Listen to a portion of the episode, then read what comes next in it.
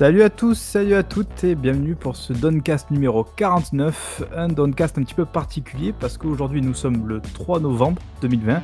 Alors oui, ce soir ce sont les élections euh, américaines, mais pas seulement, puisqu'on a bientôt la, génération de consoles qui va s'achever avec l'arrivée de deux nouvelles consoles. La Xbox euh, Series X, la Xbox Series S, donc ce qui en fait d'ailleurs déjà deux, mais aussi euh, la PS5 euh, qui va donc, arriver dans une semaine, une semaine pour la Xbox et un petit peu plus pour la PS5. Donc évidemment, on s'était dit que c'était c'était peut-être une bonne idée de, de vous parler de cette génération, de faire le, le bilan tous ensemble. Euh, et donc évidemment, je suis accompagné, euh, comme toujours ou presque, par la team en entière, à savoir donc Diego. Salut Diego. Salut. Euh, par Babi. Putain, ce salut. Salut Babi. Du coup, euh, bonsoir.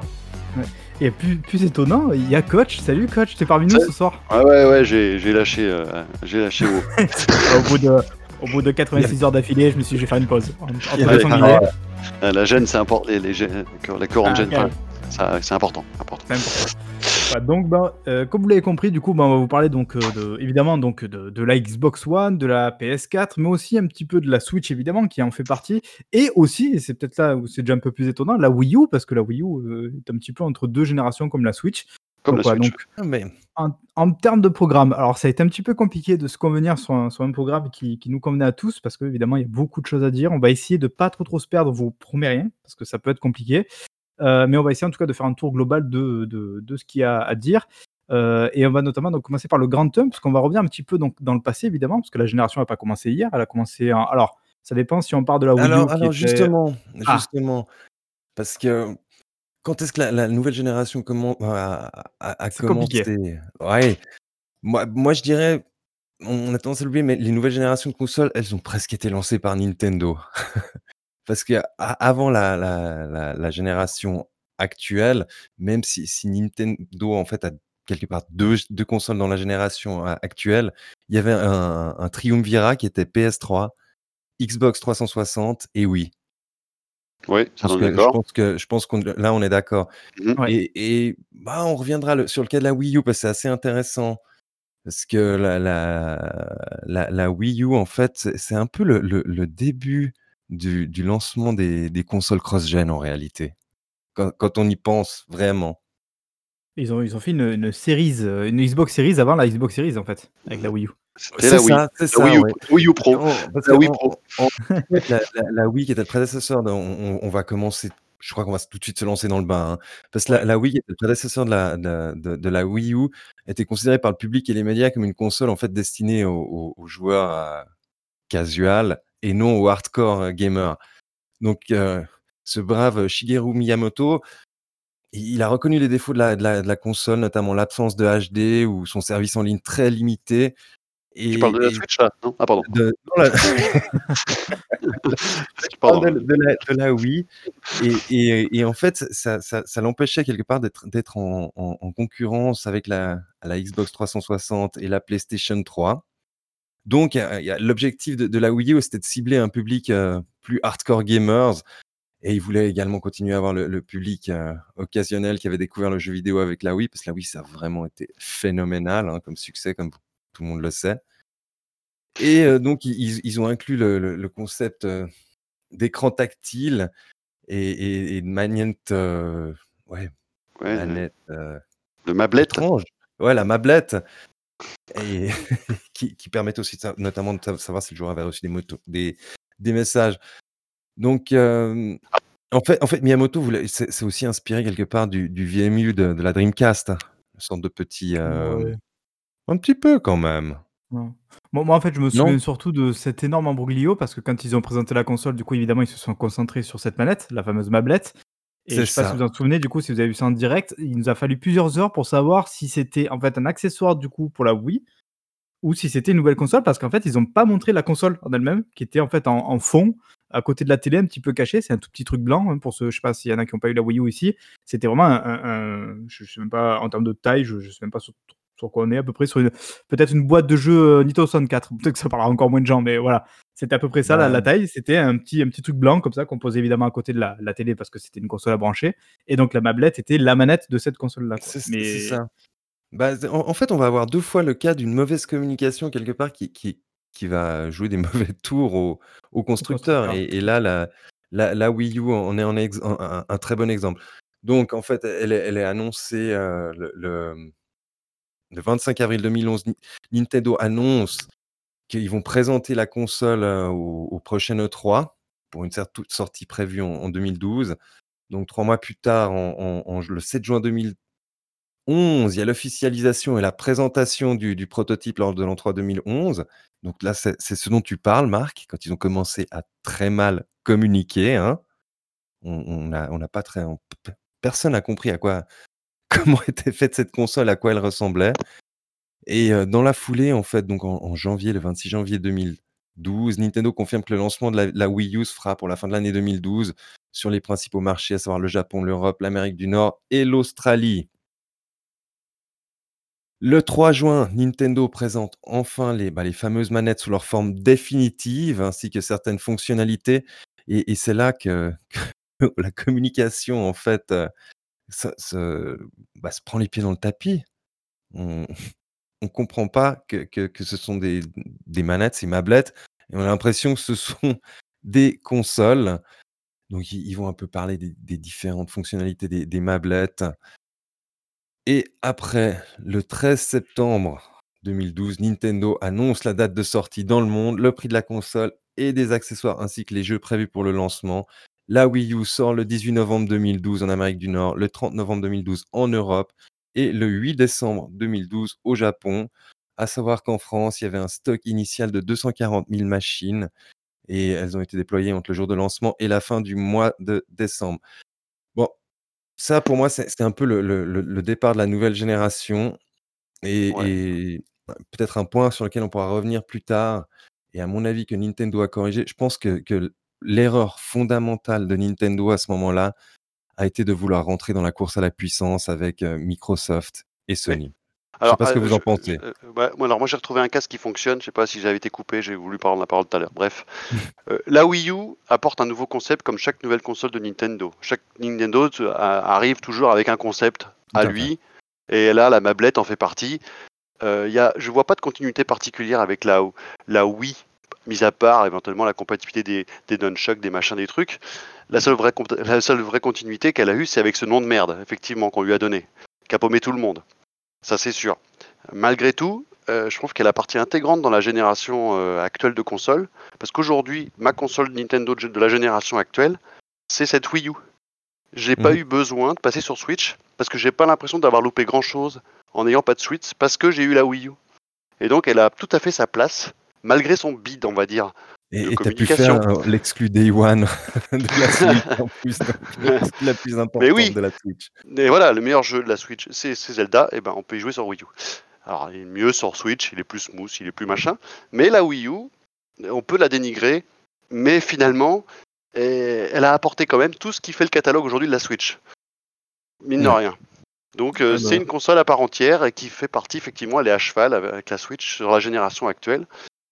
Voilà, mais elle n'a pas été comprise du tout, effectivement. Oui, en fait, je pense, je pense qu'on est tous d'accord, en tout cas pour ceux qui l'ont eu, je sais pas si c'est tous le cas ici.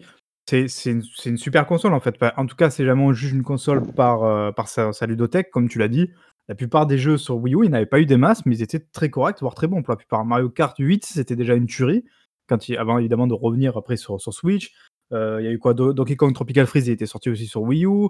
Euh, le Super Smash Bros aussi. Enfin, vraiment, elle a déjà eu, finalement, comme tu disais, tous les bons jeux de la Switch étaient déjà sur Wii U, donc ça peut pas être Tout une mauvaise fait. console via son catalogue, parce que son catalogue était bon. Après, Elle avait- effectivement, euh, son gros problème, tu l'as dit, c'était son nom. Clairement, je veux dire, les gens, je pense, n'ont pas compris le concept. Peut-être aussi que les gros fans de Wii, ils ont eu du mal à suivre, parce que je suis un peu d'accord avec toi. Je vois pas la Wii U comme, comme vraiment une, une- une Wii 2, dans le sens où ben, ça a quand même vachement coupé en termes de concept. Euh, maintenant, là où aussi on peut va peut-être se mettre d'accord, c'est que la Wii U, quelque part, quand tu regardes, c'est quand même les prémices aussi de la Switch, même en termes de, de, oui, maniabilité, voilà, de capacité, de, et de, de manière de faire. euh, peut-être qu'ils se sont dit justement, ah, ben, quand les gens ils ont tous confondu en se disant, bah, tiens, la mablette, en fait, c'est la console, ils se sont dit, on va peut-être faire, finalement faire cette console, en fait, parce que c'est peut-être pas con. Ils, ils ont eu la bonne idée de partir sur le côté un peu nomade de la chose. Les limitations peut-être techniques de l'époque et puis les limitations de Nintendo tout court en termes de, comme tu dis, course à la techno, étant plus qu'elles sont, euh, ils n'ont pas pu faire aboutir le truc. Ils y arrivent avec la Switch dans un second temps.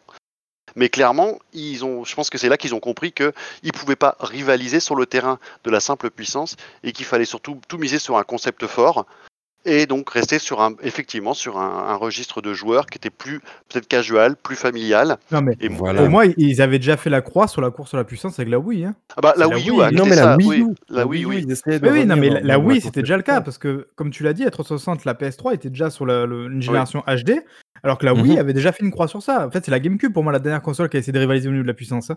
La Wii U, Avec, euh, avec la Wii U, ils, dit, ils ont eu un sursaut en fait. Ils ont Ouais, mais ils, ont essayé de juste remettre la Wii à jour en fait, mais pour moi c'était ouais, pas une, on- euh, c'était pas venir rivaliser avec Et eux parce ce qu'ils que savaient très bien que dans un an les nouvelles euh, consoles allaient arriver quoi. C'est ce que disait Diego, c'était une sorte de pré-mid-gen avant l'heure, quoi. On va dire euh, dans, dans l'idée, quoi. Mais sauf que ça apportait Voilà. quand même un concept aussi autre. Et donc bon, voilà, ils étaient vraiment, c'était, c'est une sorte de marchepied Et cette Wii U. Voilà, quoi. avec, avec un gros problème de communication à la base. Ils ont très mal vendu cette console, ils n'ont pas été clairs et, et on va voir que la communication est quand même hyper importante lors, lors de, de ces lancements de, de consoles. Et Mhm. puis surtout Bon, on a eu droit du coup pendant plusieurs années par euh, à des euh, Nintendo va mourir évidemment. bah, toujours, toujours. Comme le PC, bien sûr. Nintendo est mort, ah ah, suspense. Nintendo en train de se Mais- rouler dans mais- ses billets et de rigoler en entendant ça. t'as bien raison de, de- qu'on prenne un peu de temps sur cette Wii U parce que je trouve qu'elle est, elle est pas à négliger malgré tout. Dans un bilan Mhm. de génération, euh, elle a toute sa place. Mais, mais Eh quoi ben, qu'il en soit, on, on va de toute façon revenir hein, sur, sur J'étais pas Nintendo. au courant qu'il y avait des N-sex dans ce podcast, mais ok, je. Pas de soucis. Je t'ai prévu ta dose de news Nintendo. La, pas- passion n'a pas de frontières, monsieur. Surtout pas celle de l'argent. Exact. Donc, après, ben, on, on va arriver vraiment dans, dans- dans ce que les gens considèrent que- comme la, la génération actuelle. En fait, c'est la PS, initialement la PS4 et la Xbox One. Donc, qui, qui a dégainé en premier? Est-ce que vous Moi, vous moi, je rappelez sais. Février. C'est 2000 c'est- c'est- c'est 23, 2000 je crois février, C'est PS4. 2013 toutes les deux, je crois? Alors, c'est Ouais. le 8 janvier, en fait, 2013, au CES 2013, Hiroshi Sakamoto annonce que la prochaine console sera présentée à l'E3 2013 avec certitude. Il avait également dit que peut-être qu'on en entendrait parler en mai. Et mais Marc, Mais tu as tout à fait raison. février, Après le, oui. le- le 20 février 2013, Ah. Sony officialise l'existence de la console et se focalise sur la présentation des... Est-ce que vous vous Jeu rappelez et de la manette. de la manette, des nouveaux contrôleurs Ouais. DualShock. a même pas vu la- Exactement. On n'a pas vu la console. On n'a pas vu la console. Et, et pour l'instant, en fait, Microsoft euh, est, est pas vraiment dans la course. En fait, Microsoft arrive le 21 mai 2013, où, où lors d'un événement en fait propre à eux en live, ils Mhm. présentent la, la, la, la, la- la- la Xbox One et ils disent déjà que, que plus de détails seront présentés lors de l'E3 2013. Et on apprend surtout lors, lors de cette présentation que la console répond aux commandes vocales et que par conséquent, qu'est-ce qui sera impérativement nécessaire selon eux à ce moment-là? C'est d'avoir un Kinect. compte logué sur la console? C'est d'avoir Kinect. Ah non, c'était Kinect. Ah oui, ah oui. Mais il y avait aussi surtout euh, la, la- les sbroufs de dire, euh, enfin pareil, mon problème de- en termes de communication, c'est là où ils se sont complètement plantés. Ah, Mais, on ça n'est on pas, encore, Ouais. justement, on n'est pas encore Ouais. arrivé En euh, fait, à, à la date le, le, fatidique. le show de, Ah ouais, de d'accord. mai, en fait, il était là pour dire bon, on vous présente en gros voilà à quoi ressemble la console, parce que contrairement à Sony, là, on a vu à quoi ressemble la console, donc on a tous découvert ce, euh, ce magnétoscope. hein, je pense qu'on va, c'est à peu près l'idée qu'on a tous vu quand on l'a vu, ce gros bloc noir. C'est toujours plus beau qu'une ligne. PS5, pardon, excusez-moi. euh, On se dit en Ouais, passant. euh, Bref. Ouais, je sais pas, ça c'est vraiment non, un Euh, Il y a la eu la. Kinect évidemment qui était de retour, Kinect V2, euh, voilà, le 5 Kinect, parce qu'il faut rappeler quand même que la première Kinect c'était 25 millions de caméras vendues, c'est énorme Mhm. pour un accessoire, donc enfin, bon, forcément entre guillemets, voilà, Don Matrick en tout cas, il a, il a cru que c'était une bonne idée de la faire revenir, donc voilà. Ah, mais il y a eu des applicatifs euh, en dehors du, du, du, du Oui, de voilà, la oui. console aussi, ça, quoi. Parce que l'appareil est bon en fait. C'est Mais- pour ça qu'il y euh, avait quelque chose quand même à peut-être en tirer. Tu vois, peut-être qu'ils ont essayé de pousser le truc. Donc en fait, c'était pour eux le, le Kinect, c'était presque la porte d'entrée à une console qui, qui donnait un outil multimédia, un petit peu comme, il- comme on sait que Microsoft a toujours un peu voulu faire, c'est-à-dire faire un- un- mettre un objet dans le salon qui était vraiment multimédia avec, ben là, il- il- je sais pas si vous vous souvenez, il y avait l'exemple, je crois, de Skype. On pouvait donc du coup faire du Skype avec la Kinect parce qu'évidemment, tu as la caméra tout ça, tu as le son. Tu pouvais commander du coup la télé, la fameuse télé gra- grâce à, à cette Kinect avec la, la One. Donc c'était le fameux gimmick qu'on a, je pense, tous retenu, le TV, TV, TV de la conférence. Parce que ça faisait que parler télé. Et là, déjà, peut-être qu'on a commencé tous un petit peu à graisser des dents en se disant, bon, euh, c'est Voilà. pas très, c'est pas très 360 euh, philosophie, tout ça. C'est voilà. C'est marrant, pas très, très joueur, quoi. C'est marrant parce que j'ai pas sou- j'ai plus souvenir de ça à l'époque, tu vois. J'ai dû Ah, suivre le truc comme tout le monde, mais ça m'a pas marqué, le, tu vois. le souvenir de, de cette glorieuse conférence, une date à marquer dans les annales, le 10 juin 2013. Ah. C'est c'est là où Don Matrick a eu justement ce- ce- cette conférence légendaire, malheureusement dans le mauvais sens du terme. hein. On la retiendra surtout pour tout ce qu'il faut pas faire. Et en fait, ils, ils nous ont annoncé euh, di- différentes choses. Alors, il y avait notamment, est-ce que vous vous rappelez, il y avait l'accès à Internet qui était requis tout- toutes les 24 heures. Ouais. Parce qu'une console qui n'a- qui n'aurait pas été connectée durant 24 heures ne serait plus en mesure de lire ou exécuter les jeux. Euh, C'était fort concernant de les jeux- café, ça, quand même. Ouais, ouais. Concernant les jeux d'occasion, les jeux pourraient être vendus dans des boutiques partenaires. Alors voilà, Microsoft annonçait qu'ils n'allaient pas en taxer directement la vente, mais ils laissaient le- le- la possibilité aux éditeurs tiers de pouvoir appliquer une telle politique. En plus, ils nous expliquaient que pour ce qui était du partage, il serait de donner un jeu qu'une seule fois à une personne, pour autant que le joueur ait eu cet ami dans sa liste d'amis au moins pendant 30 jours. Ah, je me souviens pas de tous ces détails. La- Il avait énuméré tout ça dans la truc? Ou Oui, c'est après coup, on non, l'a c'était- su Non, non, non, c'était- c'était c'est- c'était complètement lunaire la conférence. hein. Il n'y avait pas justement, alors c'est peut-être après qu'ils ont annoncé ça, mais une sorte de partage où en gros tu pouvais partager ton Oui, jeu oui, 10 oui, oui, mais après, ils avaient aussi après. dit que Microsoft assurait que jusqu'à 10 membres de la famille pouvaient jouer à la ludothèque partagée. Ouais, bah ça pour le coup c'était plutôt pas trop ça- mal idée. ça, c'était plutôt pas mal Ouais. idée. Et on avait aussi eu le prix. Est-ce que vous vous rappelez du prix? Oui, euh, C'est un Pas 499 euros. 499 dollars et il Ouais. était justifié notamment par le Kinect. Kinect, exactement. Donc, bon, deux choses. Déjà, il faut savoir que, que, que, cette- que le lancement de la Xbox One a été fait sous, sous l'ancien directoire de Microsoft. C'est important, on va y revenir plus Steve tard. Ballmer, c'est ça? C'était Steve, Steve Ballmer et compagnie, exactement. Qui se traîne sur les Euh, scènes, là? exactement, avec, avec un petit tatouage.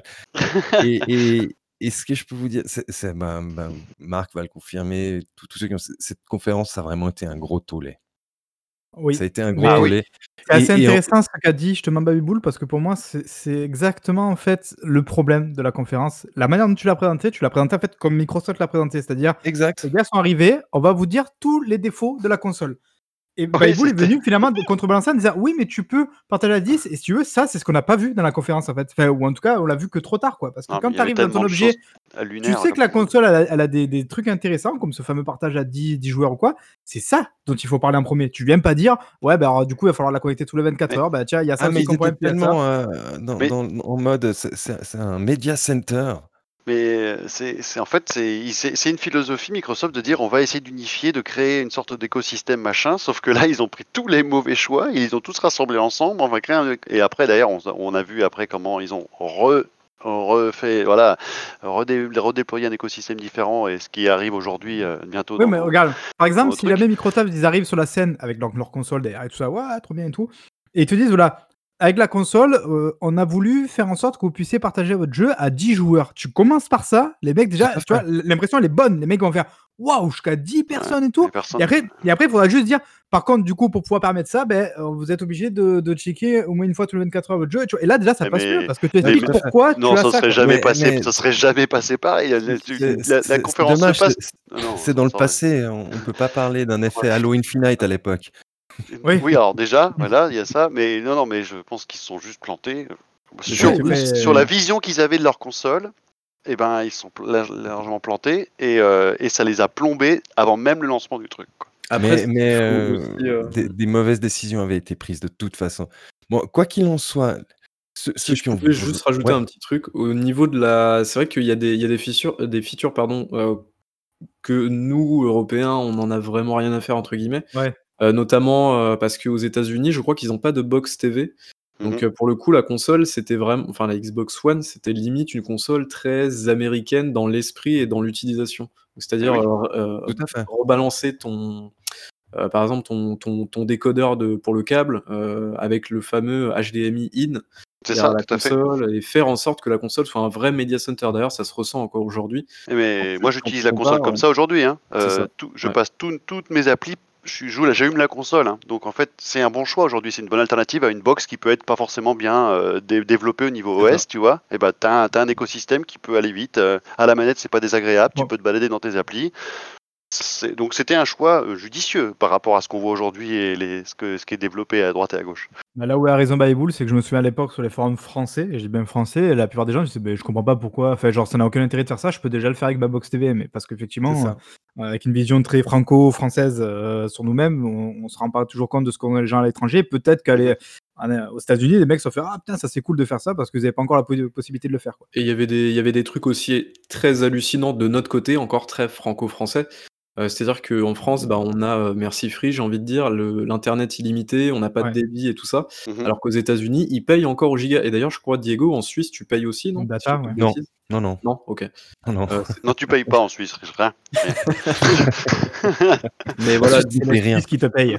Et C'est du ça. coup, euh, du coup, en fait, aux États-Unis, ils ont, euh, quand la console s'est lancée, je crois qu'ils ont mis euh, peut-être 2-3 ans avant, alors peut-être que vous me corrigerez, mais euh, du coup, les débits de téléchargement étaient bridés. C'est-à-dire que tu ne pouvais pas, euh, tu ne pouvais pas euh, aller au-delà d'un certain seuil de- en termes de téléchargement, bah, pour éviter en fait les surcoûts aux États-Unis justement.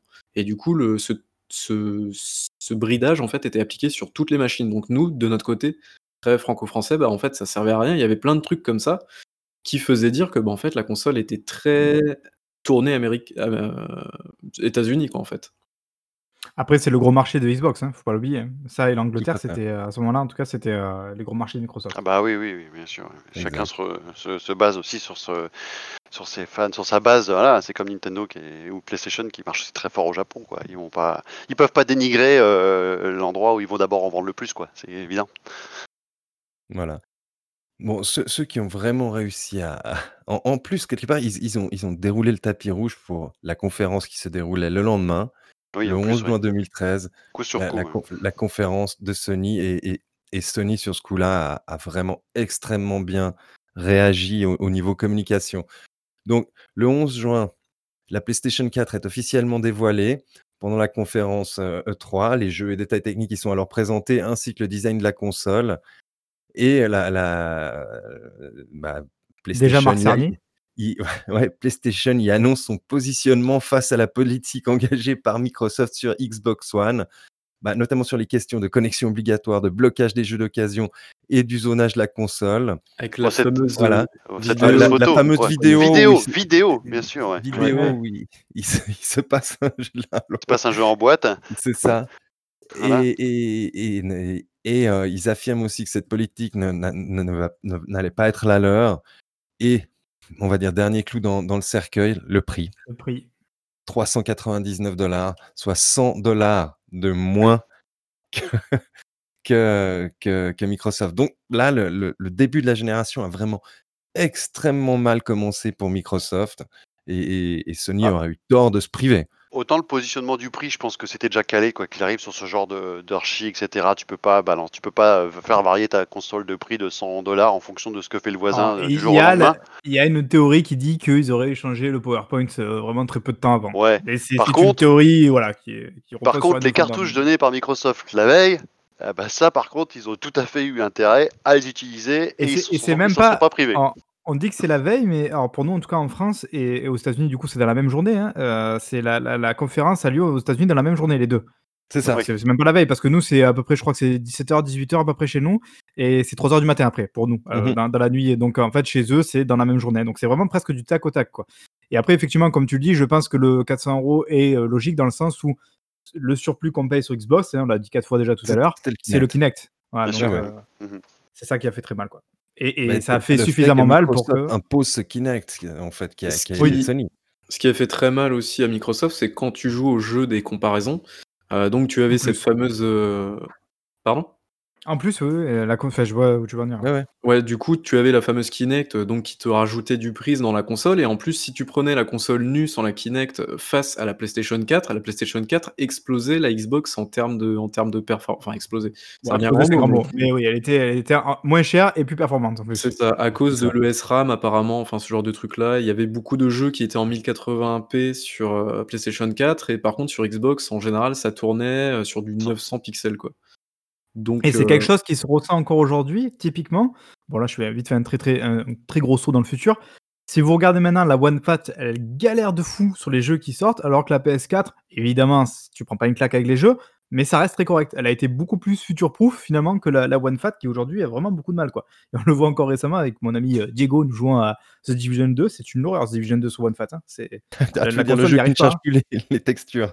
Voilà, c'est vraiment et je pense que, tu vois, aujourd'hui, paradoxalement, la la console paye ce prix-là, quoi et on y reviendra tout à l'heure parce que je pense que ce sera l'inverse la prochaine Après, c'est les studios aussi qui développent en fonction. Bah, ça aussi, c'est c'est la nouvelle génération qui l'a amené, c'est côté mid-gen, etc. En fonction de comment développe le studio développe son truc, il va être aussi plus ou moins proof d'un support à l'autre. la la One Fat étant complètement délaissée parce que les les les les la la S est arrivée etc., a apporté déjà son lot de d'upgrade, euh, hardware les gens ne s'embêtaient plus à la rendre compatible avec la FAT. Alors que Sony de son côté, un Last of Us 2 qui arrive en fin de gêne, c'était sa, priorité, c'était que sur FAT, sur PS4 FAT, le jeu tourne nickel. Et d'ailleurs, ça c'est, tu sens que le jeu a été développé avec cette base-là, tu vois. C'est pour ça que c'est pas autant la console, c'est le studio derrière qui a fait en sorte que ça tourne, quoi. Ouais, mais euh, The, Division, effectivement, il est arrivé euh, euh, sur le plus tard, et donc il était déjà parti sur les optiques de partir sur des One S, des One X et compagnie, quoi. Bah, après, je vais pas partir sur un, détaillage technique parce que je, je suis pas spécialiste du tout de ça, mais je sais en tout cas de, de ce qu'on a pu voir qu'il y avait quand même un déficit de RAM dès le début, quoi, sur la One Fat qui a fait mal pendant toute la génération à, cette console, quoi. Et ils avaient essayé de compenser ça, comme disait Bayboul, avec le fameux SRAM ou eh, je sais pas comment on dit, ESRAM, euh, e euh, qui est apparemment très très très très performant en fait, mais qui qui suffisait pas à compenser le, le manque de RAM qu'avait euh, la console. après, il y avait des, on va pas jouer au jeu de la guerre des consoles et tout parce que ça n'a pas de, enfin ça n'a pas de sens, mais de toute façon, la Xbox One, quand elle est sortie, il y avait beaucoup, beaucoup de problèmes. Ils ont refait l'OS, euh, plusieurs reprises. Mmh euh, et il y a des trucs absolument, euh, absolument ridicules dans la console parce que je pense que toute l'architecture de la machine était vraiment prévue pour faire du full online tout le temps. Il y a un truc tout con que la PlayStation 4 fait et que la Xbox ne fait pas, c'est quand tu installes ton jeu, tu es obligé de, télécharger la mise à jour de ton jeu. Tu peux pas mettre ta galette dans ton lecteur installer le jeu et le lancer tel quel. Non, sur Xbox One, tu es obligé d'attendre que ta mise à jour euh, soit terminée, alors que sur PlayStation 4, bah, si les données de ton disque sont installées, tu peux lancer ton jeu et le téléchargement se fait en parallèle alors que ton jeu est lancé. Et franchement, ça, c'est des, petits détails, mais à force, c'est très très chiant sur Xbox en fait. Alors, c'est pas non plus grand chose, mais c'est euh, de la quality of life quoi. Et au bout d'un mmh moment, bon, bah, soyons, soyons honnêtes. Euh, il y avait les connexions toutes les 24 heures à l'époque. Tout le monde a râlé, je crois, pour ça à peu près, dans le concept même, fait dans le principe. Mais aujourd'hui, qui ne joue pas avec sa console connectée?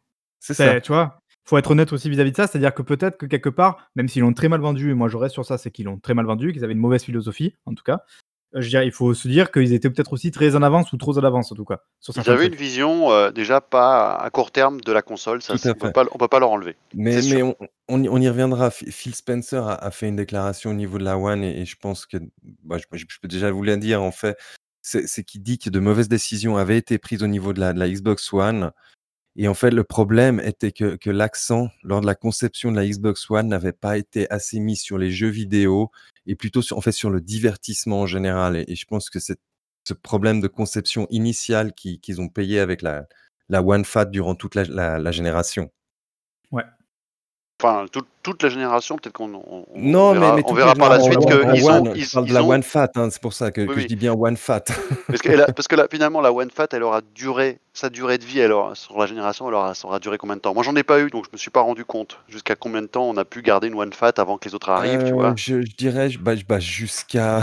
2015, la One S, je crois, non De tête ou 2014 Ouais, mais moi, j'ai même pas pris la, la, hum, la, la One S. Hein. Sachant que la, la One S, c'est vraiment la... première console de Phil Spencer. Enfin, C'est-à-dire que lui, il bah disait, voilà, la gros, la One S, c'est notre vision de la, One, de, bah, la Xbox One. Quoi. Et, j'imagine toujours la One S étant montrée à cette au lieu de la One Fat, imaginons, parce que justement, ils n'avaient pas eu cette, mauvaise, euh, cette mauvaise direction euh, de, de, la direction précédente, mais elle aurait pu complètement tout remporter sur son passage. Une One S qui déboule là, comme ça, sous cette mmh forme-là, euh, épurée, tout avec la techno dedans on, pourra pas refaire l'histoire, mais je pense qu'il y a eu un acte manqué assez inconsidérable avec cette One S qui arrive ah. euh, après coup. Quoi. Je me suis trompé, elle est arrivée à l'E3 2016, donc ça quand même, euh, c'est quand même arrivé entre guillemets assez tard. Voilà. Sachant qu'elle avait un Blu-ray, un lecteur de Blu-ray 4K, donc c'est assez drôle quand euh, justement on a passé notre temps à dire là qu'elle était pas assez console, mais quand même, quand même derrière ils l'ont ils équipé d'un Blu-ray 4K. Je pense que c'était pour essayer de lui donner peut-être un, bel argument parce que ça en ah faisait du bah. coup, je crois, le, lecteur 4K d'entrée de gamme. oui, c'était pas cher pour un 4K à l'époque. Donc, on va continuer. Alors, ce qui s'est passé, c'est que quelques jours après la, conférence en fait que, Sony a eu à l'E3 2013, M- Microsoft a, senti que, sa, communication n'avait pas été très bonne.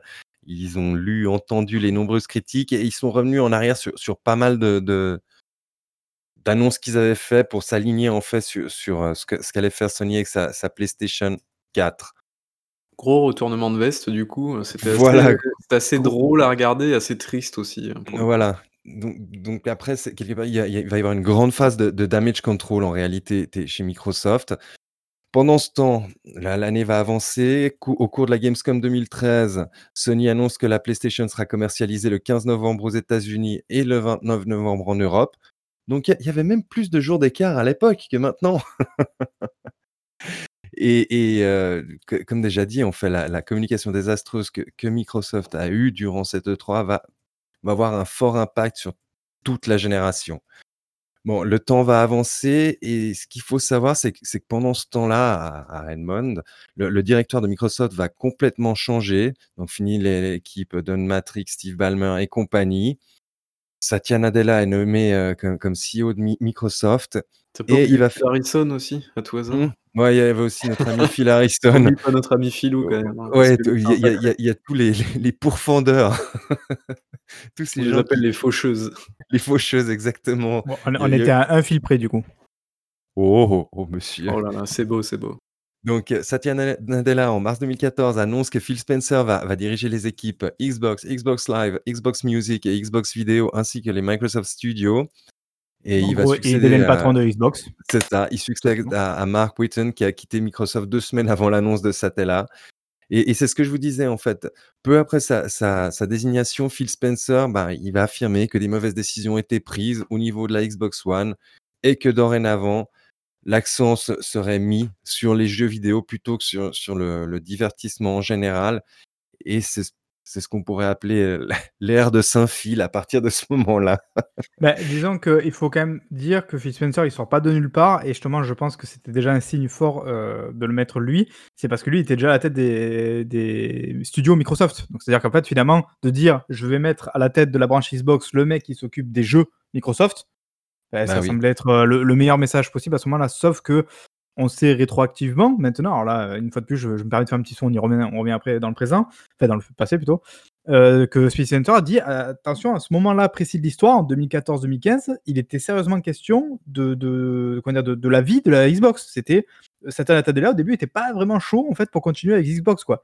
Donc euh, vraiment c'est Phil Spencer qui a, qui a ramé un max pour essayer de, de, de remettre un plan sur, le, sur la table et un truc qui soit cohérent en disant on allait voir avec Nadella donc qui je pense est aussi euh, quelqu'un de très enfin, dire, de très important dans tout ça dans la stratégie Xbox de dire voilà fais-moi confiance j'ai un plan mais il faut y aller à fond quoi si on y va on y va à fond et on va faire un truc quoi donc, ouais, donc après, là, Ah, d'ailleurs, c'est dommage, tu peut-être aussi, tu aurais dû parler vite fait de la déclaration lunaire de, de Don avant donc qu'il dégage.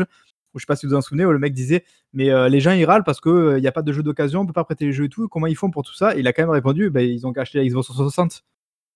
Je sais pas, vous vous en souvenez pas de ça? C'est incroyable Si maintenant tu le dis, je m'en rappelle. C'est terrifiant comme truc. Ah, la, la- la- la réponse la plus déconnectée du monde. Quand le mec l'a dit ça, je me suis dit, ok, d'accord. Et là, forcément, je crois que moi, à partir de ce moment-là, je me suis dit, lui, c'est bon, il est mort. Euh, là, il saute, quoi. Genre, euh, là, il... le mec, il a rien compris, quoi.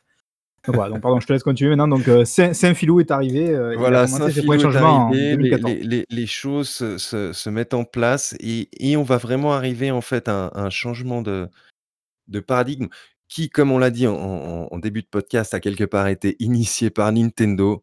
C'est l'arrivée des versions mid-gen. C'est quand même quelque chose de, de tout à fait nouveau. Alors, je me permets juste un truc. Ouais. Avant, les, les mid-gen qui arrivent, parce que mid-gen, tu parles bien, en- on est d'accord, la One X. Enfin, la PS4 One X Pro et et One la X. PS4 Pro. Voilà. Euh, avant ça, il y a quand même eu deux choses assez importantes, je trouve, sous l'ère euh, de, de Spencer. Déjà, il a enlevé le Kinect. Ça, c'est un signe fort parce qu'on en parle depuis le début. Il a, le premier truc qu'il a fait, je crois que c'est en 2014, il a dit va, maintenant, on va vendre la console avec un pack sans euh, Kinect. Donc la console, déjà, bam, elle perdait 100 euros. Elle se mettait à 400 euros comme la PS4. C'était pour moi le premier signe euh, en disant on vous a compris, la Kinect, vous en voulez pas forcément, donc on va vous mettre un pack sans Kinect et ça permettra de baisser le prix de la console. Et en plus de ça, d'ailleurs, du coup, avant même que la One X arrive, parce qu'ils ont un peu présenté les deux, enfin ils ont présenté, ils ont annoncé la One X en le 3 2016, mais sous le fameux projet Scorpio, mais ils ont aussi du coup dévoilé la One S euh, qui est arrivée en disant ben voilà la One S c'est un peu notre vision, enfin la vision de Spencer de, la- Xbox One, comme le disait tout à l'heure coach, La console, elle est vachement plus sexy. Elle est, voilà, il y a le lecteur 4K qui arrive. Ça, semblait être un peu le modèle qu'on aurait dû avoir de la Xbox One, quoi. Voilà, enfin, je- du coup, Voilà, effectivement, bah, après, donc euh, t'as as tout divulgaché. Donc E E3 2016, le- le- en fin de conférence, le fameux One More Thing de, de Microsoft, c'est le teasing du, du Project Scorpio. Et on, on a senti à partir de ce moment-là, en tout cas, à- moi à titre personnel, j'ai senti un, un- un- un changement dans, dans leur attitude et dans leur façon de communiquer. Ce, ce teasing était assez classieux. Je sais pas si vous vous en rappelez, le, le teasing du, du Project It's a Scorpio. monster. Ouais, it's a monster, ex- exactement. Et c'était plutôt pas mal. Mais Il y, a- il y avait Et- un et côté, on va montrer les dents, quoi. Et ça, c'était cool, quoi. Ouais, et Enfin, puis on il y avait de quoi on déjà est une capable. vision, une vision claire qui se dégageait aussi sur le l'après, sur justement peut-être déjà la future euh, génération, tu vois. C'était aussi un premier pas, tu vois. euh, tu Et vois, on, qui a- on- ben, on sent qu'ils remettent le jeu en fait au, au centre de leur, de leur politique con- et, et moins le, le service comme ce qui avait été fait avec le lancement de la, de la One Fat à l'époque. Et retour la de rétro. service, en- le retour de service, Et- on va vite et- le voir arriver quand même. hein. Et, à partir de là, en fait, je trouve que c'est assez intéressant parce qu'on on va arriver dans un. Je trouve qu'auparavant, c'était assez aligné Sony, Microsoft, Sony, Microsoft qui se répondaient. Et je trouve qu'à partir de ce moment-là, va, il commençait à y avoir un décalage en fait technologique entre, entre Microsoft et, et Sony. Donc le, le 7 septembre 2016 euh, a lieu la, la présentation officielle de la PS4 Pro pour un lancement prévu en novembre 2016. Et il y Euh, pas cette le conf, elle était, elle était assez PSVR what the fuck. euh, à l'intérieur de cette conf, il n'y avait pas le PSVR Je également? me, je, me, ra- je me rappelle plus s'il y avait le PSVR. Ok. Mais en tout cas, le PSVR est sorti à quelques semaines d'intervalle de la PS4 Pro ou inversement, mais. Enfin voilà. la, la et- PS4 Pro était faite pour faire tourner le PSVR correctement aussi. aussi, oui, c'est vrai.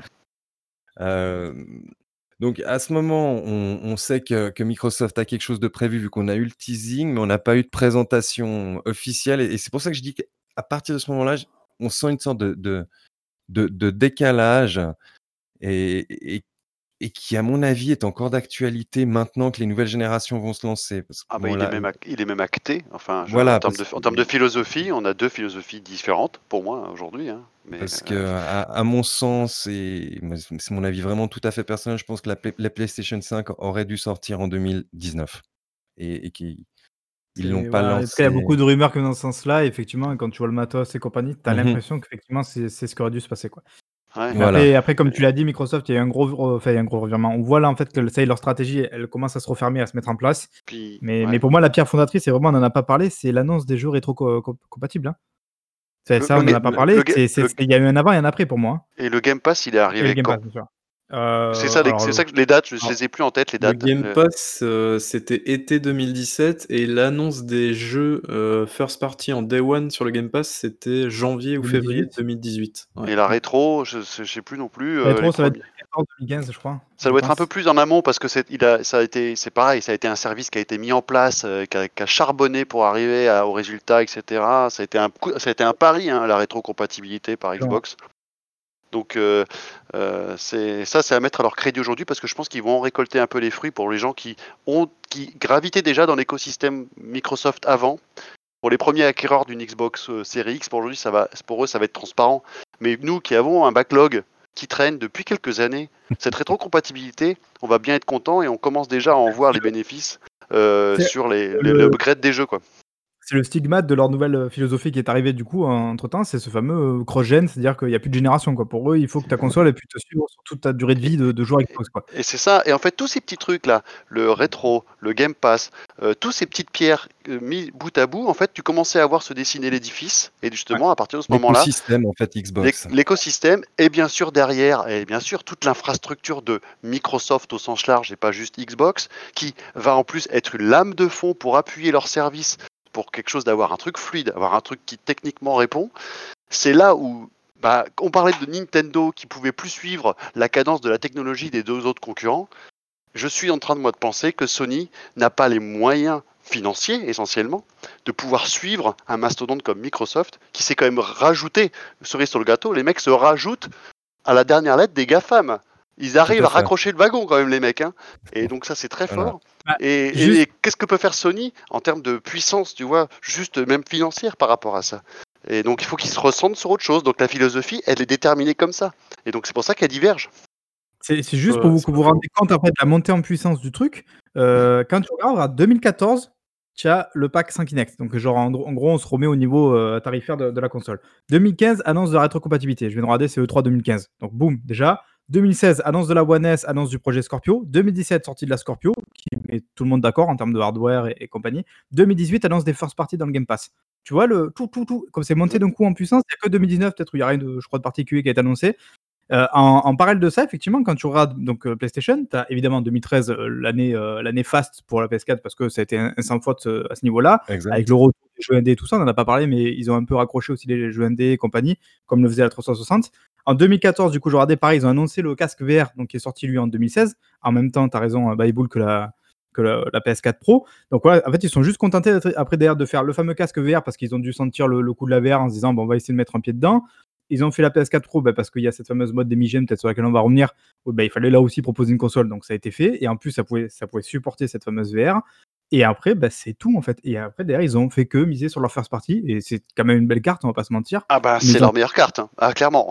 Donc il faut, faut qu'ils misent à fond là-dessus. Et ils l'ont plutôt bien joué pour le coup. euh, Ah, la, la clairement. PS5, finalement, euh, je crois qu'on est parti sur la même philosophie. Alors que Microsoft, effectivement, a mis un peu, tu sais, comme dans Yu-Gi-Oh! Ils, ils ont mis des, des, des cartes Mais- pièges euh, mais- face cachée.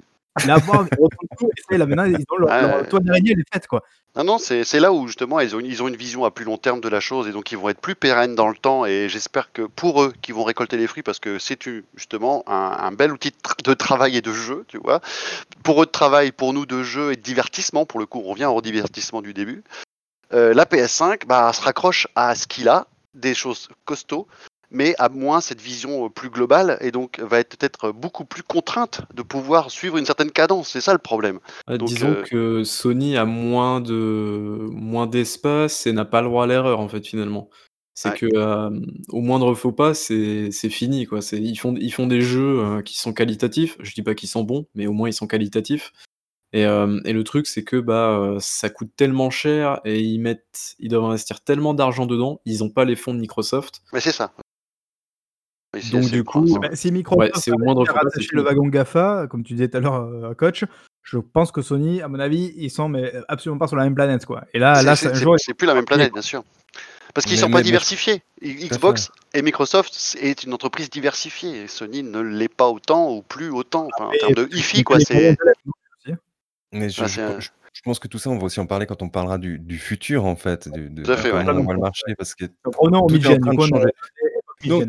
Pe- pe- Pendant ce temps-là, qu'est-ce qui se passe? Il y, a- il y a un peu le, le retour des morts vivants. Parce que pendant, de- pendant, pendant toute cette période, ben, bah, du côté de Kyoto, ça, ça- ça a dû un peu euh, réfléchir, surtout après le, le- bah, le- le se- le semi-échec de, de la Wii U. Et euh, ils ils ont réfléchi en ce qui concerne leur positionnement dans le marché des consoles et leur communication. Donc, le 20 octobre 2016, Nintendo publie une vidéo de, sa- de- de présentation de sa nouvelle console, la Switch. Bon, elle avait déjà été évoquée dès début 2015 sous le nom de code, vous vous rappelez? Ah, euh, oui, attends. Euh, Julien Chaise l'avait dit. Attends, c'était quoi? Bah non, mais il, avait raison, c'était le vrai nom de code, c'était le, le- Café ou un truc comme ça, c'était le- la Nintendo NX.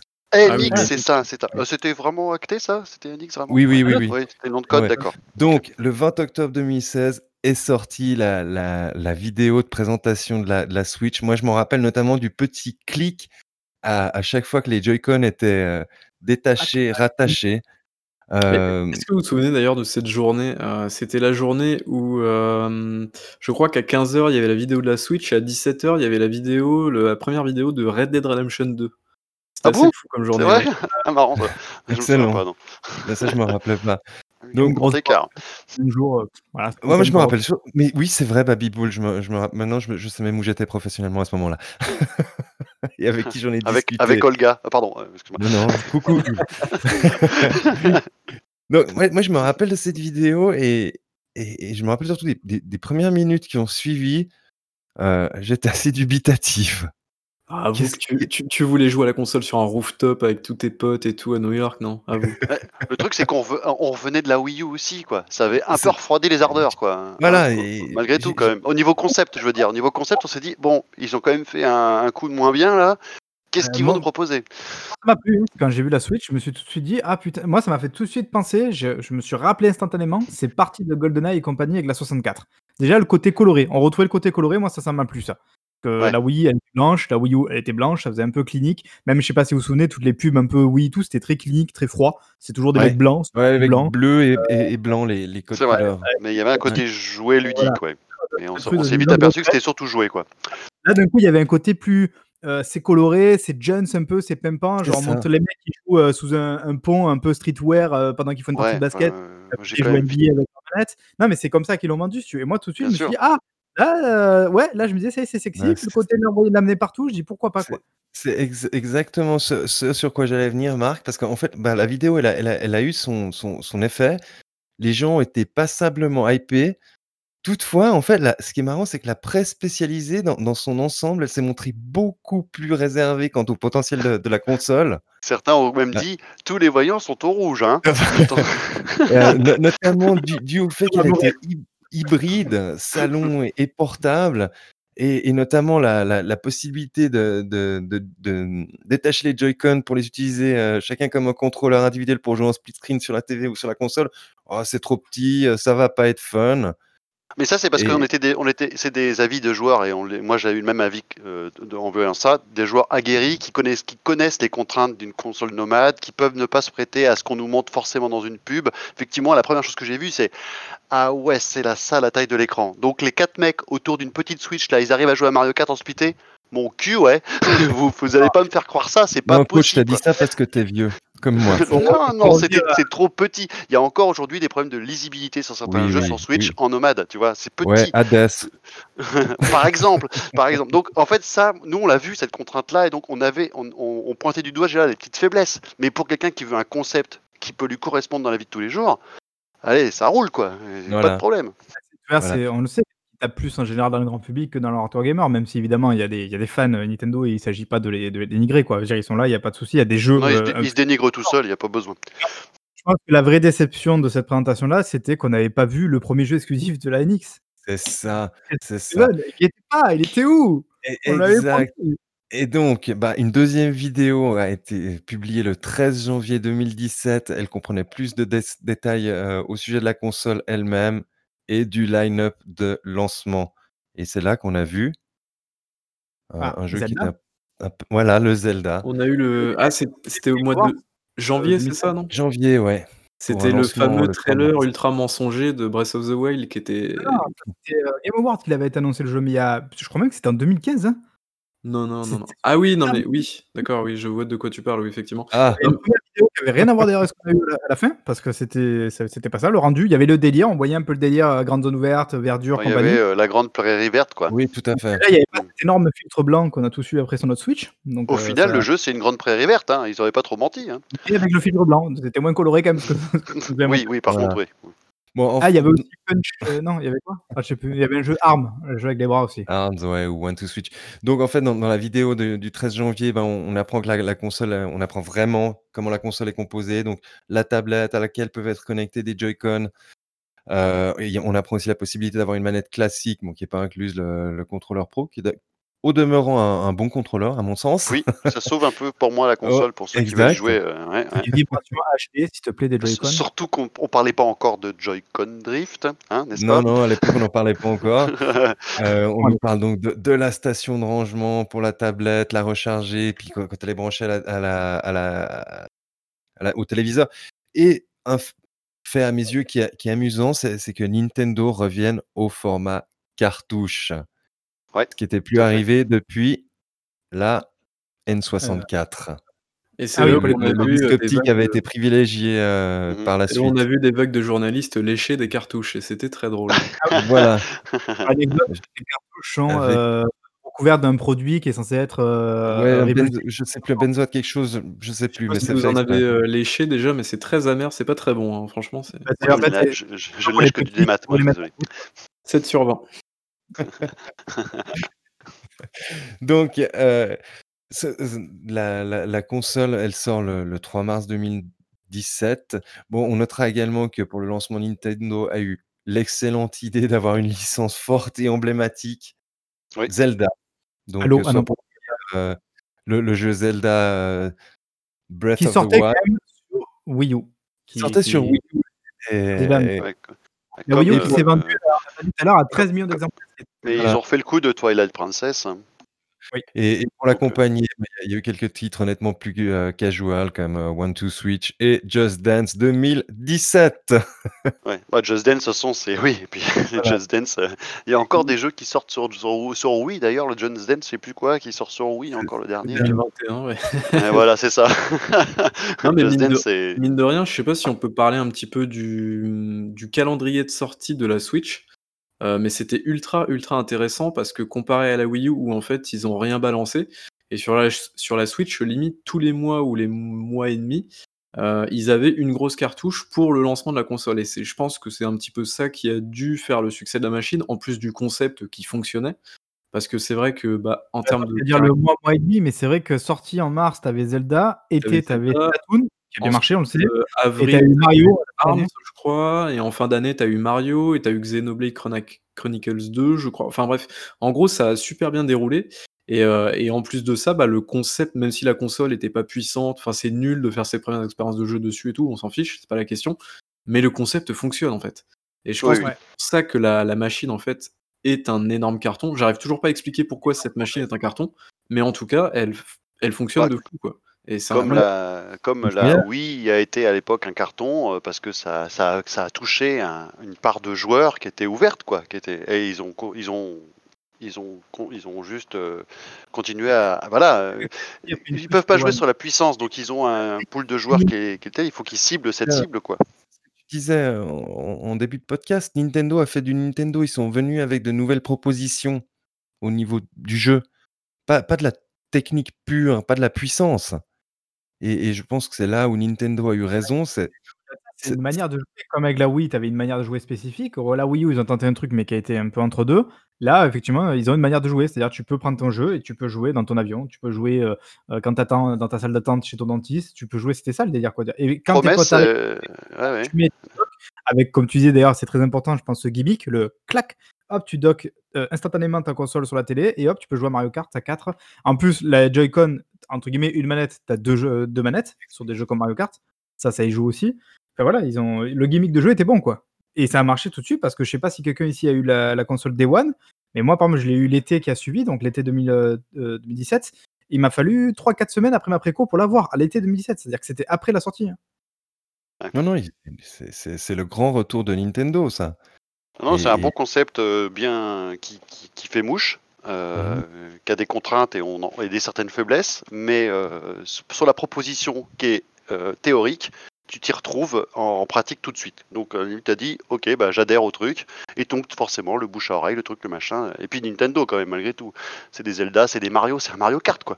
Enfin tu Et vois, tous ces trucs là, ça, ça revient quand même.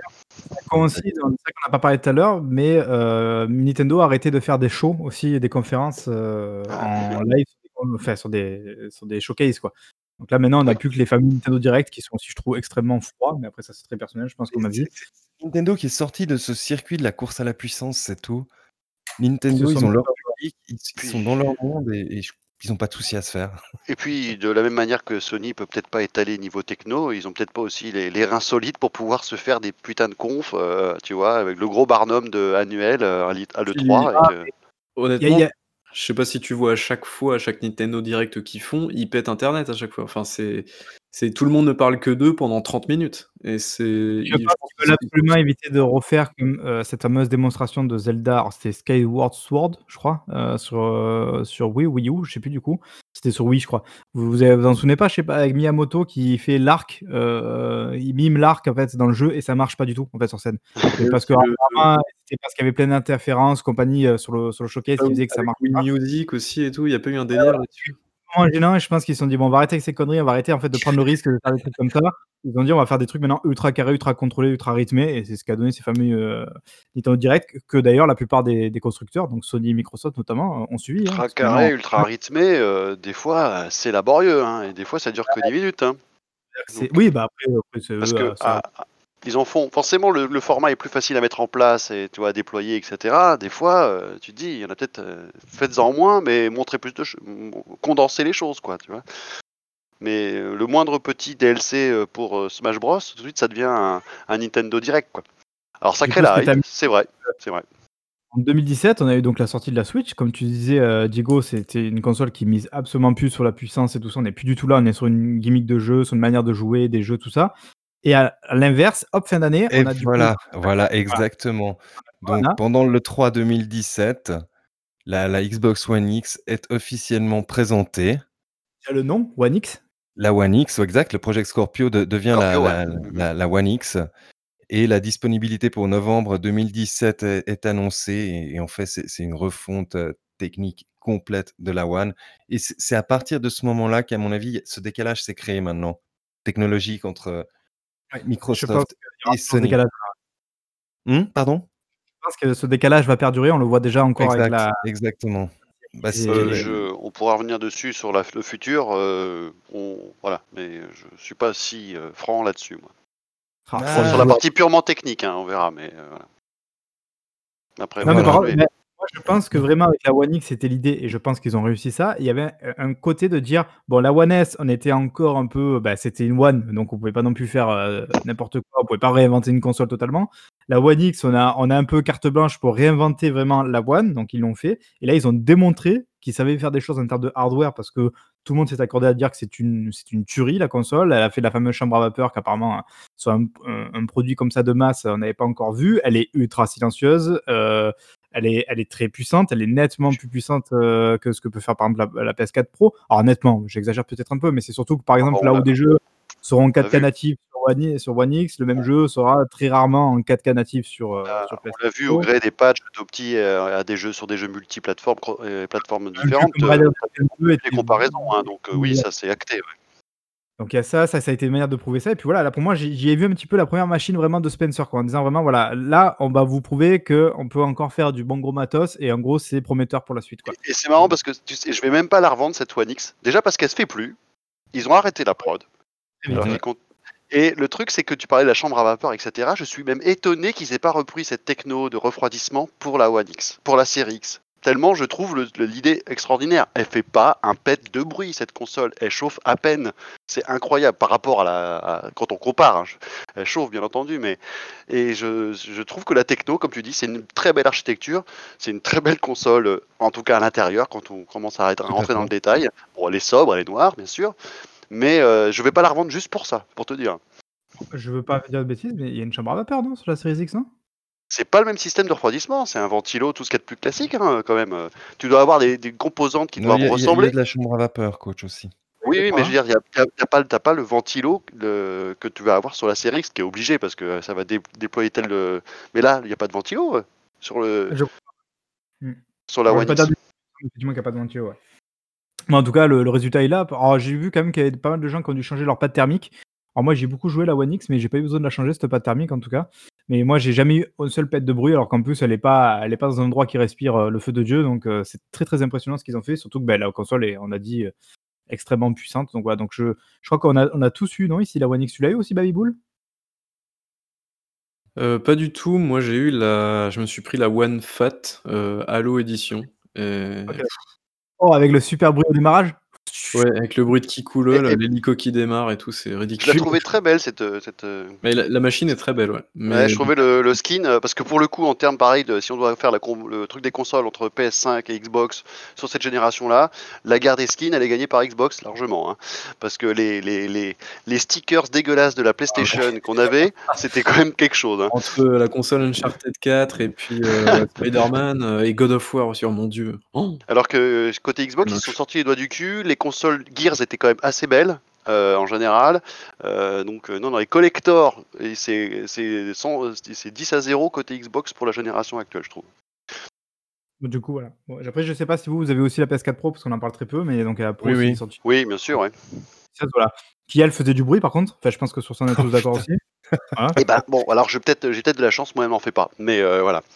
Mais euh, Moi, je trouve qu'elle fait un bruit des enfers. C'est-à-dire que vraiment, moi, je reste marqué, mais je crois que j'avais déjà dit cette anecdote où j'ai ma chérie qui rentre dans le salon qui me dit Mais qu'est-ce que c'est que ce bruit, quoi? Elle comprenait pas d'où ça sortait. J'ai dit Bah, c'est la, c'est la PS4 Pro, c'était un bruit d'avion, quoi. Un, Je suis d'accord. un truc. de- C'est, c'est, moi, j'ai, ouais, ça, c'était, elle me faisait un peu penser à l'époque à la 360.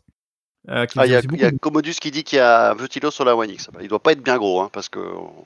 Et puis, sur quand ils sont petits, ça fait du bruit assez strident. euh, il doit pas beaucoup tourner. hein. Euh, C'est incroyable le a refroidissement. priori, elle, est- elle est très silencieuse. Ouais, ouais, ouais, ouais, très très silencieuse. Donc c'est bien, c'est une super techno. Et voilà, pardon. et hop. Do- Donc là, on on a, on a, en fait, maintenant, on arrive gentiment dans, dans, dans le, dans le présent, euh, et, et notamment le 3 2019, en fait, qui, qui est, qui est la, l'annonce de la mort de la génération actuelle. Voilà.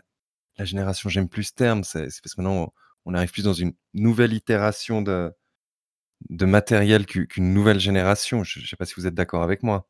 C'est Bah, plus une que- continuité, quoi. On avait Ouais, c'est- demandé en termes de nom si jamais ils n'allaient pas appeler la nouvelle console la Xbox tout court. Enfin, je sais pas si vous vous en souvenez, pendant un Ouais, bon ouais. moment, parce qu'on se dit eh ben, ils vont appeler en fait ça la Xbox et ça va être voilà, constamment une nouvelle Voilà. Xbox. C'est tout quoi. Et bon, bah, de- 2019, on a une autre annonce assez importante pour Microsoft, qui est Ah, le voilà, xCloud. 2019. Ah oui, c'est vrai. C'est vrai, c'est vrai. Le xCloud, qui est, qui est le déploiement euh, plus- de plus en plus massif de leurs services en réalité, Sûr. qui, qui doit être développé, qui doit, qui doit être déployé par- pour octobre 2019 et, et qui maintenant est- est déployé. Après, Donc, c'est c'est quelque chose qu'on verra dans le futur, ça, pour Aussi. l'instant. Donc, euh, c'est c'est- encore une fois, c'est la mise en place sur le long terme. Ouais, tout à Pour fait. l'instant, il n'y a C'est- pas vraiment de résultats immédiats, mais effectivement, En- voilà. ils Sur la partie gaming, parce que pour tout le reste, Azure, t'inquiète pas que c'est complètement euh, effectif. Hein. Et Y a pas d'ailleurs, de le- souci. hein. Le truc qui était drôle en 2019 aussi, c'était, euh, je voulais le caler un petit peu plus tard, mais on peut le caler maintenant. C'est la, fameux, la fameuse annonce du partenariat entre Sony et Microsoft pour le cloud. Et là, c'était C'est très ça. très drôle. C'était vraiment succulent à voir. voilà, donc, À ce point-là. Babyboul était heureux de, de voir ça. tu parles du, du xCloud, je pense pas que ça ait eu un impact aussi fort, tu vois, que comme on disait tout à l'heure, le Game Pass. euh, Non, non, bien sûr que non, mais, Ça mais va. ça, ça va juste, c'est- une annonce pour le futur en réalité, le, Ah le xCloud. C'est pour C'est la ce, suite ce- logique, ce- quand même. ce- ce que va bah, être le... ça je cherchais tout à l'heure quand je vous disais chaque année il y a une annonce. Bah, tu vois, le 19 en fait c'était le xCloud, j'avais oublié. Ça, va d'autant être plus. C'est pour le moment, tu vois, c'est sous les radars parce que pareil, l'utilisation au quotidien de chacun de, de tous ces services, je dirais, du nuage, euh, etc. Et donc de la techno aussi déportée dans les serveurs, etc. Ça va monter en puissance avec les infrastructures de Microsoft. et eux, ils sont un peu déjà en place. Et justement, ça va aussi commencer aussi à pallier à euh, éventuellement des faiblesses de hardware en local en faisant justement plutôt tourner des grosses machines à, distance et euh, faire euh, par exemple du upscaling à distance pour te voilà tu, balances en 1080 etc ton, ton soft il va juste l'upscaler avec des programmes ça va être du deep learning ça va être des trucs comme ça ça va être juste dingue quoi D'ailleurs, l'architecture va commencer à s'effacer tout doucement tu vois. Ce, que tu, ce dont tu parles là, c'était, il me semble, une des promesses de Microsoft en 2013-2014. C'était l'utilisation du cloud à outrance. Regardez, ce jeu-là, il tourne pas très bien. Bah, grâce à la puissance d'Azure, le jeu tournera mieux. Et je trouve que ce truc-là était ultra, ultra effacé ensuite dans la communication de Microsoft. On n'en a plus entendu parler. Comment ta console elle est plus connectée tous les 24 heures, ce qui devait quand même être le, cas à la base. Comment tu veux euh, mettre en place des jeux qui ont besoin du cloud, euh, tu vois Apparemment, euh, Sea of Thieves, c'est ça. Pour, si- Oui. pour la simulation des vagues et tout, c'est ça. Mais je dire à la base, tu peux pas, du coup, tu peux pas le faire pour des jeux euh, offline, tu vois. Enfin, c'est, il y a, il y a, Ah oui, c'est un- tu peux pas optimiser tes jeux pour, oui, effectivement. Oui, c'est vrai. Je je pense que c'est ça, hein, moi, le, le gros problème. euh, Alors que Sea of Thieves, tu dis, bah, c'est un jeu qui est uniquement en ligne, donc forcément, le mec sera connecté à Internet, donc je peux utiliser euh, le cloud, quoi. Mais Ouais. regarde, par exemple, sens. ça n'a pas marché euh, des masses, ouais. Effectivement. Ça- ça- enfin les billes sont présentes euh, et- Pour ça, il y a le Drive Attack qui était aussi censé utiliser, mais je sais pas trop euh, si, si ça l'a vraiment fait, en fait. Voilà, bon. Donc là, on se perd un petit peu en 2019. D'ailleurs, on a déjà le premier teasing de la, de la série. Fait que, je sais pas, c'était projet quoi déjà? Scarlett, c'est ça? Sur le projet Scarlett Project euh, Scarlett. Voilà, Mhm. en- le 3 2019, alors que chez PlayStation, il a fallu attendre 2020, ou je sais même pas si- s'ils avaient commencé peut-être un peu à parler de la nouvelle génération 2019 avec une interview, je crois, de Jim Ryan, qui parlait notamment d'ailleurs de Ah, la on, vie. a- on a- on avait vu, bah, je- Chez Wired, un truc comme ça, non? Ouais, oui, c'est exactement, c'est une interview chez Wired où, où ça a un peu balancé des choses, mais on n'a on n'a pas su euh, grand-chose. Euh, que- comme l'idée Commodus, le projet Scarlett a donc été annoncé en fait en- aussi en, bah oui, c'est ce qu'on disait tout à l'heure, à l'E3 2019, et, et, en- et maintenant on va arriver dans ce que je considère en fait quelque part comme le présent, c'est fin 2019, euh, de 2020. 2020, euh, où là là, je trouve que que Microsoft a a repris la main niveau communication, notamment avec, heu, bah, la la présentation de de la console au au VGA en fin d'année 2019. Je sais pas si vous en rappelez? Ouais, c'était un petit Oui, peu c'est une présentation complètement surprise. C'est un truc qui a été un petit peu shadow drop, heu, bah, comme c'était aux États-Unis, c'était il il était, heu, 04:00 du matin, je crois, heu, en France et en Suisse. C'est la la 1re fois depuis des années que je me dis: «Non, c'est bon, heu, nique sa mère, Awards, il se passe jamais rien, c'est relou». Il y a juste au pire, au mieux, il y a un concert, je me souviens de ce concert de Doom qui était excellent, il une année là, voilà, mais je me dis: «Non, c'est bon, cette fois-ci je dors cette année». Putain, je me réveille le matin, je vois ça, j'ai jamais été aussi dégoûté, je crois. Je dis: «Putain, me manquait ça, c'était ouf!» en plus, je le la forme géniale, je me dis: «Ah, j'aurais trop aimé vivre ça en en direct, quoi».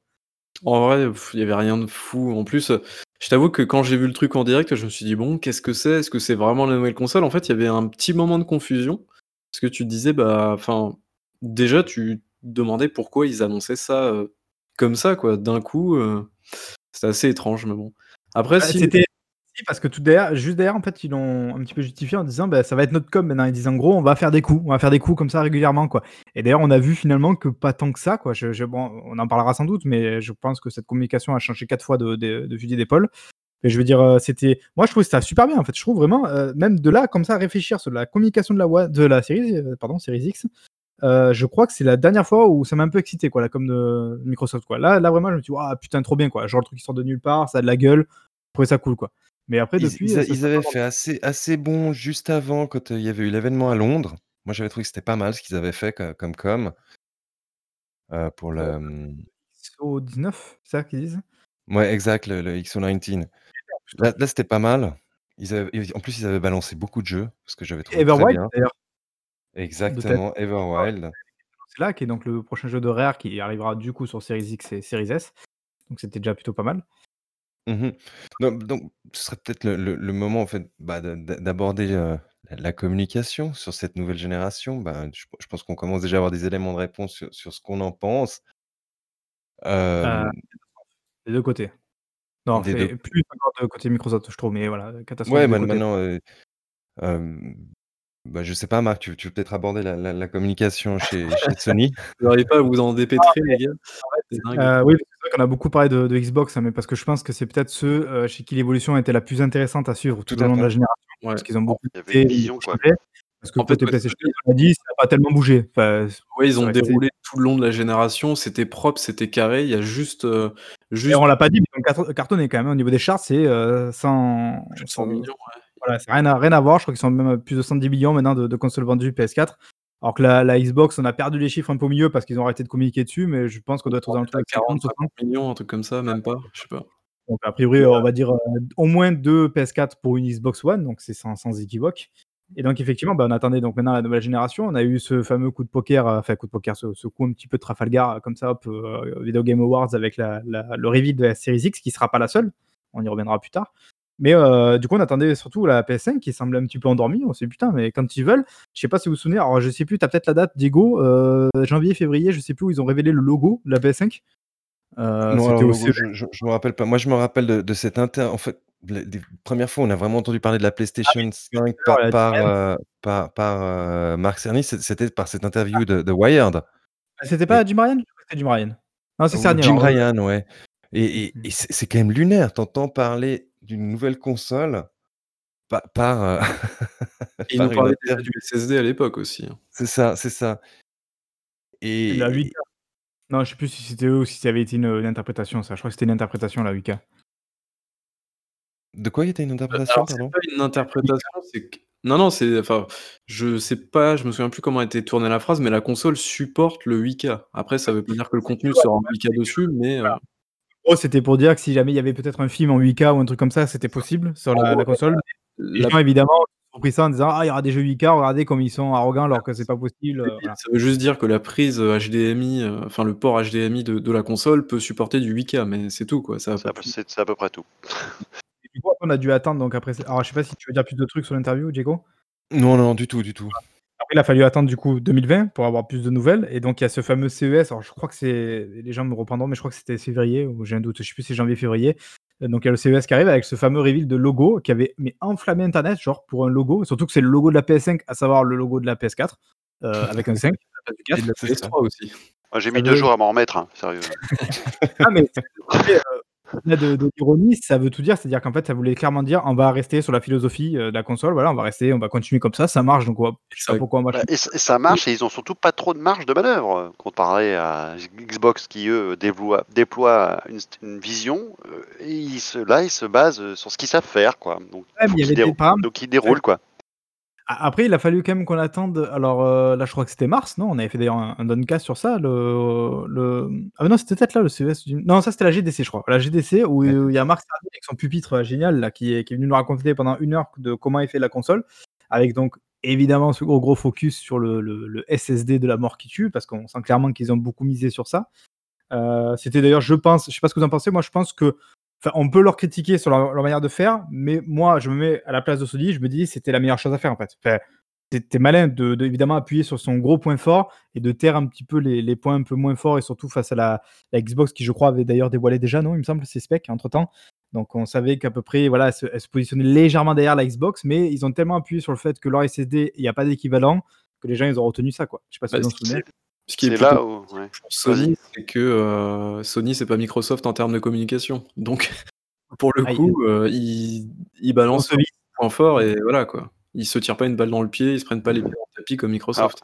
C'est un vrai, c'est un, c'est un vrai point fort ce SSD s'il est bien utilisé. Donc il faut que derrière des jeux comme Ratchet le mettent bien en évidence, le fait de pouvoir swapper comme ça d'un univers à un autre sans temps de chargement, etc. Ça peut un peu révolutionner le game design, donc ça peut créer des jeux à part.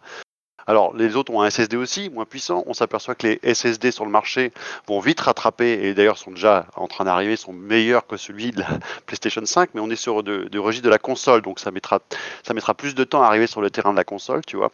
Ça, attendra la mid-gen, quoi, en gros, quoi. Et euh, donc là, ils ont un créneau là pour montrer qu'un SSD plus puissant que la concurrence peut faire la différence sur euh, certains jeux. Donc euh, Ratchet sera un premier élément de réponse, à mon avis, parce que justement, c'est un peu leur, le jeu étalon sur ce, sur ce SSD. C'est un studio maison, donc je pense qu'ils ont des, un- ils ont euh, cahier des charges, à mon avis, très spécifique sur ce point. Sur ce point. Donc à voir ce qu'ils vont en faire, mais effectivement, c'est leur meilleur atout pour montrer que technologiquement, ils peuvent encore proposer des choses. Bah, disons que ce qu'on n'a pas dit peut-être, parce que pour moi c'était assez important, c'est qu'à l'époque du reveal euh, PS4, qui était va- PS4, hein, j'ai bien en 2013, ce qui était vachement intéressant, c'est qu'après la PS3, qui avait beaucoup misé sur son fameux sel et en disant voilà, ils ont une, architecture super complexe mais super puissante et tout, et on sait qu'ils ont eu beaucoup de mal à la maîtriser et à en faire la démonstration face à la 360 qui était sur le papier peut-être moins, moins puissante. Là, ils- ils se sont dit avec la PS4, euh, dans revirement de situation, Marc Cerny qui va totalement gérer l'architecture de la, de la PS4, donc lui qui est un développeur à la base, hein, on le rappelle, avec des La jeux PS5, incroyables. la PS5, tu veux dire? Non, la PS4, la PS4. Ah, déjà. PS4, d'accord. Ouais, ok, ouais, déjà la lu- PS4. ouais. Déjà lui, l'architecte de la console, donc avait dit voilà, on va, on va appeler un développeur pour qu'il fasse euh, une console simple à développer. C'est ce qui s'est passé avec la PS4.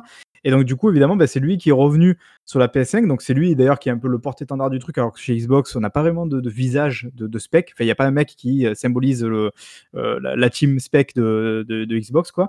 Et, et du coup, bah, voilà, donc en fait, lui, il est venu parler en tant que développeur au développeur en disant bah, j'ai fait une architecture euh, qui est euh, totalement faite pour euh, éviter les fameux, je crois qu'ils appellent ça les goulots d'étranglement, tout ça là, de, de- du développement et de faire en sorte que, bah, que, que tout se passe bien. Et pour lui, évidemment, la manière dont il a vendu, le SSD, c'est c'est la pièce maîtresse de ça. Quoi. Alors, le problème, c'est que tu sens qu'ils ont été quand même assez euh, crispés, enfin un peu traumatisés plutôt par la, lors de la vie de la PS4, avec ces histoires de chauffe. Avec ça, il y a eu quand même un nouveau châssis sur la PS4 Pro, etc., pour limiter le bruit, etc. C'est quand même, on a quand même un souci de la PlayStation 4, c'est ce bruit quand même, assez, assez gênant. Quand tu joues, tu entends la console, ça fait chier quand même. Et je pense qu'ils ont, ils ont tellement été traumatisés qu'ils se sont dit, plus jamais. Donc, on va faire un truc qui respire. Résultat, on a un truc, et ils ont un truc énorme. Donc, je pense que, je pense que ça a dû jouer aussi dans le fait que la PS5 ait cette taille et qu'ils aient mis pour le coup des très gros ventilos. Et, euh, et je pense que ça découle de ça, la taille de la PS5, de, du traumatisme de la, de- du bruit et de la surchauffe des PS4. Et tant mieux, Ouais. de toute façon, ils ont dû faire des compromis. Tu peux pas tout avoir en une machine. Tu peux pas avoir et une machine ultra compacte, et une machine ultra silencieuse, et une machine euh, qui fait, euh, qui ne chauffe Bah, pas. C'est exactement la même chose qu'on avait avec la One à l'époque. Hein. Je sais pas si Et vous vous souvenez, je justement. pense que la, la série X arrive peut-être à trouver ce compromis-là. J'ai l'impression. Sur les premiers benchmarks qui arrivent dans les rédactions, faudra voir sur la durée, parce que c'est sûr sur la durée qu'on voit justement les faiblesses et comment ça, comment ça vieillit, quoi. Mais euh, On s'était tous dit, comme je disais tout à l'heure, ah tiens, ce magnétoscope, mais elle était énorme, et parce qu'en fait, je pense pareil, la même chose, ils avaient flippé de refaire comme la 360 où il y avait cet énorme problème de ring red of dead, Mhm. au death, euh, parce que la console, bah, du coup, chauffait vachement. Il y avait la, je crois que c'était non, la pâte thermique qui, qui se barrait, ou je sais plus ce que, je sais plus ce que c'était Ah, exactement. ça oui, mais, mais- mais en fait, il faut considérer que maintenant les consoles, c'est comme des PC, ne mettez plus vos consoles dans des meubles, sauf si vraiment le meuble est ADR et derrière, dessus, dessous. Mais si vous avez 3 cm de chaque côté de la console, vous êtes, vous êtes sûr que vous allez euh, euh, entamer la vie de votre console, en tout cas au niveau des composants, et donc de la pâte thermique. Donc, ou vous savez la démonter et la changer, très bien. Si vous savez pas faire ça, mettez les consoles hors des meubles. Maintenant, déjà sur la génération actuelle, la current gen dont on parle, là, fallait, fallait commencer à le faire. Ne- sur la suivante, c'est sûr, hein, c'est sûr. Ça marche, c'était le conseil de ton coach. Ah, mais si vous voulez faire durer, c'est sûr. Sinon, vous- Merci, voilà. Par contre, là, tu as un peu grillé les étapes parce que euh, euh, à ce moment-là, donc la GDC, on n'a toujours aucune idée de ce à quoi ressemble la console. Donc, on savait pas qu'elle était encore énorme et compagnie, tout ça, même si euh, il avait commencé à donner des indices qui allaient dans ce sens-là. On n'avait pas non plus encore la manette parce que ça, est, ils n'ont pas refait le coup de montrer juste la manette là. Ils l'ont montré un petit peu Mhm. plus tard la manette. Euh, Mhm. là, par contre, j'ai aucune idée de quand exactement. Je sais plus quel mois c'était parce que je sais pas si vous vous souvenez, c'est tombé un peu un soir comme ça, juste avant un inside, je crois, non? Un inside de. Microsoft. C'est ça. Voilà, alors je sais Ils, plus. ils avaient, ils avaient cassé l'internet avec la manette. Que maintenant, rétroactivement, on sait que la manette, elle est vachement importante quand même chez eux. C'est pas genre comme s'ils avaient balancé la. ben, un peu comme le logo où on s'en fout. Genre, ils auraient pu balancer une DualShock 5. Et en fait, non, ils ont balancé la DualSense, son nouveau don, et qui était pour une fois une vraie nouvelle manette quoi, pour, pour PlayStation. Quoi, avec, euh, a priori, c'est- enfin, en tout cas, ces arguments qu'ils essaient de vendre euh, comme tels. Donc, voilà, donc ils ont montré d'abord la manette, et après, du coup, il a fallu attendre, du coup, alors je crois que c'est juin, si je dis pas de bêtises, où on a enfin vu la console avec Moi, j'a- j'attends beaucoup de cette manette parce que je trouve que la manette euh, PS4 est foireuse complètement. Elle, ne me plaît pas du tout, du tout. Je trouve que c'est pas une, très bonne manette. Donc, euh, on va voir ce que va proposer PS2, celle-là, quoi. La PS3, PS4, moi j'ai l'impression d'avoir un truc Play School dans les mains, c'est une horreur quoi. Mais au-delà de ça, ça. même le- l'ergonomie, de la, surtout la PS4, tu as des boutons Start et Select, enfin ils s'appellent plus comme ça maintenant, c'est option et cher. Euh, tu les sens pas sous les doigts, tu les cherches encore du regard quand tu vas les. Voilà, même si tu es habitué. Euh, tu as les sticks, les, les gâchettes qui te glissent des doigts quand tu. Voilà, c'est insupportable. Euh, les sticks aussi euh, analogiques, c'est pareil, quand tu maintiens des positions, ils te glissent des doigts. Ils s'abîment, on a vu des sticks aussi qui s'abîmaient, mais ça je pense que c'est n'importe sur n'importe quel grip ça peut faire ça. Donc je trouve cette manette pas bonne. Et puis en, ne parlons pas de l'autonomie, bien entendu. On va voir s'ils ont amélioré ça. Aussi, ouais. Et après, du coup, vous en avez pensé quoi un petit peu? Alors là, pendant tout ce temps-là, il faut quand même euh, se dire que Microsoft, ils n'ont pas fait grand-chose. Ça, c'était un peu peut-être que ce, ce- ce qui, ce qui pouvait décevoir. Parce Ouais. qu'ils ont, donc, on l'a dit, ils avaient dévoilé leur, leur spec. Donc voilà, donc on avait fait un peu avec un tableau comme ça qui a été mis sur Internet, euh, les specs officiels. Ils ont fait aussi ce fameux Inside. Euh, enfin, non, si, c'était un Inside, je crois que l'avait appelé Oui, Inside. un hein, inside pour, pour la nouvelle gen. le 7 mai, voilà, en, en annonçant, et là, on revient finalement à ce que tu disais, Diego, ces fameuses erreurs de communication, on a un petit peu commencé à revoir ça aussi, euh, annonçant les premiers gameplay next-gen. Alors évidemment, tu as passé 7 mois à dire que ta console, c'est un truc de fou, c'est une brute, elle est super puissante, 12 teraflops, machin truc et tout. Attention, Inside avec les premiers gameplay next-gen, et finalement, on s'est retrouvé avec des gameplays de jeux indé ou de jeux euh, du style. euh, et encore Assassin's Creed, je dis ça, je crois qu'il n'y a même pas de gameplay non, dedans en plus. Euh, un problème avec les jeux indés non, mais je veux dire, je... en général, c'est pas les jeux indés qui démontrent. le- Quoique je dis ça, mais. la Alors là, là je- on, va, on va prendre une, une citation de notre chat et, de Florian. Il a, il a assez raison, c'est le, le Aaron Effect. c'est Ah l'effet ah oui. Aaron Greenberg. Je vais pas s'étaler sur ça parce que moi j'estime aussi que Aaron euh, il a fait son temps, que là il fallait un petit peu changer, mais je vais encore me, me prendre la foudre de, de- du sol, des soldats verts. Et voilà. Euh, mais ouais, il y a eu du jeu, si ce n'est Bright Memory qui était un jeu indé du coup, non Je pense, on peut considérer comme tel. Personne Qui est quand même très joli, c'est vrai, sur, euh, sur Series X, donc ça au moins ça avait un petit peu de gueule quoi. Mais après le reste, alors je dis pas que les jeux étaient pas intéressants parce que vraiment le catalogue en soi, je sais pas si vous en souvenez un petit peu, il était cool, les jeux étaient cool en fait. Le catalogue était, est très cool, effectivement. mais c'est peut-être pas ce qu'on attendait à ce moment-là, quoi. Pour moi, c'était ça, c'était un problème de timing. C'est-à-dire que quand tu as passé 7 mois à te faire chauffer à blanc sur la, pub, la console la plus puissante, euh, machin truc et tout, tu t'attendais à avoir bah, des gros jeux first party dégueulasses, bien sales, qui, qui t'en mettent plein la gueule, quoi. C'était ça qu'on voulait voir, quoi. C'est ça. Donc là, c'est un petit peu refroidi, surtout que derrière, bah, tu as le, le- le, euh, Sony qui vient enfoncer un petit peu le clou avec en juin alors, une conférence qui était certainement pas mémorable, mais bon, qui avait le mérite de montrer la elle console. était Enfin, les carrée, elle était efficace. Elle était carrée, elle était elle jeux. où, heu, elle parlait à son public c'est-à-dire du public très casual, très, heu, impressionnable avec des trucs, vraiment ça ça tape dans le mille et c'est, c'est du triple A qui tâche et c'est Exactement, Babyball. ils ont exactement compris ce qu'il fallait qu'ils montrent. Contrairement à, voilà, c'est ça, c'est une conférence qui était comme tu dis Diego, elle était carrée. Heu, c'était pour du casu, c'est je dis pas ça de manière péjorative, mais c'était pour, heu, le casual, c'était pour la personne qui va prendre son FIFA, son Call of. Il a vu des jeux qui en foutent plein la gueule, il sait ce qu'il doit commander pour la fin de l'année, c'est une PlayStation 5, c'est pas une Xbox et pour le coup, Sachant Microsoft, ils ont foiré de parce que le contexte de l'époque, faut rappeler qu'à ce moment-là précis, on était encore dans un monde où les jeux devaient sortir uniquement sur PlayStation et pas sur PS4. Je tiens aussi à le signaler parce que je me suis fait avoir, moi j'ai vendu ma PS4 Pro, donc voilà, je tiens à le signaler. De toute façon, elle Parce était que par seule. c'est Mais clair, mais Marc, Marc, est-ce que omettre est mentir? Oui, voilà, ils ont oublié de le dire. D'ailleurs, ils ont même oublié en septembre de le dire, mais bon, c'est en encore autre chose. Mais du coup, pour la Xbox, bah, on avait enfin le rendez-vous qui était mis. C'était censé être, voilà, le rendez-vous, hein, on n'a pas arrêté nous-mêmes de le dire.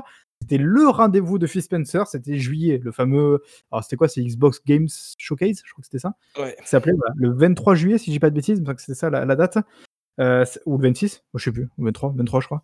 Heu, voilà, donc le rendez-vous était pris, on était censé avoir enfin la conférence Xbox avec les bons gros jeux first party qui tâchent, surtout qu'on a oublié de le dire, mais parmi le les bonnes décisions de Phil Spencer, il y a eu surtout ces décisions de racheter des studios parce qu'ils avaient pas beaucoup de studios maison et au fil des années, là, un petit peu les années avant la bah, avant 2020, ils ont racheté petit à petit des des studios comme ça et ils ont alors ils ont acheté, heu, je sais pas, est-ce que vous, heu, si vous pouvez choisir peut-être 1 ou 2 rachats qui vous ont qui vous ont bien hypé là, ce serait quoi là, sur les les rachats de studios?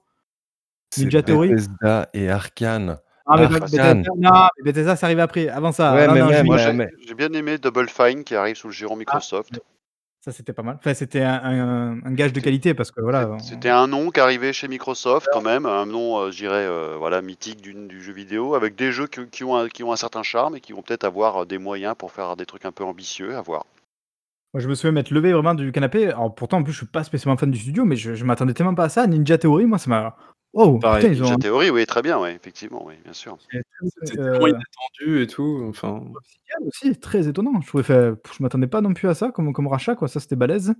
Heu, il y avait quoi? Il y avait inXile aussi peut-être qui était un peu étonnant parce que Ouais, inXile, c'était c'était très classe ça. C'était à Mexico ça, je crois, non, il me semble qu'ils avaient annoncé ça. C'était fin Je je 2018 ou un truc comme ça? Et ils avaient annoncé, mais ça c'était moins étonnant évidemment, heu, Playground parce que, heu, ils ont quand même collaboré un moment et on en parlera tout à l'heure je pense, C'était heu, voilà. Undead Labs pour les State of Decay, Et heu, ils ont racheté aussi Compulsion Games qui là, pour le coup, c'était un peu une surprise. Bon, en même temps, le studio a pas un énorme pédigré, donc c'était pas non plus ultra, ultra surprenant, mais heu, ils ont faudra nommé, voir, toujours pas sur quoi ils travaillent, mais qui est censé travailler sur des très, très gros jeux avec une Dream Team quoi. Ouais, mais ça je je je je suis pense quand même de cette un des des plus hypants quand même, c'était, Obsidian. Ouais, parce que c'est bah, là, il y a le côté à la fois c'est un peu ce que disait voilà, le coach disait, il y avait le côté un peu prestigieux finalement avec, heu, Double Fine. Heu, tu avais le côté un peu audacieux avec Ninja Theory et en fait, je trouve qu'Obsidian, c'est un peu les 2 quoi. C'est à la fois le côté prestigieux parce que c'est quand même des mecs qui un bon pédigré et en plus, il y a le côté un peu audacieux parce que, bah, ils font quand même des jeux, heu, c'est des jeux dont tu as besoin, je pense, Microsoft quoi. Des jeux comme ça solo, un peu, RPG, qui tentent des trucs un peu sympas. Heu, c'était je trouve que c'était vraiment cool. Surtout que moi, ce qui m'a étonné et pour Ninja Theory et Obsidian, c'est que c'est des mecs qui avaient enfin, c'est des studios qui avaient vachement mis en avant leur côté indépendant quoi. Leur côté, ils étaient Mais fiers de leur indépendance surtout, on sent un un axe très, très, très gamer hardcore en réalité. Parce que du du du du Obsidian, du inXile, ça ça parle quelque part aux vieux joueurs, aux aux vieux joueurs avec du gros pouvoir d'achat aussi, hein. Ils ça tape la retraite là. Non, mais c'est mais mais sérieusement Marc, Obsidian c et et inXile, ce sont des de très et même Double Double Fine, sont de très vieux studios. Et et ça parle à à des vieux quelque part d'anciens joueurs PC, même si on y revient, mais puis c'est un message fort quand même, je trouve, de réussir à attirer à attirer des gens comme ça justement qui ont un Ouais. peu cette culture d'indépendance et tout. Parce que ça veut dire en gros, heu, alors soit ça veut dire qu'ils ont vraiment des très, très gros chèques qui font que leur indépendance, ils y pensent plus. Soit au contraire, et je pense que c'est plus ça en tout cas le message qu'ils qu'ils veulent envoyer, c'est il y a un côté, heu heu, on on est on va être cool en fait avec les studios et tout, un peu comme ils ont fait avec Rare, c'est-à-dire qu'on leur lâche la bride, ils font ils font ce qu'ils veulent et tout. Voilà, genre nous on est juste là pour dire: «Les gars, on vous met dans une sécurité financière et continuez ce que vous faites quoi. Nous ce qu'on veut, c'est vous continuez ce que vous faites, mais mais pour nous du coup et avec la sécurité financière qu'on peut vous apporter quoi». Et ça, je trouve que le Bon, message est as assez cool. un autre truc en fait qu'on a tendance à oublier dans dans les studios qu'ils ont rachetés parce qu'on avait l'impression que c'était un de leurs studios Marc. Baby Bull, coach, lequel?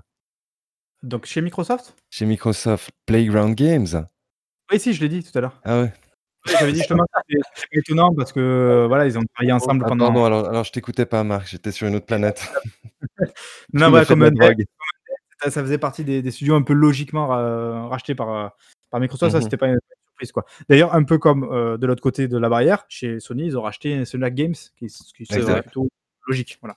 Sony, ils ont, ils ont quand même euh, pas mal de studios, hein, mine de rien. C'est vrai qu'on parle de Microsoft, mais Sony, ils ont Insomniac, ils ont Bend, euh, ils ont Naughty Dog. euh, En fait, ils avaient déjà un catalogue fort là où Microsoft vraiment pêché par le Là, Sony. là, il faut, faut voir. Microsoft se met dans l'idée qu'il faut rattraper ce retard-là, forcément. Ils ont, ils ont fait des choix ailleurs, et Dieu, Dieu sait qu'il fallait mettre les moyens pour arriver euh, à, à arriver à leur vision qu'ils voulaient. Donc maintenant, s'ils veulent re- recentrer sur le jeu, effectivement, il faut qu'ils puissent. Mais bon, je pense qu'ils ont, comme on disait, frappé un gros coup avec Bethesda. Par contre, je Oui. sais où est-ce que j'avais lu ça, mais, euh, mais c'était l- une interview de quelqu'un qui disait, alors c'était, je crois, je, euh, quelqu'un de chez Amazon ou Google, à tout hasard, des champions, du coup, en toute catégorie de jeux vidéo, mais euh, qui disait effectivement qu'aujourd'hui, c'était très très compliqué de, de repartir de zéro, vraiment totalement, de se constituer des studios, de les monter, de trouver une alchimie entre les développeurs, entre les créatifs, entre la direction et tout, et du coup de euh, d'essayer de monter vraiment un truc de zéro. Et du coup, c'est pour ça que tous ces studios, enfin tous ces constructeurs-là achètent des studios qui sont déjà montés, qui sont déjà implantés, qui ont déjà leur culture, qui ont déjà tout leur... Et pour éviter justement de repartir de zéro et d'avoir des équipes qui sont déjà prêtes à travailler. Ça t'enlève aussi quelques que années en fait euh, de développement, de racheter un studio qui est déjà existant, Ouais, ouais, tout simplement. tout à fait. De mise en place et tout. ouais, Là, en gros, ce qu'ils font, c'est que Microsoft, ils disent bon, écoutez, vous aviez des projets en cours, vous, enfin, vous, vous terminez, vous honorez tous vos contrats en cours, et ensuite, après, une fois que vous aurez terminé tout ça, on pourra commencer à vraiment travailler sérieusement sur, euh, bah, sur ce qu'on avait prévu, sur la raison, euh, la raison pour laquelle on vous a racheté, en fait, tout simplement. Donc Marc essaie de nous parler de la conférence de, de Microsoft. Non, mais après, je vais pas trop en parler parce qu'en fait, on en a déjà beaucoup parlé dans des Ouais, mais juste parler peut-être de, de- bah, de- Oui, pourquoi ils l'ont raté en, en réalité. En fait, elle était Mais- pas mauvaise. Elle était Voilà, pas mauvaise. C'est juste l'amorce qui était désastreuse. Ça, ça, je pense, effectivement, beaucoup conditionné le reste, même si quand même le reste, je pense que ça aurait pu être mieux aussi, mais voilà. En tout cas, avec plus de gameplay, parce qu'il n'y a pas eu beaucoup de gameplay déjà dans cette conférence. Et malheureusement, le gros morceau du gameplay qu'on a eu, bah oui, effectivement, ça a commencé par Halo Infinite, qui devait, qui devait être un peu le, euh, la joie, la réjouissance, le- le- la scène de gloire de Microsoft, parce que ça fait très longtemps qu'on en entend parler, depuis Halo 5 qui est sorti en 2015 quand même, ça fait déjà 5 ans. Voilà, on savait qu'il y avait un reboot, ils ont travaillé sur un nouveau moteur, le fameux Sleep Space Engine qui, qui puis- depuis euh, deux avant ça. Ouais, et puis je pense que 443 Industries, doit- pour moi, devait encore faire, doit encore faire ses preuves, tu Ouais. vois, sur cette licence, tu vois. Donc il était attendu au tournant avec Infinite. Et, ils ont, et en plus, je sais pas si vous vous souvenez, mais euh, une semaine avant le, le show, mais tous les jours, euh, ils balançaient, ils teasaient à fond sur Halo. Oh là là, plus que 4 jours avant Halo, plus que 3 jours. Enfin, les mecs étaient hyper confiants, quoi. Donc, je disais, c'est- Allô, quoi. tu peux pas, tu, ouais. Tu tu peux pas être aussi confiant avec un résultat qui sera bof, quoi. C'est impossible. Ça, ça va être une, un truc fou furieux, un truc de ouf. Donc, eh ben, évidemment, quand on est arrivé, euh, on l'a on l'a suivi un petit peu en direct pour ceux qui étaient avec nous. Il y avait Malo aussi, d'ailleurs, je crois. Euh, quand on a vu ça, on a fait Oh merde. Parce qu'en fait, Ah, bon, On a eu c'était pas. donc euh, Voilà. C'était pas nul. Enfin, je, je, ouais, je reste persuadé que le feeling de jeu et tout, de ce qu'on a vu, voilà, c'est très à l'OS, que tout monde, voilà, et ça faire, très ouais. agréable en main, il n'y a pas de souci. Mais clairement, et on pourra dire ce qu'on veut, ce qu'on a vu, c'était franchement pas à la hauteur de ce qu'on pouvait attendre de- du porte-étendard de la Xbox Series X, qui est censé être ultra puissante, quoi. Voilà, Je, vendu je- comme tel. je- quoi. je pense que c'est plus qu'un défaut technique du jeu en lui-même, c'est surtout un, un- un défaut de pure direction artistique dégueulasse, en fait, qui n'a pas du tout rendu hommage à la séquence qu'on nous a montrée, quoi. Il y avait des, éclairages dur, ouais. des éclairages qui étaient pas enfin voilà c'était alors autant je suis très critique sur la débauche d'éclairage parce que maintenant qu'on peut faire des éclairages dans tous les sens les gens les utilisent à, à tort et à travers et des fois ça te fait je te dis tu as l'impression d'être en discothèque dans les jeux vidéo parce que tu as des éclairages dans tous les sens. Là il y en avait pas en fait. Il y avait pas de direction artistique sur euh, la le, voilà la, la- la mise en scène euh, visuelle du de, de la phase de gameplay. Donc euh, j'ai trouvé ça plat euh, visuellement C'est ça, ouais, on a un côté plat. Et d'ailleurs, c'est un peu comme ça aussi qu'ils ont essayé de se, de se justifier d'hier en disant bah, attention, c'est pas la dernière build en date. Alors évidemment, on l'a pas précisé, mais les gens le savent. En 2020, il y a le Covid qui est arrivé, donc qui a mis beaucoup de bordel et tout, évidemment, dans les développements, tout ça. Donc, ils ont un petit peu joué cette carte-là en disant, ah non, mais attendez. Puis, comme tu l'as dit, tous les effets visuels sont pas encore là, tout ça et tout fait. Ils ont essayé de, justifier ça de mille manières possibles, bien que je pense que tous d'accord pour dire, euh, quand bien même tu sais à quoi ressemble ta vidéo, tu sais très bien que quand tu vas mettre ça, les gens vont être déçus. C'est pas possible de croire que ça, ça, va passer crème et qu'il n'y a pas de souci. Donc, bah, ça a posé énormément de problèmes. Il y a eu un, peu un retour en arrière parce que d'ailleurs, bah, le jeu a fini par être reporté. Mais non, on, on sait même plus quand est-ce qu'il doit vraiment sortir, c'est-à-dire l'année prochaine, mais on sait pas exactement quand. Donc voilà, donc on, on sent bien qu'ils savent pas trop où est-ce qu'ils peuvent encore aller. Ils sont peut-être fourvoyés sur le fait de on va rendre hommage au premier Halo, d'ailleurs on le voyait sur la cover, etc., qui était dévoilé, genre de choses, Ouais, tu vois, en disant on, choses fait- comme ça, ouais. on, on rend hommage au premier, ouais, mais ils, en sont, ils, ont, ils ont rendu hommage même aux, aux- à- aux limitations techniques du premier euh, à ce moment-là, tu vois. euh, coach, il a, il a envie de, de punchliner là ce soir, à fond. je, je sais Euh, pas, mais là, non, non, c'était- c'était, c'était, c'était, c'est clairement, ils se sont tirés une balle dans le pied en montrant ça comme ouverture de conférence, quoi. Et le problème, voilà, c'est qu'effectivement, comme tu dis, ça a conditionné sans doute tout le reste parce que bah, derrière, euh, il y avait du bon, mais on restait quand même sur cette très mauvaise impression de, Halo. Et euh, alors, moi, même au-delà de Halo, j'ai trouvé ça un peu décevant dans le sens où bah, c'était encore attendre. Avec Microsoft, j'ai l'impression très souvent que c'est attendre, il faut attendre.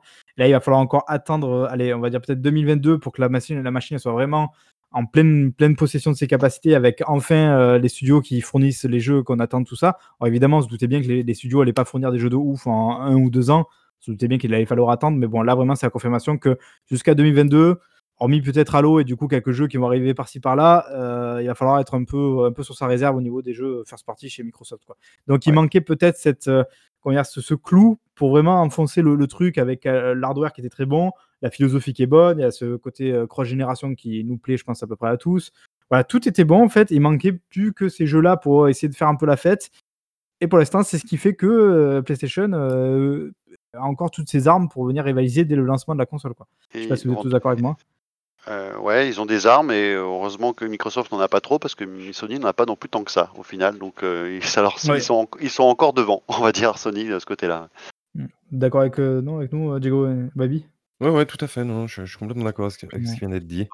Et donc Et- après, bah, d'ailleurs, PlayStation a enfoncé le clou en septembre avec euh, une nouvelle conférence, euh, pareil là, qui casse pas trois briques, à, trois briques à un canard, non, ça, ça va absolument rien dire ça. Qui casse pas C'est- trois on la- pattes à un on la canard, garde. voilà. On Ouais. la garde.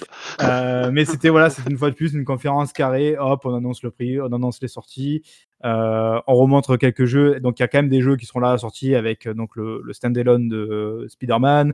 Euh, Il y a quoi Il y a euh, Demon Soul qui arrive aussi. Euh, voilà, il y a des trucs un peu comme ça.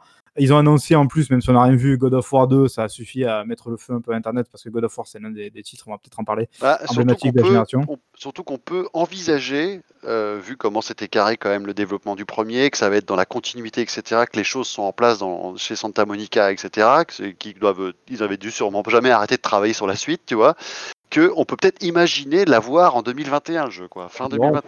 2021. On Non, peut il- peut-être Ouais, imaginer, c'est quoi. c'est ce que tu disais d'ailleurs quand on regardait la conférence, coach. Ouais, donc euh, c'est je- c'est- c'est pas, c'est pas complètement aberrant de se dire que ça peut arriver si ça se passe bien, etc., quoi. Ah ouais, non, mais complètement. hein. Bah, comme tu dis, les outils sont en place, le moteur est en place, ils vont juste le réutiliser, c'est fini, quoi. Enfin, c'est Voilà. juste les, les modèles, les scripts, et voilà, basta. Quoi. Ouais, surtout qu'a priori le hub est- dans le jeu est en place aussi parce qu'il y avait des portes fermées, tu vois. Donc euh, bon, euh, globalement, tu vas, ils vont- il y a des choses qui vont être réutilisées, donc ils vont pas tout recréer, quoi. Ça c'est clair. Ouais, en tout cas, le, le truc qui est assez cool pour cette prochaine génération, je pense qu'on peut peut-être enchaîner là-dessus, euh, c'est que vraiment on a deux propositions qui sont assez différentes. Euh, alors, les consoles, euh, il y aura toujours la petite guerre de consoles, de puissance et tout, mais en tout cas, euh, Microsoft est vraiment parti dans un côté très service, très euh, pro-consommateur, j'ai envie de dire. Alors, je sais pas si c'est s'il y a des intentions cachées derrière ou pas. On le saura certainement plus tard. Et en tout cas, il y a, euh, et il y a Sony de l'autre côté, pour le coup, euh, qui lui, eh bien, est vraiment passé du côté du, comme tu disais Marc, euh, la console du feeling, euh, la manette euh, qui réagit avec des, Mm. des vibrations un peu spéciales, machin, euh, des J'ai jeux. rappelé que je suis le premier au monde à avoir senti euh, cette, euh, cette stratégie de communication. Je, je pense qu'on a, on les a dans les archives. On, on revient à l'Emotion Engine. Tout Ouais, à c'est ça, c'est un peu ça. ouais. C'est essayer quand en fait dès que parce que c'était déjà le cas avec la PS2 hein, face à la Dreamcast et tout, dès qu'ils n'ont pas le lead technique, il faut qu'ils arrivent à trouver. bon, après c'est leur métier aussi, hein, mais il faut qu'ils arrivent à trouver euh, un autre, euh, une autre ça. manière un peu de vendre leur truc. Donc ils vont jouer sur tout ce qui est immatériel, ce qui est intangible, donc euh, l'émotion, le feeling, le- les sensations, les trucs comme ça. Voilà. Et ils ont, je pense, euh, raison de faire de jouer sur ça. Après juste peut-être avant qu'on enchaîne parce qu'on a la deuxième partie, euh, on va essayer de faire vite du coup pour la deuxième partie. Euh, on a oublié de parler parce que euh, à ce moment-là de la chronologie, elle a toujours pas été annoncée. C'est la, enfin si, plus ou moins. C'est la série S. Donc Elle n'a pas été que il- officialisée. voilà, parce qu'ils l'ont annoncé euh, enfin donc euh, début début septembre, alors que évidemment c'était un secret de polichinelle. On le savait qu'elle existait cette console. C'est la Series S parce que donc Microsoft n'a pas une mais deux consoles pour la nouvelle génération. Il y a Xbox Series X qui est un peu le modèle premium, un peu hardcore gamer, voilà, puissante, 500 euros, ça arrache des gueules, machin truc et tout, avec lecteur. Et ils ont aussi annoncé la Series S qui elle par contre est moins puissante, euh, qui a pas de lecteur, qui est vraiment une entrée de gamme à 300 euros, donc un prix assez intéressant, mais qui permet du coup de faire tourner les jeux next-gen euh, dans une résolution un peu moindre et tout ça, mais c'est le but, voilà, c'est de vraiment faire tourner les jeux euh, next-gen sur une console d'entrée de gamme. C'est le cheval de Troie du, du, du service de Microsoft qui va, qui, j'espère pour eux, euh, va, va, va s'installer au fur et à mesure de la génération à venir en- et que ça va peut-être dire ah, mais finalement j'ai pas besoin d'un truc à 500, mon utilisation du service et du Game Pass me suffit et je vais juste prendre ça quoi.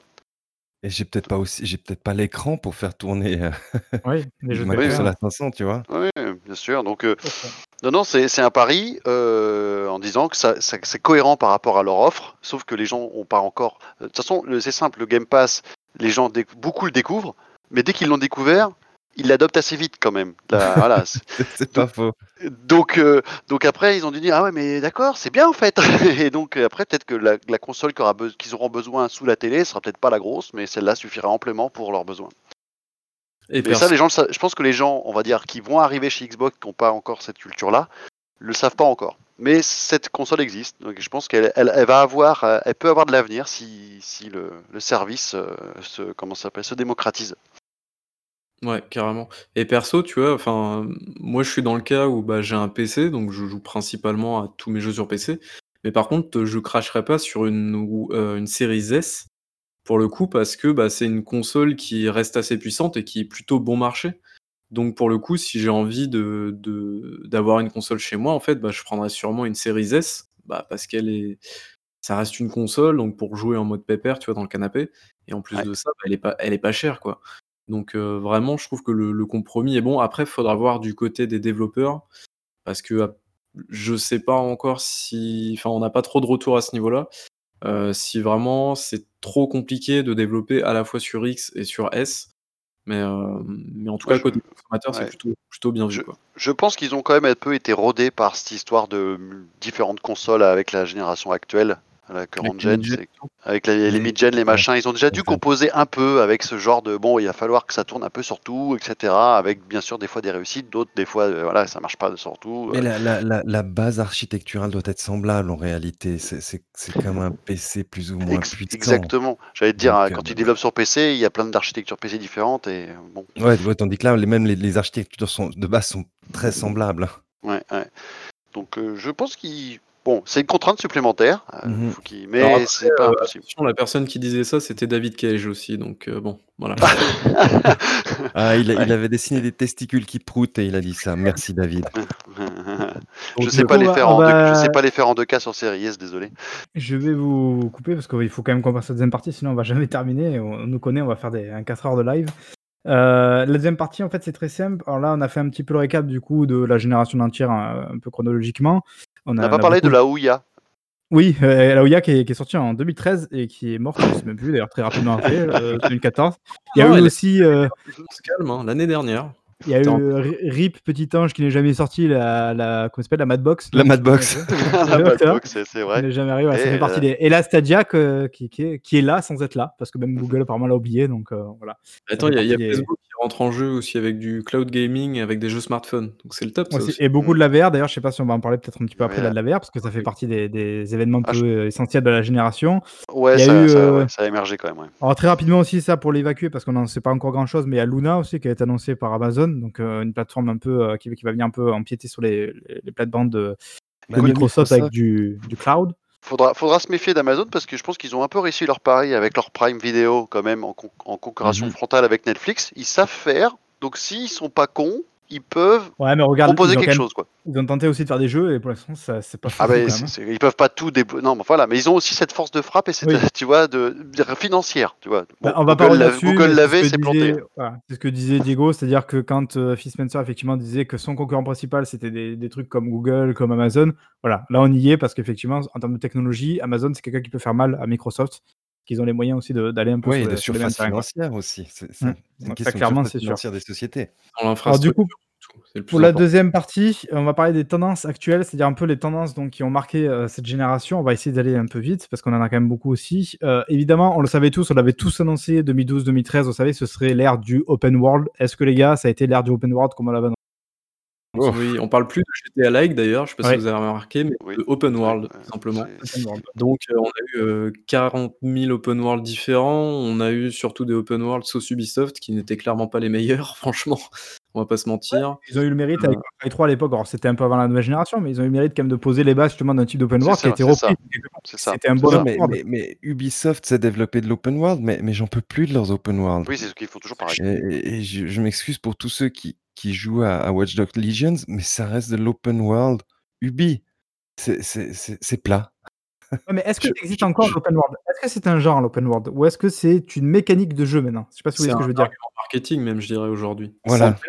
C'est RPG open world, mais si vous voulez, c'est plus vraiment un jeu open world tel qu'on pouvait le bac à sable, un peu comme on pouvait le voir avec les GTA et tout ça. quoi. C'est que pro- l'open world, c'est presque un nouveau truc euh, de base. quoi. C'est genre un argument marketing pour te dire, bah, ton jeu, au lieu qu'il te dure euh, 10 heures en ligne droite comme le dernier Mafia, par exemple, qui n'est pas open world, open world, pardon, bah, ton jeu, en fait, il va t'en durer 20-25. Ils vont t'allonger artificiellement la durée de vie pour que le caseux il s'y retrouve en termes de rapport qualité-prix. Voilà, ces jeux avec, avec iconiques, 2500 quêtes annexes C'est qui ça. servent à rien. des jeux très Pas- basiques. non, et pas, pas- très- pas dans Breath of the Wild, par exemple. Non, mais Ça je veux dire, des jeux, des jeux très basiques, très euh, solo, très dirigistes, comme ben, j'ai les exemples typiques God of War, euh, Gears of War, Halo, par exemple, qui sont quand même réputés pour être des jeux dirigistes à la base. Ils sont tous passés par la case open world. Halo, Bah, on a a- vu que oui, ça il y a le, le côté. euh, c'est là où c'est un peu plus bancal, c'est les jeux qui font le pari de l'open world en disant on va justement proposer quelque chose avec Ouais, un peu ça, plus de durée de vie et qui sont sur l'entre-deux, à la Metro Exodus, à la God of War qui reste je suffisamment dirigiste.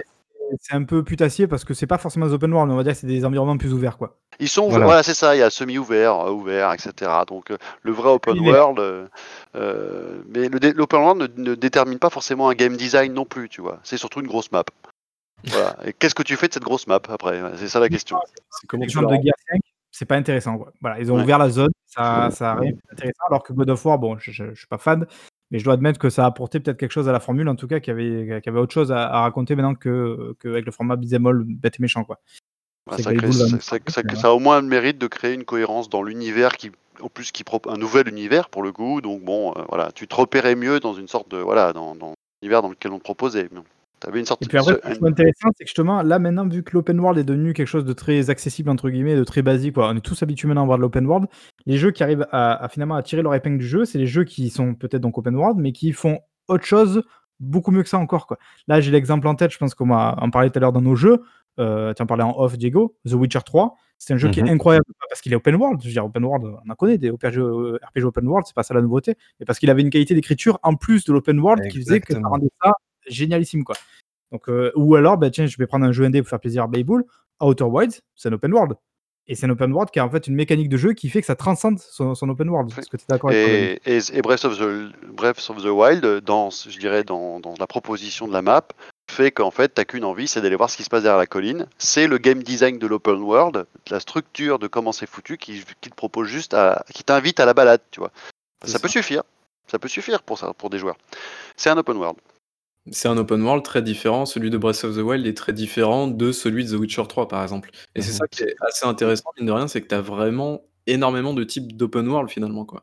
C'est que tu en as quasiment autant qu'il y a de jeux en fait. Après, faut voir, après, le truc, c'est que tu commences à avoir des standards dans les open world où les open world, les open world pardon, deviennent organiques, c'est-à-dire que l'environnement te, te, te paraît suffisamment crédible pour que tu aies une sorte de, de vie qui se passe dans le monde qui t'entoure. Parce qu'un open world où il se passe rien, aujourd'hui, ça, ça commence, tu commences déjà à t'ennuyer alors que tu as fait quatre pas dans, la, dans la- sur la map. Quoi. Après, je trouve que l'open world, il faut aussi savoir euh, se faire du roleplay en fait soi-même. Il faut, je pense qu'il faut aussi se mettre dans la peau du personnage vraiment. Et sinon, en fait, ça fonctionne pas. Enfin, moi, je sais Ouais, que ça- mais tout le monde faire- sait pas faire ça. Moi, je sais pas faire moi, ça. Par exemple, bah, Je- si c'est trop bac à sable, Légion, par exemple, la Watch Dog Légion, c'est pas un jeu pour moi. J'ai pas envie de, ma- de me créer mon propre jeu. Moi, je veux qu'on me Ouais. dirige. Donc euh, voilà. Et c'est pour ça que que- quelque chose comme Days Gone a trouvé le bon compromis. euh, parce que justement, il t'a invité à découvrir l'open world via sa narration et t'allais finalement, t'étais dirigé parce que tous les points intéressants de la carte, t'allais les visiter par le biais de la narration. Si tu voulais euh, faire des trucs par toi-même parce que c'est ta manière de jouer, tu pouvais, parce que ça reste une carte ouverte, mais au moins, t'avais pas l'impression d'être livré à toi-même. Et euh, voilà. Et moi, je sais que je suis un joueur. Je, si je suis livré à moi-même, euh, je peux passer à côté du jeu. Breath of the Wild est justement une exception où là, j'ai, je suis rentré dedans et le game design de la map me permettait d'avoir envie de voir ce qui se passe ailleurs. Quoi. Mais c'est tout. Quoi. Puis le déplacement aussi en paravoile qui, qui a aussi beaucoup aidé. Après, c'était une des tendances actuelles et je pense qu'on va encore en bouffer pendant la prochaine génération. Ouais, bah, ah en fait, je réfléchissais parce que finalement, ça, ça a été une mode de cette génération parce qu'en fait, on, euh, comment dire, les machines ont permis ça, c'est-à-dire que les machines qui devenaient donc plus puissantes évidemment que la précédente génération ont permis de, casser un peu les murs, de faire un peu des open world pour tout le monde sans que ça soit des casse-têtes euh, peut-être euh, hyper compliqués à résoudre. Et là, justement, j'essaie de réfléchir euh, à la nouvelle génération. Je me dis, est-ce qu'on va voir un nouveau genre, tu vois, un peu ça, ou en tout cas un genre qu'on connaît mais qui va peut-être exploser sur la nouvelle génération grâce aux nouvelles capacités de la machine?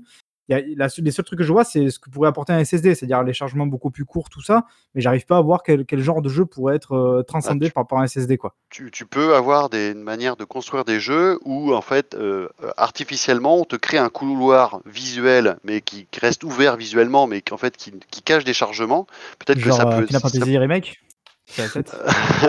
oui, mais non, mais je veux dire, c'est-à-dire que derrière ton, ton, ton, ton, couloir qui va t'amener d'une zone A à une zone B, ce qui peut être une route ou quoi que ce soit, où tu n'as qu'un seul passage, bah là, euh, tu n'as pas besoin de, cantonner le joueur à un endroit précis pour cacher des, temps des trucs de chargement. Le chargement étant immédiat, tu vas pouvoir être plus, moins contraint et, développer des, bah, des structures, des machins qui vont, elles, pas besoin d'être chargées tu vois, ou, de, qui, qui, demande un temps de chargement je, pour être affiché. Je sais pas si ça va transcender, tu vois, un mode, enfin, pas un mode, un genre de jeu en particulier. Je vois pas quel genre de jeu, plus qu'un autre, pourrait en tirer parti, quoi. Là, je sais pas, mais ça peut être une nouvelle possibilité de d'imaginer un jeu dans, la, dans sa construction, quoi. Euh, du coup, est-ce que vous avez encore quelque chose à dire sur l'open world on a Oui, l'open world, moi je trouve qu'un bon open world, c'est un open world où tu n'as pas utilisé les phases travel. C'est un bon open world. Alors là, je suis d'accord. N'est-ce pas Red Dead Redemption Par Donc, exemple. Euh, on va passer du coup au numéro 2 qui est un peu presque rattaché à ça parce que c'est des jeux qui en, fait c'est un nouveau genre de jeu un petit peu qui est apparu qui est en tiers partie. Alors c'est ce que vous et moi on a appelé, euh, je suis très fier de ce terme, le social shooter. c'est en fait les jeux qui sont apparus avec donc Destiny, The Division, des jeux de ce type. D'ailleurs, je sais pas s'il y en a tellement plus que ça. Bah, en vrai, c'est pas. Il y a thème, il y, en a qui ont essayé et qui meurent. The Division. Euh, il y a, y a Avengers qui vient de sortir. Je pense que Destiny était vraiment le, entre guillemets, le premier, ou en tout cas celui qui, a essayé de faire exploser un peu ce, style-là. C'est donc voilà, donc on a dit social shooter parce qu'en fait c'est des jeux donc qui sont en ligne, euh, qui, en fait c'est un peu des, des, des MMORPG sans le côté MMO. Non, c'est peu ça bah, Il y a un côté mémo euh, multi, massif multijoueur en fait euh, du, du mémo, effectivement. Alors c'est adapté à la version shooter, mais pour moi c'est du mémo dans la structure. D'ailleurs, tu as les loots, tu as les raids, tu as les loots, tu as les mêmes trucs, hein, c'est du mémo, sauf que c'est pas le même genre de jeu en termes de, type de jeu. quoi. Est-ce que c'est une réussite selon vous, euh, ce, type de jeu? Ça dépend si tu ça, dépend lesquels, oui. On va ça dépend la, la mécanique du mémo tel que finalement WoW. oui, bah, je peux toi, en parler. qu'est-ce que t'en as pensé, voilà, parce que toi, tu, tu es habitué au MMORPG finalement. Ben, euh, je dirais, c'est un truc qui fonctionne, quoi. Donc à partir du moment où si tu crées euh, du nouveau contenu, que tu fidélises ta communauté, euh, que tu, voilà, etc. et tout, ben tu, ta communauté quand elle est créée, tu peux l'emmener très loin dans ton jeu, effectivement. WoW continue à, amener la sienne encore aujourd'hui, tu vois. Donc Destiny, moi, ce que j'ai pas compris, c'est que dans le truc du Destiny, c'est qu'ils en aient fait un 2. J'aurais plutôt vu un Destiny qui vit tel qu'il a été. C'est ce qu'on disait, t'en souviens, Diego c'est, Pour moi, c'est le même problème. C'est exactement ça. Je suis d'accord avec toi. C'est-à-dire que c'est un jeu qui. Voilà, ou voilà. Division. Ils se sont tous les deux, entre guillemets, cassés un peu les dents sur les ventes en espérant peut-être refaire les ventes du premier, ce qui n'a pas été le cas, même si là, les jeux continuent de vivre et d'être alimentés, tout ça. effectivement, je pense que c'est le genre de jeu qui doit être alimenté plus qu'avoir une, nouvelle, une nouvelle Parce que la communauté avait l'air d'être contente et euh, bon, peut-être que c'était pas au, au, niveau des attentes du rendement du truc, mais euh, je pense qu'ils auraient pu faire vivre leur truc. Euh, c'est que, que, derrière, il y avait des grosses boîtes qui voulaient du retour sur investissement et, et exact. sur la licence. Tu avais Activision pour des Destiny et Ubisoft pour euh, The Division. Alors avec moins de euh, autre exemple, mais avec euh, qui, a, qui a moins, qui a moins d'ampleur, enfin en tout cas de truc, c'est Monster Hunter World qui lui n'a pas fait un Monster Hunter World 2 et qui a fait une vraie extension et qui s'appelle toujours, qui s'appelle Iceborne, mais qui est Ouais. relié au premier. C'est-à-dire que Ouais, tu, casses pas, la, euh, tu peux revenir dans ton contenu du, jeu du début si tu as envie, quoi. Bah, c'est ce que c'est ce qu'a fait aussi Destiny avant de faire le 2. hein. Il y avait eu des grosses extensions et tout ça. hein. Oui, oui, bien sûr, mais pourquoi ce 2 quoi? Autant garder euh, le contenu du 1 et rajouter ce que tu veux faire dans le 2, dans le 1 quoi. Et là, et là, le problème où on est, c'est ce qu'on avait dit du coup, Diego, c'est de dire voilà, tu vois, pour la nouvelle génération, clairement, a priori, que ce soit Division 2 ou Destiny 2, ils vont continuer à les supporter justement, à mettre des nouveaux trucs et tout. Mais je pense qu'en fait, qu'il y a une brisure qui s'est faite. Et je veux dire, je, à mon avis, il faudrait en fait justement faire un nouvel opus là maintenant, mais te dire voilà, on sort un nouvel opus en début de génération et il va faire toute la génération. Ouais. Je pense qu'il faut qu'on parte comme ça, quoi. Parce que je pense que là, ils ont perdu des gens qui vont. Moi, tu vois, j'ai pas envie de revenir sur euh, Destiny 2, même si apparemment il y a eu plein de trucs nouveaux que ça n'a plus rien à voir avec le jeu quand il est sorti. Ben, je reste sur l'impression que j'ai eu en jouant au jeu à sortie et je peux pas revenir dessus, quoi. Bah, le truc, c'est que vite de trois paumé quand tu arrives dans un contenu ple- ple- pléro- Mm. euh, pléthorique. Voilà, j'y arrive. Euh, comme Mhm. ça, t'es un peu pareil, t'es un peu paumé quoi. Il faut que tu reprennes les bases et sauf que des gens ils sont déjà perchés à je sais pas combien niveau combien, tu vois, max. Et toi, de t'es là, Tu comprendrais pas. voilà. Donc Et, euh, et comme ça- les MMORPG, c'est des jeux, il faut jouer avec ses potes aussi. Parce que des jeux, là, ces jeux-là tout seul, c'est pas, c'est pas ouf, quoi. Donc, euh, ça, c'est c'est peut-être un peu contraignant pour les, pour les adultes qui n'ont pas beaucoup de temps. euh, Mais t'as des voilà. jeux comme euh, Sea of Thieves qui ont trouvé le bon compromis Ouais. aussi, où la partie est immédiate. Tu- que tu aies joué ou que tu aies pas joué, tu rentres dedans, tu, c'est- ça reste basique d'une certaine manière.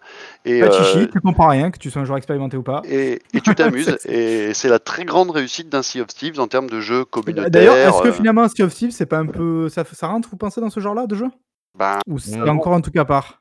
Non, non, ça, moi, ça, ça, ça rentre là-dedans. C'est du jeu service, mais Ouais, ouais. avec un concept original, on va dire.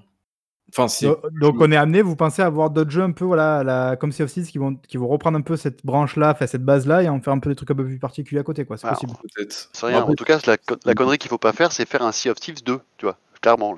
Tout à fait. Ça là, tu, tu, Oui. tu peux garder Sea of Thieves sur ta génération qui vient, là, C'est tel ça, qu'il ouais. est. avec de super euh, nouvelles add-ons. Euh, Voilà, bon, tout bah, à fait. merci du coup pour ce petit tour de, de vue. Euh, alors après, je vois, euh, je, je comprends pas trop en fait la ligne du, du programme.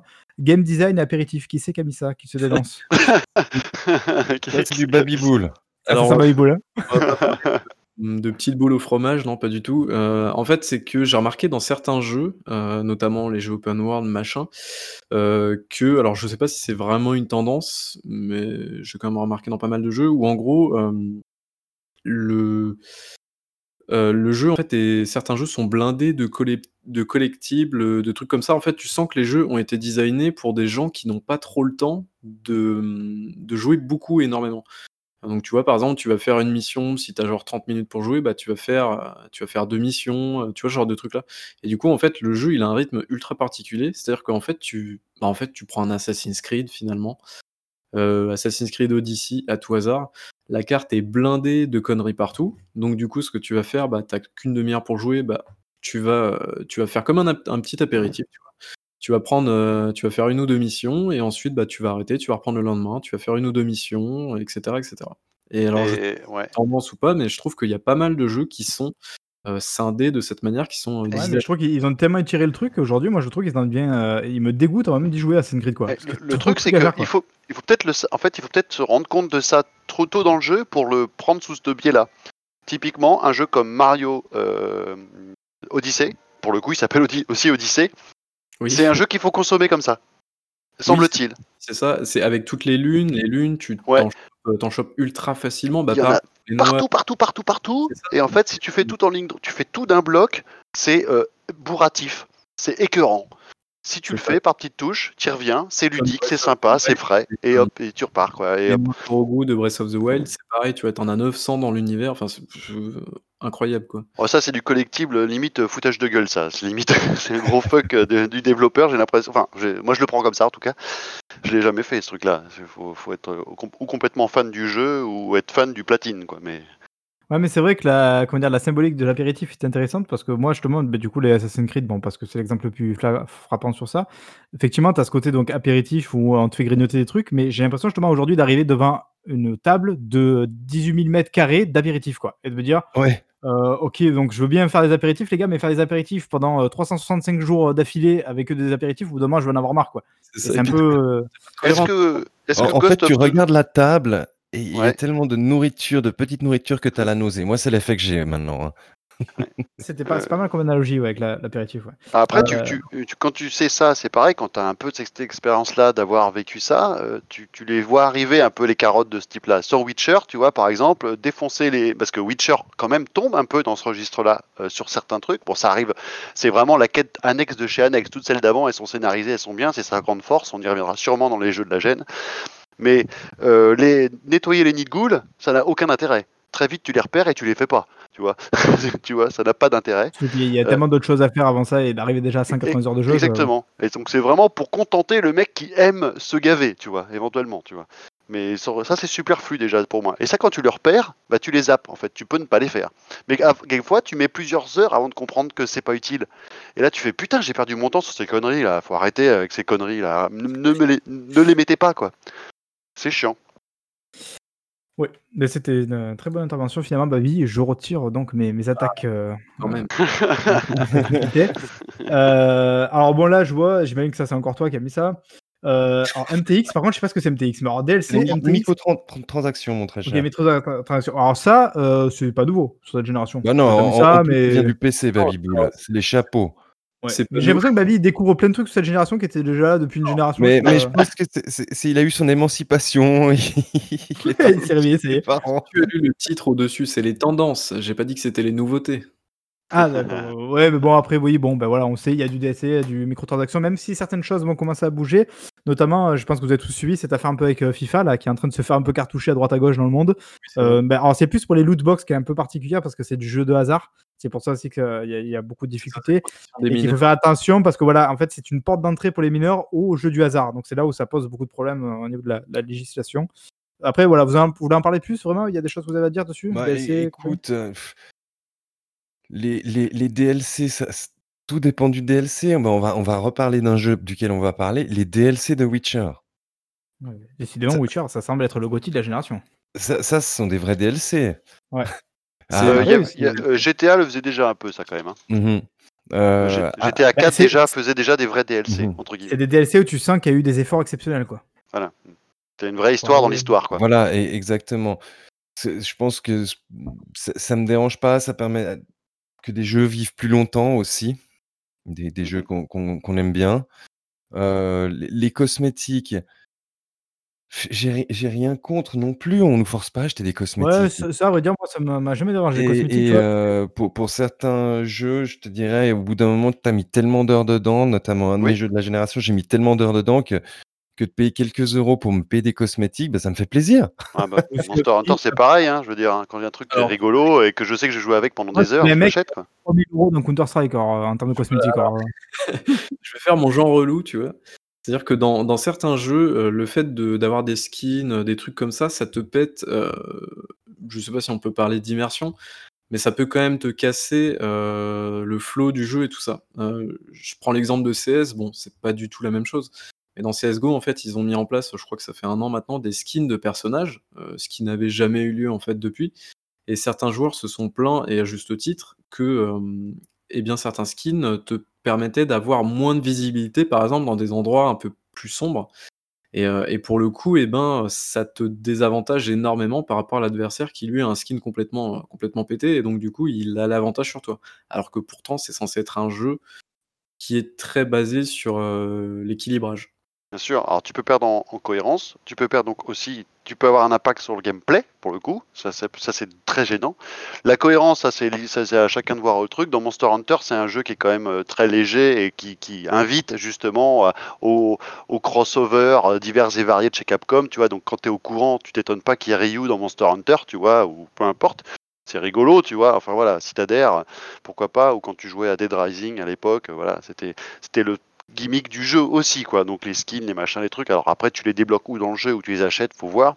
Ça c'est mais comme tu dis t'es pas obligé de les acheter. Donc ça c'est pas gênant mais il y a des jeux pour qui c'est gênant. Moi je trouve que Street Fighter 5 a abusé. Et pourtant Street Fighter 4 moi j'ai tous les costumes parce que comme on disait comme disait Diego quand tu as mis tant d'heures de jeu t'es content de pouvoir changer de costume à la volée parce que tu joues quoi. Dans Street 5 il y a tellement tellement de costumes que quand tu regardes un match de Street 5 quand tu tombes dessus tu mets plusieurs secondes, voire même tu tu sais pas tout de suite, quels sont les personnages qui jouent l'un contre l'autre, tellement les skins sont what the fuck. Ah, ça tu reconnais tu, plus tu, tes tu rejoins le personnages. point de Babyboul là en fait. Oui, tout à fait, exactement. Sur un autre type de jeu, c'est-à-dire que c'est pas lié seulement à, à Counter qui est un peu le jeu sérieux, même à Street Fighter V qui reste un jeu arcade où tu peux un peu euh, faire preuve d'excentricité dans tes skins, etc. Ça peut être rigolo, t'as des voilà. Et ben là, c'est tellement, tellement, tellement euh, abreuvé de skins dans tous les sens que tu ne reconnais plus ce qui se passe à l'écran. Alors que c'est un jeu que tu connais normalement. Et là, ça devient débile. On est bien dans le coin des réacs, là, à faire les vieux cons. hein. Ah, mais ouais, c'est sûr que. Bah, après, c'est peut-être ça aussi. Peut-être qu'il y a une histoire d'effectivement que nous, on voit le train passer et qu'on est plus tout jeune, et puis voilà. hein. Voilà, peut-être juste pour, pour réagir à une des remarques euh, qui, qui est apparue dans le chat. Le- en, en fait, DLC, microtransactions, cosmétiques, me, me dérange pas, mais, mais tant que ça, ça, ça n'est pas du gambling. Dès, dès qu'il y a le, le concept de, de gambling qui, qui rentre en, en ligne de compte, qui, ça devient Alors, un jeu de rappelle juste ce que hasard, c'est, euh, voilà, le- gambling, le- ouais. un jeu de hasard, pardon, je peux m'excuser, là, là, je trouve que c'est moche.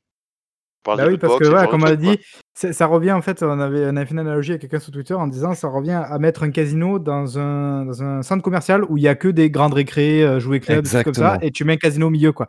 Et forcément, le gamin il va passer par là, il va finir par être euh, attiré par, par l'idée du casino, aller oui, voir, et ça va lui mettre son porte d'entrée. Et, et surtout que quelqu'un le rappelait, par exemple, Fortnite est un jeu qui est interdit au moins de 12 ans, je crois, ou 13 ans, dans ces eaux-là. Et euh, FIFA est un jeu qui est interdit au moins de, 13 euh, de 3 ans. Donc, quelque part, alors que bon, dans FIFA, tu as Donc euh, FIFA Ultimate Team, qui est un jeu de hasard et qui donc peut te donner euh, goût à des choses qui sont pas terribles. rectification. Euh, Je crois que Fortnite est interdit à tout le monde. hein. Personne ne devrait jouer à cette merde. Ah, là, ouais. On la valide, elle est bonne. On la valide, effectivement. Alors évidemment, parce que ça a été euh, une gêne qui a été très marquée par ça, euh, la mode des remasters et des remakes, alors beaucoup de remasters surtout, à vrai dire, entre les deux. Euh, parce que Mhm. voilà, parce que, parce que je sais pas pourquoi, parce que pourquoi les gars? Alors parce qu'il y a plus d'imagination, parce que c'est du que- facile. Ouais, c'est du fric facile, il n'y avait pas de jeu. Euh, notamment, je me souviens au début de génération de PS4, euh, Sony a balancé, la... a balancé beaucoup de remasters payants. Euh, et puis, du moment où ils ont, ils ont commencé à avoir des jeux qui commencent à sortir, bah déjà, ils ont viré tous les indés de leur conférence, on n'a pas oublié, les gars. Et ensuite, eh ben, ils ont un petit peu arrêté de faire ça. Mais en tout cas, ouais, c'est bien pour. bah, D'ailleurs, même. Enfin, tout le monde acclame le truc, mais Nintendo se fait plaisir à ce niveau-là avec euh, tous les jeux qui n'ont pas eu de succès sur la Wii U, parce que la Wii U. Et donc, euh, bah, du coup, ils rebalancent tout, euh, tout maintenant sur Switch et ça fonctionne bien. Et bon, Et- voilà. après, et ça fonctionne bien et Dieu sait qu'ils y mettent aucun effort. hein, en plus, en termes- c'est ça le problème. Voilà. C'est-à-dire qu'on peut critiquer le remaster pour le côté facile de la chose et opportuniste. Autant il y a des gens qui sortent les doigts, tu vois, je veux dire. Bah, un Shadow of the Colossus euh, fait par Bluepoint ou le Demon Soul qui va arriver, t'es bien content Mais de l'avoir le remaster. Là, ce, là, ce Oui. sont des remakes. Oui, mais on est, on est, des fois c'est à la limite, tu vois. Tu sais pas si on est Ah dans le oui. remake ou dans le remaster, tu vois. On est tellement, les mecs ont tellement poussé le truc au bout que ça, c'est- le remaster devient presque le remake parce que le jeu en tel quel, il est le même. hein. En tout cas, Shadow of the Colossus, c'est le même jeu. Ils réinventent pas le jeu. C'est pas un Resident Evil 2 ou 3, tu vois. Et là, on va se décider entre ce qui est un remake et un remaster, où il y a eu beaucoup de discussions à ce niveau-là, parce que déjà, même les constructeurs, des fois, je trouve, entretiennent le flou. Euh, Gears of War, qui avait été fait le premier, alors c'est un remaster selon eux. Moi, pour moi, c'est un remake. Là, tu l'as dit, Shadow of Colossus, c'est considéré comme un remaster. Pour moi, c'est aussi un remake, parce qu'à partir du moment où tu refais le moteur, enfin, où tu repars Voilà, après, pour moi, c'est si un tu remake, quoi. Si tu refais le moteur, c'est un remake. Si tu moi, le remake, c'est plutôt je change la structure du jeu, le point de vue, etc. Un Resident Evil 2 et 3 remake, pour moi, c'est plus le jeu d'origine. Il y a trop Non, de le, changements. le- le remake, pour moi, c'est typiquement euh, le, le Mafia qui vient de sortir et que, euh, qui, qui est vraiment pour moi l'exemple ultime de- du bon remake. Ah, Ils ont repris le jeu de, de- de A à Z, mais ils n'ont pas changé la vue, ils n'ont pas changé le scénario. Changer le Et, moteur. et voilà. Oui, parce qu'après, alors voilà, euh, moi, je Ouais, considère mais pour pour moi ça, peut être un remaster. Pour moi, c'est pur- c'est juste purement technique, tu vois. Pour moi, le remaster, ça peut se limiter à la pure, la, pure technique, tu vois. Ils Ouais. n'ont pas changé Ouais. des éléments de game design, tu vois. Pour moi, un remaster, c'est euh, exactement comme on peut voir avec les films, quand tu passes d'un DVD à un Blu-ray du même film. Voilà. que tu, tu as une version Ouais, qui, mais- est, euh, qui est nettoyée un petit peu, qui a un meilleur son et tout ça, mais c'est c'est le même produit de base, quoi. Final Fantasy VII remake, c'est un remake. C'est pas le même jeu que Final Fantasy VII. Et pour moi, du coup, Shadow of Colossus, c'est un remake. Bah, pour moi, c'est un très bon remaster qu'on pourrait considérer comme un remake, mais c'est d'abord avant tout un remaster avec un nouveau moteur, certes, mais c'est juste une nouvelle techno. tec- C'est une nouvelle technologie actuelle qui ré- réinterprète, qui réinterprète pas d'ailleurs le jeu, qui, qui refait le jeu de la même manière. un remakester. Alors, du coup, comme ça. Ouais, je sais pas. Il y, a- il y a des fois, il y a des entre-deux comme ça, tu vois. Mais ça, Du quand coup, voilà. à Alors, du coup, est-ce que vous avez deux trois remakes, donc remaster que vous retenez? Donc on a entendu Mafia, on a entendu Shadow Colossus, Baby Bull peut-être? Non, il y en a toi qui. Je sais pas Euh, si joué. Spyro, je, je me casse. hein. Non, il y a eu Spyro.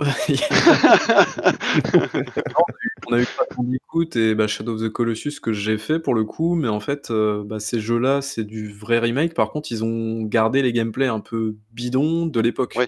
Pour le coup, c'est pas terrible, quoi. Bah, c'est pour ça que j'appelle ça des remaster, tu vois, pour le coup. C'est- C'est aussi à cause de ça. Ouais, mais bon, après, on- il y a eu quand même des efforts visuellement et tout, il n'y a pas de souci, mais c'est juste qu'en fait, ils auraient pu moderniser un petit peu le gameplay, la caméra et tout, c'est un petit peu dommage, mais après, je pense qu'il y a, non, il y a eu des trucs, euh, il y a eu des trucs sympas, j'ai rien en tête en fait, pour le coup. Euh, Bah, J'essaie de réfléchir. Ce qui est intéressant, c'est que. euh, alors. Bon, ça- non. on va sans, doute continuer à avoir des remasters et des remakes sur la prochaine génération, euh, prochaine génération, surtout avec Sony notamment. Par contre, bah, chez Xbox, en fait, ils ont un peu, ils ont un peu tué dans l'œuf ce, ce concept-là parce Le que avec remaster, leur, ils ont tué dans l'off. Voilà, Ouais. parce que le jeu qui est rétro, déjà de base, va subir euh, les améliorations de, de ce qu'il peut avoir en termes hardware. Donc, il va avoir un meilleur framerate, quand c'est permis, parce que des fois c'est loqué tout ça. Il peut avoir un meilleur framerate. Il va avoir même, vous avez vu ça, avec l'IA, le, le HDR, il va, il va faire une image HDR grâce à une IA qui va calculer ça. Fait, en fait, on va avoir un remaster entre guillemets gratuit, parce que si tu as déjà le jeu, bah, c'est bon, il compte sur ta Xbox. Ça va être le soft va- qui va le refaire en temps réel, ouais. Après, ça les empêchera peut-être pas, peut-être pas de faire des remakes. Hein. Dire, Bah, a si eu tu veux changer de moteur, là par contre, tu vois, ouais, voilà, c'est tu déploies un nouveau truc. Mais euh, il faut les- il y a les Halo, Halo 1 et 2, hein, c'est des quoi Ouais, C'est des. Ah, remaster ou oui. remake Non, il y a du remake. Je pense qu'il y a du remake. Pour toi, c'est remake, voilà, voilà. Donc, euh, mais, euh, parce que euh, d'ailleurs, il est tellement remake, enfin, il est tellement remaster qu'on pourrait considérer comme remake dans la mesure où, quand tu compares le 1 et le 2, ils sont presque plus jolis que le 3 aujourd'hui. Enfin, ils sont, ils, il est Ah pas, oui. ils sont pas datés comme le 3 aujourd'hui. C'est ça. Surtout le, ouais, le 3, du coup, euh, alors que tu vois, alors que Gears 3, je trouve que par exemple est encore très joli aujourd'hui, surtout qu'on entend parler d'une rumeur qui voudrait qu'il y ait une, une Phoenix euh, Collection, c'est-à-dire qu'ils fassent euh, anniversary du coup le 2 et le 3 aussi, pour les remettre un peu au goût de jour, mais typiquement, tu vois, Gears 3, je trouve qu'il est encore très joli aujourd'hui, alors que le 2, ça lui ferait, euh, je pense, que ça lui ferait du bien. De, de- C'est vrai qu'une compile Phoenix Collection à la Master Chief Collection au niveau qu'est la Master Chief Collection, ce serait pas une mauvaise idée. Hein. Ça pourrait, euh, moi, ça pourrait me réconcilier avec les derniers épisodes. Tu vois, par exemple, pour les refaire dans un, dans un truc cohérent comme ça, dans un tout, ça peut être très pas, pas, pas désagréable. Phoenix, à mon avis, ils vont mettre que le 1 et le 2, 3. Bon, Ouais. bref, voilà. Ouais, ouais, c'est vrai, c'est vrai. Il faut pas oublier Euh, Judge quand même. Bon, il y, a- il y a bien Halo Reach dans Master Chief Collection. hein. Dedans, du coup. Euh, Est-ce que vous avez autre chose à dire sur Re- Remaster Remake ou- Non, non, je Bah, j'ai- pas d'autres noms qui me viennent en tête. Je pense qu'on en oublie, mais bon, je pense qu'on l'a cité déjà. On a... Oh, ben, il y a Tony Hawk très récemment que j'ai parlé, mais on va peut-être arrêter d'en parler à chaque podcast, mais voilà. de, de remake. Euh, on va attaquer un gros morceau avec la VR, parce que évidemment la VR donc, était promise à, à- à tout, tout emporter sur son passage cette nouvelle génération, d'être le la nouvelle manière de jouer. Alors est-ce que euh, la VR, euh, hashtag Beat Saber, est la nouvelle manière de jouer sur cette génération? Est-ce que tu veux une réponse euh, claire et concise? Hashtag Alix, bien sûr. Non. Non, la VR, ça fait un four. Euh, Oculus s'est lancé en 2013. Ils se sont fait racheter par Facebook en 2014 pour un peu plus de 3 milliards de dollars, je crois. Aujourd'hui, on en est où? Eh bien, il y a le Quest qui fonctionne pas trop mal, le Quest 2. Euh, c'est un Ouais. casque sans fil, euh, d'ailleurs que tu as reçu il n'y a pas très longtemps. C'est ça? que ça fait un four C'est dans ça. quel sens C'est-à-dire en termes de technologie, est-ce que c'est pas à la hauteur? C'est à la hauteur aujourd'hui. En termes de techno, je pense que c'est à la hauteur. En, en fait, la techno euh, évolue à un point que les contraintes liées à la VR commencent à s'estomper au niveau purement matériel. Et qu'on est même en train de se, po- se poser la question de savoir si la reconnaissance des mains va pas prendre le pas sur les manettes en tant que telles. Enfin, à, à partir du moment où on va se- se- se- s'abstraire du maximum de matos qu'on a sur soi et en avoir que le casque, euh, éventuellement en nomade, éventuellement avec juste un lien pour pouvoir faire bénéficier de la puissance de la machine, ça commence à être de la VR euh, pas contraignante du tout et qui peut commencer à vraiment donner à, à- à- à monter en puissance quoi. Bah, tu nous parles du Quest en fait. C'est le Quest, c'est avec ça. c'est exactement le Quest, c'est ça. Donc c'est pour ça que la VR n'a pas dit son dernier mot, je dirais. Bah, je, je pense que la VR, a vra- on a elle a vraiment démarré avec euh, le, le Quest. Ouais, c'est ça. Et c'est l'évolution technologique du matériel qui va c'est- faire. qui C'est ça. aussi le, le casque qui est, qui est euh, ah, bah, un à mon sens, tout à fait personnellement, m'a fait un peu l'effet euh, oui. avec ses- les mini-jeux, etc. Ouais. C'est ouais, plus une expérience que euh, du jeu, quoi. Il y a- il y a Non, mais alors un- au départ, Ouais. au départ, c'est- tu, tu, le, le Quest, tu peux l'utiliser euh, avec ta famille, tu vois. Tu peux, tu peux le donner à mamie, à papy, et euh, ils se marrent dessus, comme, comme Ça avec la Wii à l'époque euh, et le, du jeu apéro, et, quoi. et le bowling, voilà. Mm, mm. Mais, Mais le mais, truc, c'est que la proposition maintenant des jeux est quand même suffisamment variée pour avoir plusieurs manières de jouer avec la VR, de manière plus sérieuse, des expériences assez variées, et euh, tu commences à avoir des propositions qui peuvent convenir à C'est- plus que le, le simple truc euh, Exact. entre familles. Et ça, c'est euh, c'est justement euh, si la VR elle a pas trop bien marché, c'est dans le sens où euh, certains éditeurs, certains studios et constructeurs auraient aimé le voir. C'est-à-dire qu'en fait, il y a des studios qui ont dédié, je crois que c'est le studio de Eve Online ou je me souviens plus. euh, ils avaient carrément une branche de VR dans leur, euh, dans leur studio et ils l'ont fermé il y a pas longtemps. Enfin, il y a plein plein de, de boîtes euh, qui ont fait des petits tests. Euh, Ubisoft euh, a lancé un jeu VR il y a pas longtemps encore, je crois, la semaine dernière. Ça s'appelle Argos. Enfin bref, il y a des petites expériences, mais il y a rien de bien transcendant. En fait, finalement, les grosses grosses expériences, euh, c'est les ce sont les jeux qui sont financés soit par Oculus, qui en fait des exclusivités, soit ce sont des jeux euh, développés par Valve, c'est-à-dire Half-Life Alyx, euh, c'est le premier, on va dire, et qui est vraiment un, un étalon graphique et un étalon qui, pour la qui surnage, qui surnage, très ça, clairement. oui, oui, c'est clair, c'est le gap qui commence à dire ah, ok, la VR, on peut quand même avoir ça comme truc. Ouais, C'est ouais. ça. Et soit, sinon, c'est des, ce sont des petites boîtes, en fait. euh, je pense à Vertigo Games, euh, qui a sorti Arizona Sunshine, qui a fait un énorme carton, que ça soit sur PSVR ou sur euh, Oculus ou sous Vive. Euh, ou par exemple, euh, l'équipe qui a fait Beat Saber, je sais plus, je crois que c'est la Beat Team, un truc comme ça. Enfin bref, voilà, c'est vraiment des petites expériences, mais c'est jamais de gros Mais- gros trucs. Donc c'est dans ce sens-là, vraiment. Le truc, c'est que je pense qu'il y a plein de jeux actuels qui sont pas VR, qui euh, mériteraient d'avoir vraiment une vraie version VR. On parlait de No Man's Sky tout à l'heure, qui a essayé cette, euh, cette, euh, cette adaptation-là.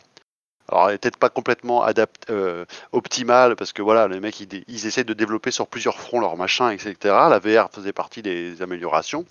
Mais par exemple, des jeux d'enquête, type à la euh, Obrahim, euh, Obradine, tu vois, qui peut être Mhm. joué en VR, Hitman, ça peut être... ça- c'est très drôle aussi, ça. ça peut être complètement génial, tu vois. Euh, The Witness en VR, Ouais. je- ça apporte un truc. Ça peut apporter le truc en plus qui fait que le jeu devient oufissime. Et sauf que ces, ces jeux-là n'arrivent vraiment. En fait. Et, euh, ou, ou Tetris, bon Tetris, on- il a été développé euh, pour pouvoir faire un peu de VR, mais le truc, et a priori, le truc, c'est qu'on en parlait d'ailleurs avec c'est Diego qui, dit, qui avait sorti un article là-dessus, où que les coûts pour pouvoir adapter son jeu de base, même s'il est en FPS, même s'il est vu à la première personne et qu'a priori il, est- il pourrait être facilement euh, euh, passage en, le, pourrait, pourrait passer en VR, et ben c'est compliqué quand même et ça coûte des sous. Mhm. Et que c'est que des petits projets à la base, donc euh, tu, ça, ça, ça n'arrive pas quoi. Bon, moi, tout ce que je peux vous dire, c'est qu'un de mes jeux de ma gêne, dernièrement, j'ai pu jouer en VR et c'était de la folie. On y reviendra Mais plus après, tard. Moi, moi, je reste persuadé, c'est ce que je dis déjà depuis 10 ans, euh, hashtag Irma et hashtag je suis toujours trop fort, euh, que le, la VR c'est un truc de niche et ça restera toujours un truc de niche. Quoi. Moi, ça me gonflait d'entendre des gens dire euh, ça va remplacer la manière de jouer euh, des consoles Non. et compagnie. Ah, je suis non, persuadé que que non. non. Voilà. Comme tu l'as dit, la coach, il faut qu'en fait ça soit une, une complémentarité avec euh, la manière classique de jouer. Et je pense qu'il y, a- il y a trop de barrières qui font que ça sera jamais la manière de jouer, à moins que vraiment un jour, euh, peut-être qu'on soit dans un monde apocalyptique qui fait que. A rien que la barrière du prix, hein, euh, déjà. on va pour Et du confort. Donc le confort, on commence un peu à atténuer ça, à atténuer le côté inconfortable, mais bon, le prix par contre, c'est le prix. Alors le prix baisse, mais quand même malgré tout, l'Oculus, c'est 400-500 balles quoi. Prix d'une console. Donc tu, tu Voilà. achètes pas une et une console et un casque pour Noël, tu vois, en général. Je crois que c'est un peu moins. Le, le Quest 2, c'est 350, je crois, le prix Ouais, le ouais. plus bas, il me semble, pour Ouais, commencer. Ouais, c'est après, euh, hein, ça. Ça reste de Ouais. plus en plus accessible, en tout cas. C'est vrai, C'est pour moins la, cher pour que la le techno embarquée.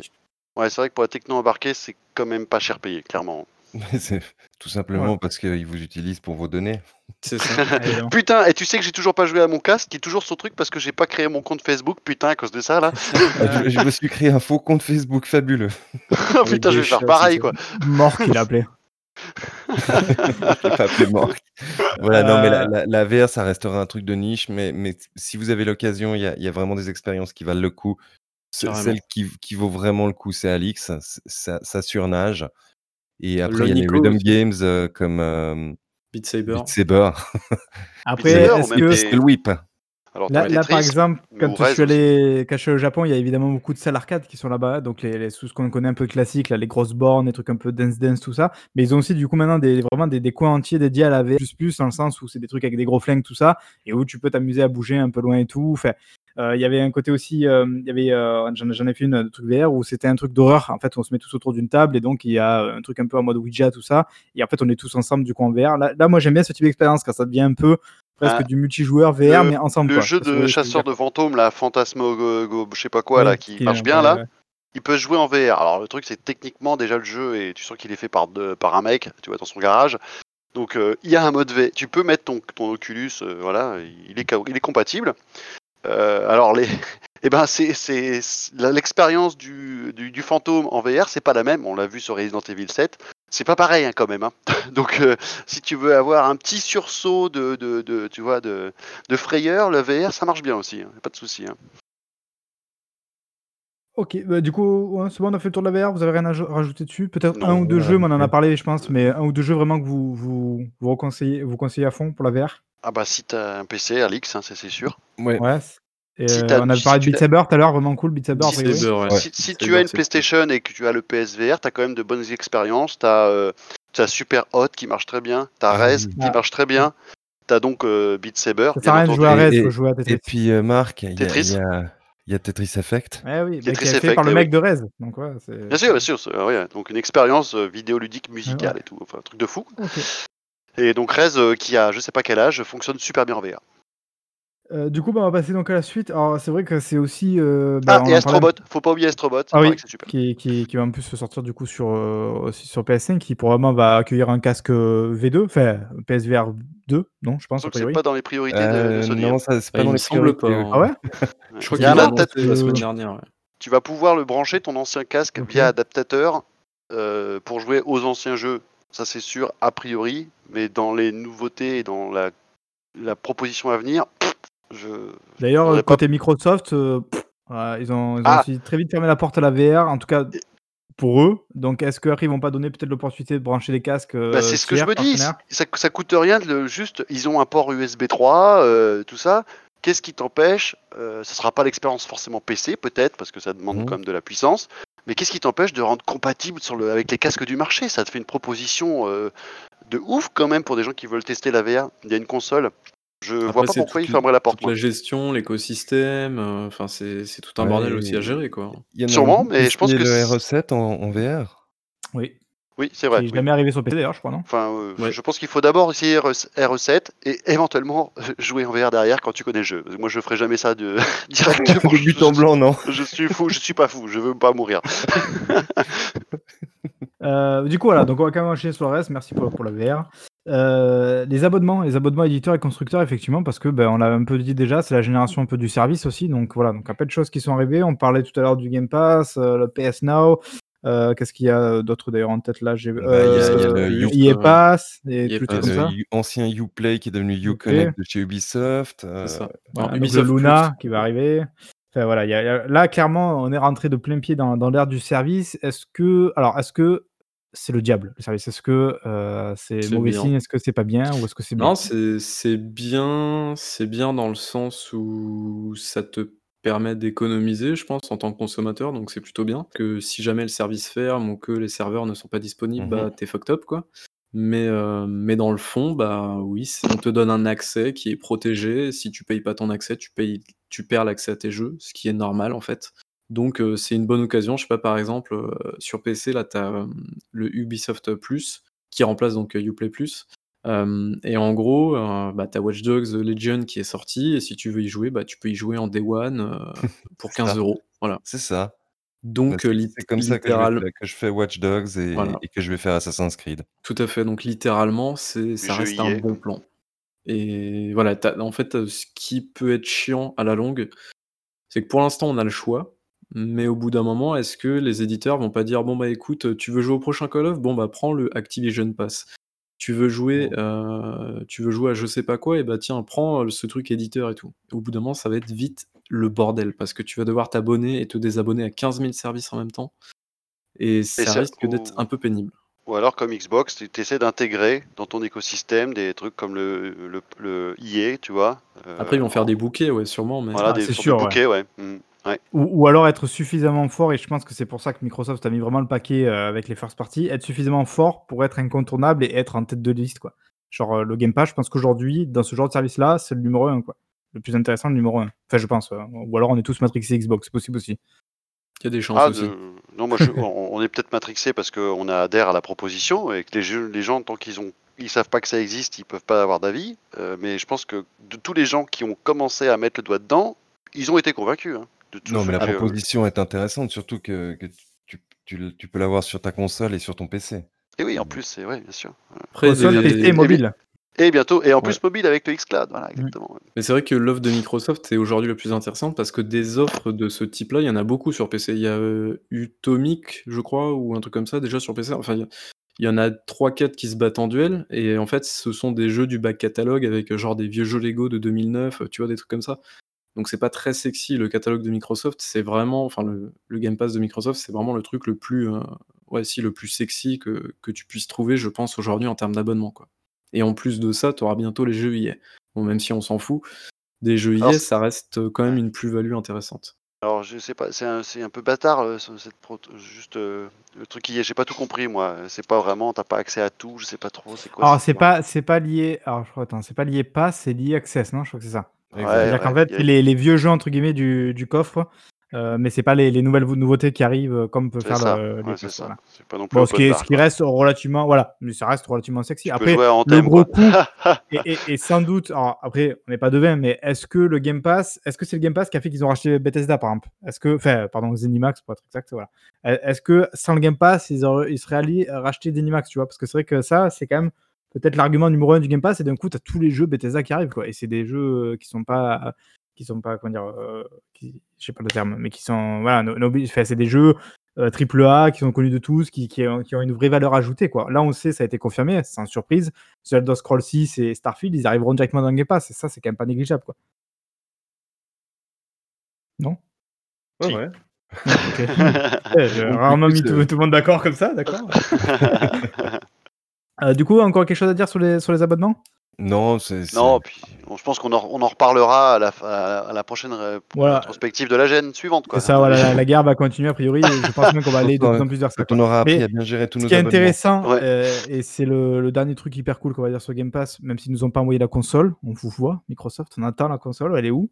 Euh, Il faut dire, ça permet par exemple, tu vois, typiquement dans un cas comme celui de Sony où ils mettent euh, leurs jeux euh, first party qui sont à 80 euros désormais, tu vois, je trouve que c'est dur à encaisser parce que justement, ben, tu as le jeu, il est à 80 euros ou, ou c'est tout en fait. Et genre, t'as pas d'alternative comme tu peux l'avoir avec le Game Pass où tu dirais, et même si c'est pas le cas, d'ailleurs, ça a été confirmé aujourd'hui, que si ton jeu il était à 80 euros sur Xbox, ben, tu pourrais toujours dire, oui, mais tu as l'alternative de passer par le Game Pass ou pour 11 euros par mois, tu as aussi accès, euh, accès à ce jeu-là, tu vois. C'est Je trouve que c'est là, du coup, Le- ça donne aussi des opportunités de. Le, le Game Pass est très bien là-dessus, c'est que justement, comme tu le dis, c'est que ça, ça te dépossède, enfin, ça te fait pas déposséder ta propriété de jeu, même si bon, la propriété des jeux, surtout en dématérialisé, est toute relative, même en boîte d'ailleurs.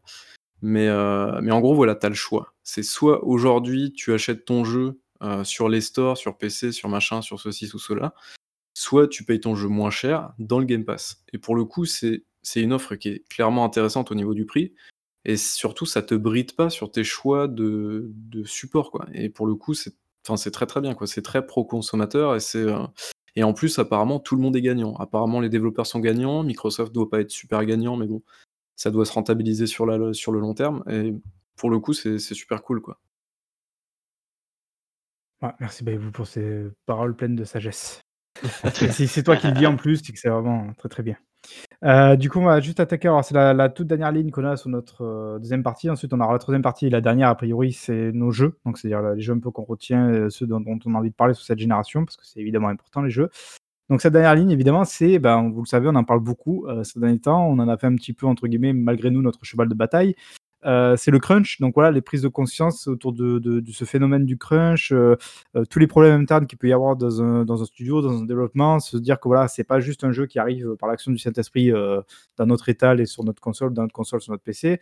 Il se passe aussi des choses et il y a aussi des, voilà, c'est des humains qui sont engagés dans ça. C'est un vrai travail à part entière. Et tout ce qu'on tout ce qu'on peut y avoir de pervers un petit peu dans le travail. bah, malheureusement le jeu vidéo en est pas en est pas à l'abri et donc bah, on a eu le quelques harcèlement. affaires, voilà, de crunch, de harcèlement, Ouais, tout tout ce qui est heu mismanagement en fait dans dans les ça. studios.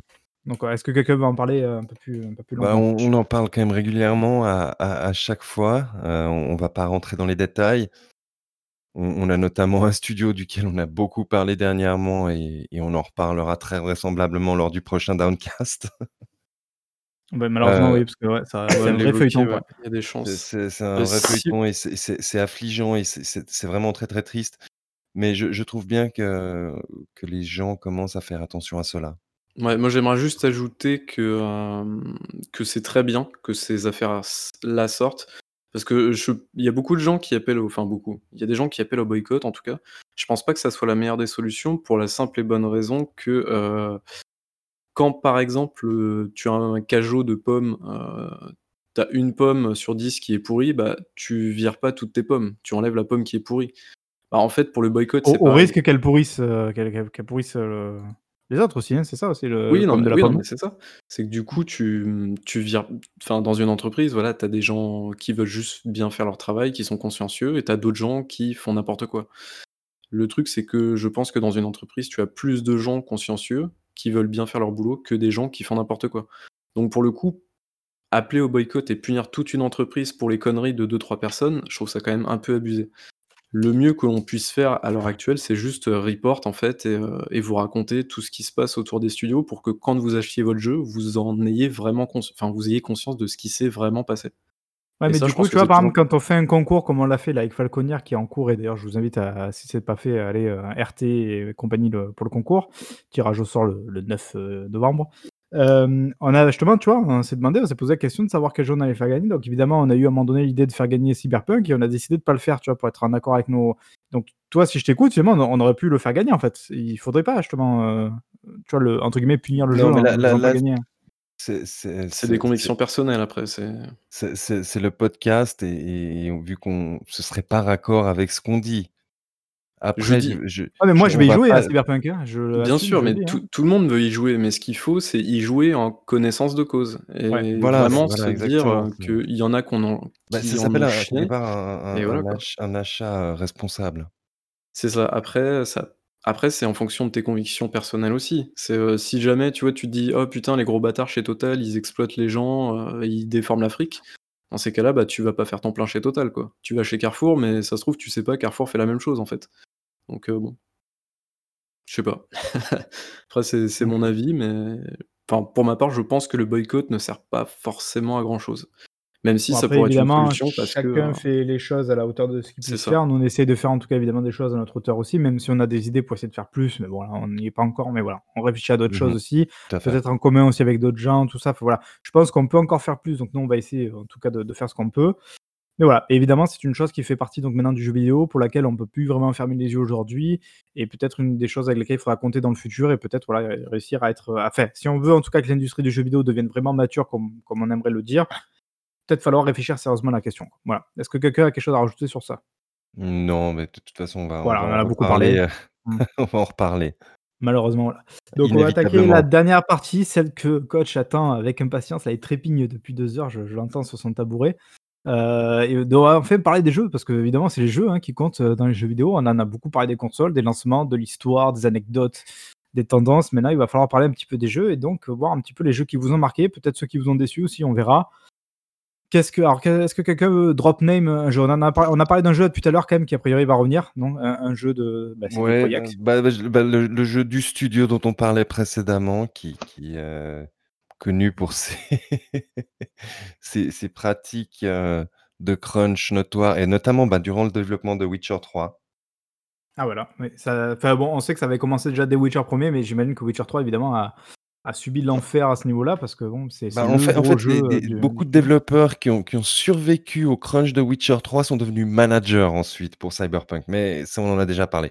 Bon, quoi qu'il en soit, maintenant, on on va pas parler de la problématique du du crunch, on va parler du jeu parce que je je pense que là, on est à peu près tous d'accord que Witcher 3 est un des GOTY. Je pense qu'on est à peu près tous d'accord là-dessus, effectivement. Bah, une, une maîtrise, une qualité d'écriture qui pour moi, il y a un avant et un après Witcher 3 quoi. En termes d'écriture Oui, de de quêtes dans un fait. open world, c'est Pourtant dur de passer après, hein. enfin, quand tu regardes le les quêtes sont pas t sont pas toutes intéressantes, même Ah, les trois quarts. plupart quand même, même les Non, quêtes non, annexes, attends. elles sont cool, quoi. Attention, il faut faire la différence entre le fait que les quêtes soient intéressantes et les quêtes soient bien écrites. C'est là où il faut faire la différence. Les quêtes de The Witcher, quand tu regardes, heu, je sais pas, tu prends les quêtes de, les quêtes de sorceleur, tout simplement, les quêtes de chasse, De chasse, heu, ouais. Mmh fi finalement, le schéma est très enfin, c'est la même chose.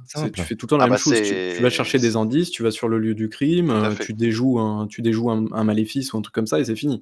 Le truc, c'est que l'écriture est tellement tout est tellement travaillé dans ce jeu-là, qu'en fait, c'est l'enrobage est est comment dire? C'est un enrobage «cache-misère» entre guillemets, la mais la la quête de chasse, même si elle est rébarbative, elle est passionnante par parce qu'on te fait miroiter la l'arrivée d'un monstre que tu veux découvrir et parce que c'est aussi ton métier, tu vois? Donc c'est intégré à ton à l'univers et ce que tu représente le personnage, tu vois? Il est pas juste là en train de sauver des sorcières et des machins. Son son métier, c'est: «Je dois me faire des thunes en tuant des monstres». Et ben, ces quêtes-là qui peuvent être juste nulles, elles ils les rendent bien. Ils les C'est ça. rendent bien par l'écriture et et et d'ailleurs, l'é l'écriture qui va en crescendo au fur et à mesure des des DLC. Pour pour moi, le le dernier DLC est monumental. Ouais, Alors, il est le vraiment le excellent. je je dissocie moi les 2 DLC parce qu'il y en a un qui est in qui est intégré, l géographiquement dans, je dirais, ton, heu, le ton périple, sur, sur la map de base. Donc en fait, il est un peu plus ou moins tu vois, un peu, heu, heu, agencé par rapport tu peux tomber sur des quêtes en fonction de ton niveau qui peuvent commencer à te balancer vers le machin. Et le 2e DLC, Blood and Wine, lui, pour moi, est un véritable stand-alone qui peut même être fait quelques après le jeu, même plusieurs années après le jeu. Si tu veux refaire du Witcher, tu peux juste te faire Blood and Wine. C'est une Tu peux histoire commencer une partie je crois à partir de 0, non, je crois? Enfin, tu Je peux tu alors peux je l'ai fait commencer le jeu, je traite, alors ouais, je sais pas comment ça peut s'intégrer quand tu mais bon, une fois que tu es arrivé à un certain niveau, je crois que c'est 40, 35 ou 40 et cetera, tu peux aller sur Blood and Wine. Donc une fois que tu as fait le jeu de base, tu peux très bien laisser tomber le jeu et revenir et faire juste Blood and Wine et ça te fait un putain de DLC stand-alone qui te raconte une histoire avec un début, une fin, un milieu, une fin, Ouais. tout ce que tu veux. Et ça, c'est très fort. L'autre est un peu plus mêlé, heu, parce que déjà il Ouais, il est est partage plus une carte. du 1er, effectivement. Mmh. Et heu, co comme, heu, le le dit un de nos auditeurs qui est avec nous, on il faut pas oublier qu'ils ont quand même réussi à faire un jeu dans le jeu avec le le Gwent. Et et Mouais. ça, c'est assez fort. D'ailleurs, le le Gwent va va jusque jusque dans les, mmh, dans comment dire? Dans les dans les paroles, moi, ça me fait mourir de rire, tu vois? Où genre tu as tu as un mec qui te raconte, heu, une histoire hyper triste, ouais, genre, heu: «Toute ma famille est décédée à cause d'un maléfice et tout» et là, dans les choix de réponse, tu as: «Et sinon, tu veux pas faire une partie de Gwent?» C'est franchement, c'est très Non, mais drôle. tu as tu as un tournoi qui lui est dédié, qui amène forcément une part de scénarii, heu, beh, dédiée aussi. Le DLC, quand tu arrives à Blood and Wine, c'est pas juste: «Je vais pouvoir ach avoir de nouvelles cartes». Non! Tu as un mec qui veut intégrer une nouvelle manière de jouer au Gwent en en rent en faisant une nouvelle race et tu vas être, heu, je dirais le mandataire de cette nouvelle, heu, de ce nouveau gameplay du truc et que tu vas montrer que c'est voilà, face aux mecs qui sont, heu, justement un peu conservateurs et qui veulent pas changer les règles. Enfin, même le Gwent le Gwent dans la version DLC, il est super bien amené, quoi. C'est Il y a c'est des, c'est la il y a des quêtes qui sont excellentes dans Blood and Wine, je pense qu'après on va passer à la suite, heu, mais notamment la quête où tu dois récupérer des formulaires, je sais pas si vous en souvenez, en fait. Tu vas à une banque, en fait, pour récupérer un, mmh, Oui, oui. je crois c'est une dotation et en gros, on te balade de bureau en bureau Oui, et oui. elle Ouais, est excellente cette quête, c'est le sketch vraiment. de d'Astérix, hein, c'est C'est sûr, c'est le même. C'est même. excellent. La Voilà, bureaucratie et tout, donc The Witcher, pour moi, est est Ouais. un des jeux qui qui a excellent, marqué heu, la jeu un jeu marquant qui a de toute manière propulsé CD Projekt, hein, qui maintenant dont on attend tous le nouveau jeu et on attend du coup une confirmation quelque part avec CD avec, heu, Cyberpunk, pardon, de leur Mmh mh. talent. Heu et qui a mis peut-être la Pologne aussi, heu, sur la carte pour les gens qui jouent aux jeux vidéo qui étaient peut-être pas qui savaient peut-être pas où c'était. Hem, du coup, un autre jeu, alors est-ce que quelqu'un veut se risquer peut-être un Alors autre jeu? alors moi, je je veux bien, je balance, hein et et là là, peut-être que les les auditeurs vont trouver ça assez surprenant. Pour moi, un des jeux qui est qui est assez symptomatique de la de la génération, c'est No Man's Sky. Eh Ouais, beh! c'est vrai que tu nous en parles beaucoup, ouais et pourtant Tu Ouais, parles très mal du tu parles mais que mais du mais jeu ou mais tu parles du développement aussi? du je parle du jeu et du développement, en fait. Parce que No No Man's Sky, qui à la base était un jeu indé développé par 4 personnes Ils étaient un 10 à la fin du développement, je crois, non? qui Un truc comme qui ça? à un moment donné a été pris sous sous sous l'aile de de de Sony, a été mis en avant par Sony qui leur a mis une pression monumentale et et ils ils nous ont ils nous ont sorti ce jeu en août 2016 complètement pété Je sais pas si, si vous avez vu cette vidéo YouTube où Ah, avec le dinosaure et avec Jurassic le Park. dinosaure et la musique de Jurassic Ouais. Park, euh, en version shitty flute, mais c'était vraiment ça. Ah, puis c'était incroyable, le delta entre euh, ouais, la promesse, Ouais. pareil. et- Pour- Pour l'anecdote, No Man's Sky est un des seuls jeux que j'ai demandé à me faire rembourser sur Steam quand je l'ai acheté la première fois. C'est pas gentil. Et, et- et après, j'ai- suivi et, et j'ai aussi une pensée pour, pour ce brave. euh, co- comment s'appelle-t-il euh, L'homme qui a tout pris, Sean Murray? Sean Oui, Murray, pour ce brave. Murray qui, qui s'en est pris, mais plein la gueule. Et même, Bah, il, il- il- il ça méritait au début. que- Il méritait au début, mais Ouais, mais il, il disait que Sony l'envoyait en communication, en, en ouais, y a- interview il y a- et tout, alors qu'il avait rien à anecdote, dire. je crois que c'est une Gamescom où il se retrouve devant un journaliste, il, dit- il leur remontre en fait exactement ce qu'il leur a montré deux mois avant, et en fait, bah, après il explique, il explique, bah, c'est Sony qui m'a forcé en fait à venir. Alors j'avais Ouais, rien à montrer, il a dit, pas et du coup, bah, obligé de montrer. euh, Parce qu'en fait, il y a tellement eu d'engouement autour du jeu que ça lui a- ça l'a dépassé, voilà. Et puis c'est peut-être pas un communicant, tu vois, c'est pas son métier, je veux dire, le mec. je pense pas vraiment que ce soit sa voix. Je pense que lui, le port, il a pris quand même très cher, alors que, que voilà, que c'était, il est peut-être, euh, il était juste dépassé par le truc, quoi, malgré lui, quoi. Et, et au Mm. final, euh, effectivement, que de chemin parcouru, quoi. C'est un jeu pour, pour lequel en fait le, le suivi et le développement est exemplaire par la suite. Ma- maintenant, le, le jeu que nous avons en 2020 est, est- est excellent. Attends, t'es sûr? Parce que la boucle de gameplay, ça reste la même, non? On est d'accord Oui, mais, mais Ah, mais si t'adhères, si tu adhères et, et que tu vois toutes les mécaniques qu'ils ont rajoutées, l'énergie, etc., ils ont, ils ont revu leur, leur, leur- leur système de, de création procédurale, etc., on a enfin le jeu qui avait été annoncé euh, en 2014. Et, et C'est plutôt un bon jeu quand tu adhères à la boucle de gameplay. Après, ils ont dû se faire beaucoup d'argent aussi, il faut dire. hein. En 2016, euh, je pense que le jeu a bien, bien cartonné quand même au lancement. Ouais, mais il, ouais, il avait bien cartonné, mais après, il y a quand même une grosse vague de demandes de remboursement. De toute façon, tu, tu retrouvais le jeu dans les bacs de la honte à Micromania euh, peu de temps après. Hein. T'en t'en as encore beaucoup, hein, d'ailleurs, sur PS4. Euh, Pour ceux qui le Ah ouais. savent, c'est- un jeu maintenant qui, en plus, est est disponible dans le 5 Game Pass sur PC notamment. n'est-ce pas? N'est-ce pas? Est-ce Et- que je peux prendre la. Bah, la- Ah, vas-y, t'as Juste peut-être pour je finir, ouais, l'autre jeu qui pourrait faire un peu le même effet, peut-être à terme, mais je pense que personne n'en parlera, c'est pour ça que je, je le dis, c'est Anthem. Peut-être qu'avec sa version 2.0, Et- il va et- réussir à revenir des Bah, enfers. ouais. On peut, il faudrait lui, lui souhaiter le même parcours, effectivement, parce qu'il y avait pareil une base de gameplay qui était très, qui était très très, fonctionnait. aussi. On parle de, de pur gameplay, de ressenti manette en main, mais derrière, pareil, il y avait, c'était tout cassé quoi. Oh, vas-y, coach, dis-nous. Donc euh, oui, je reste sur le sur le, le jeu avec euh, des très bons, un très bon suivi, qui lui n'était pas cassé au départ. Et euh, c'est Monster Hunter World.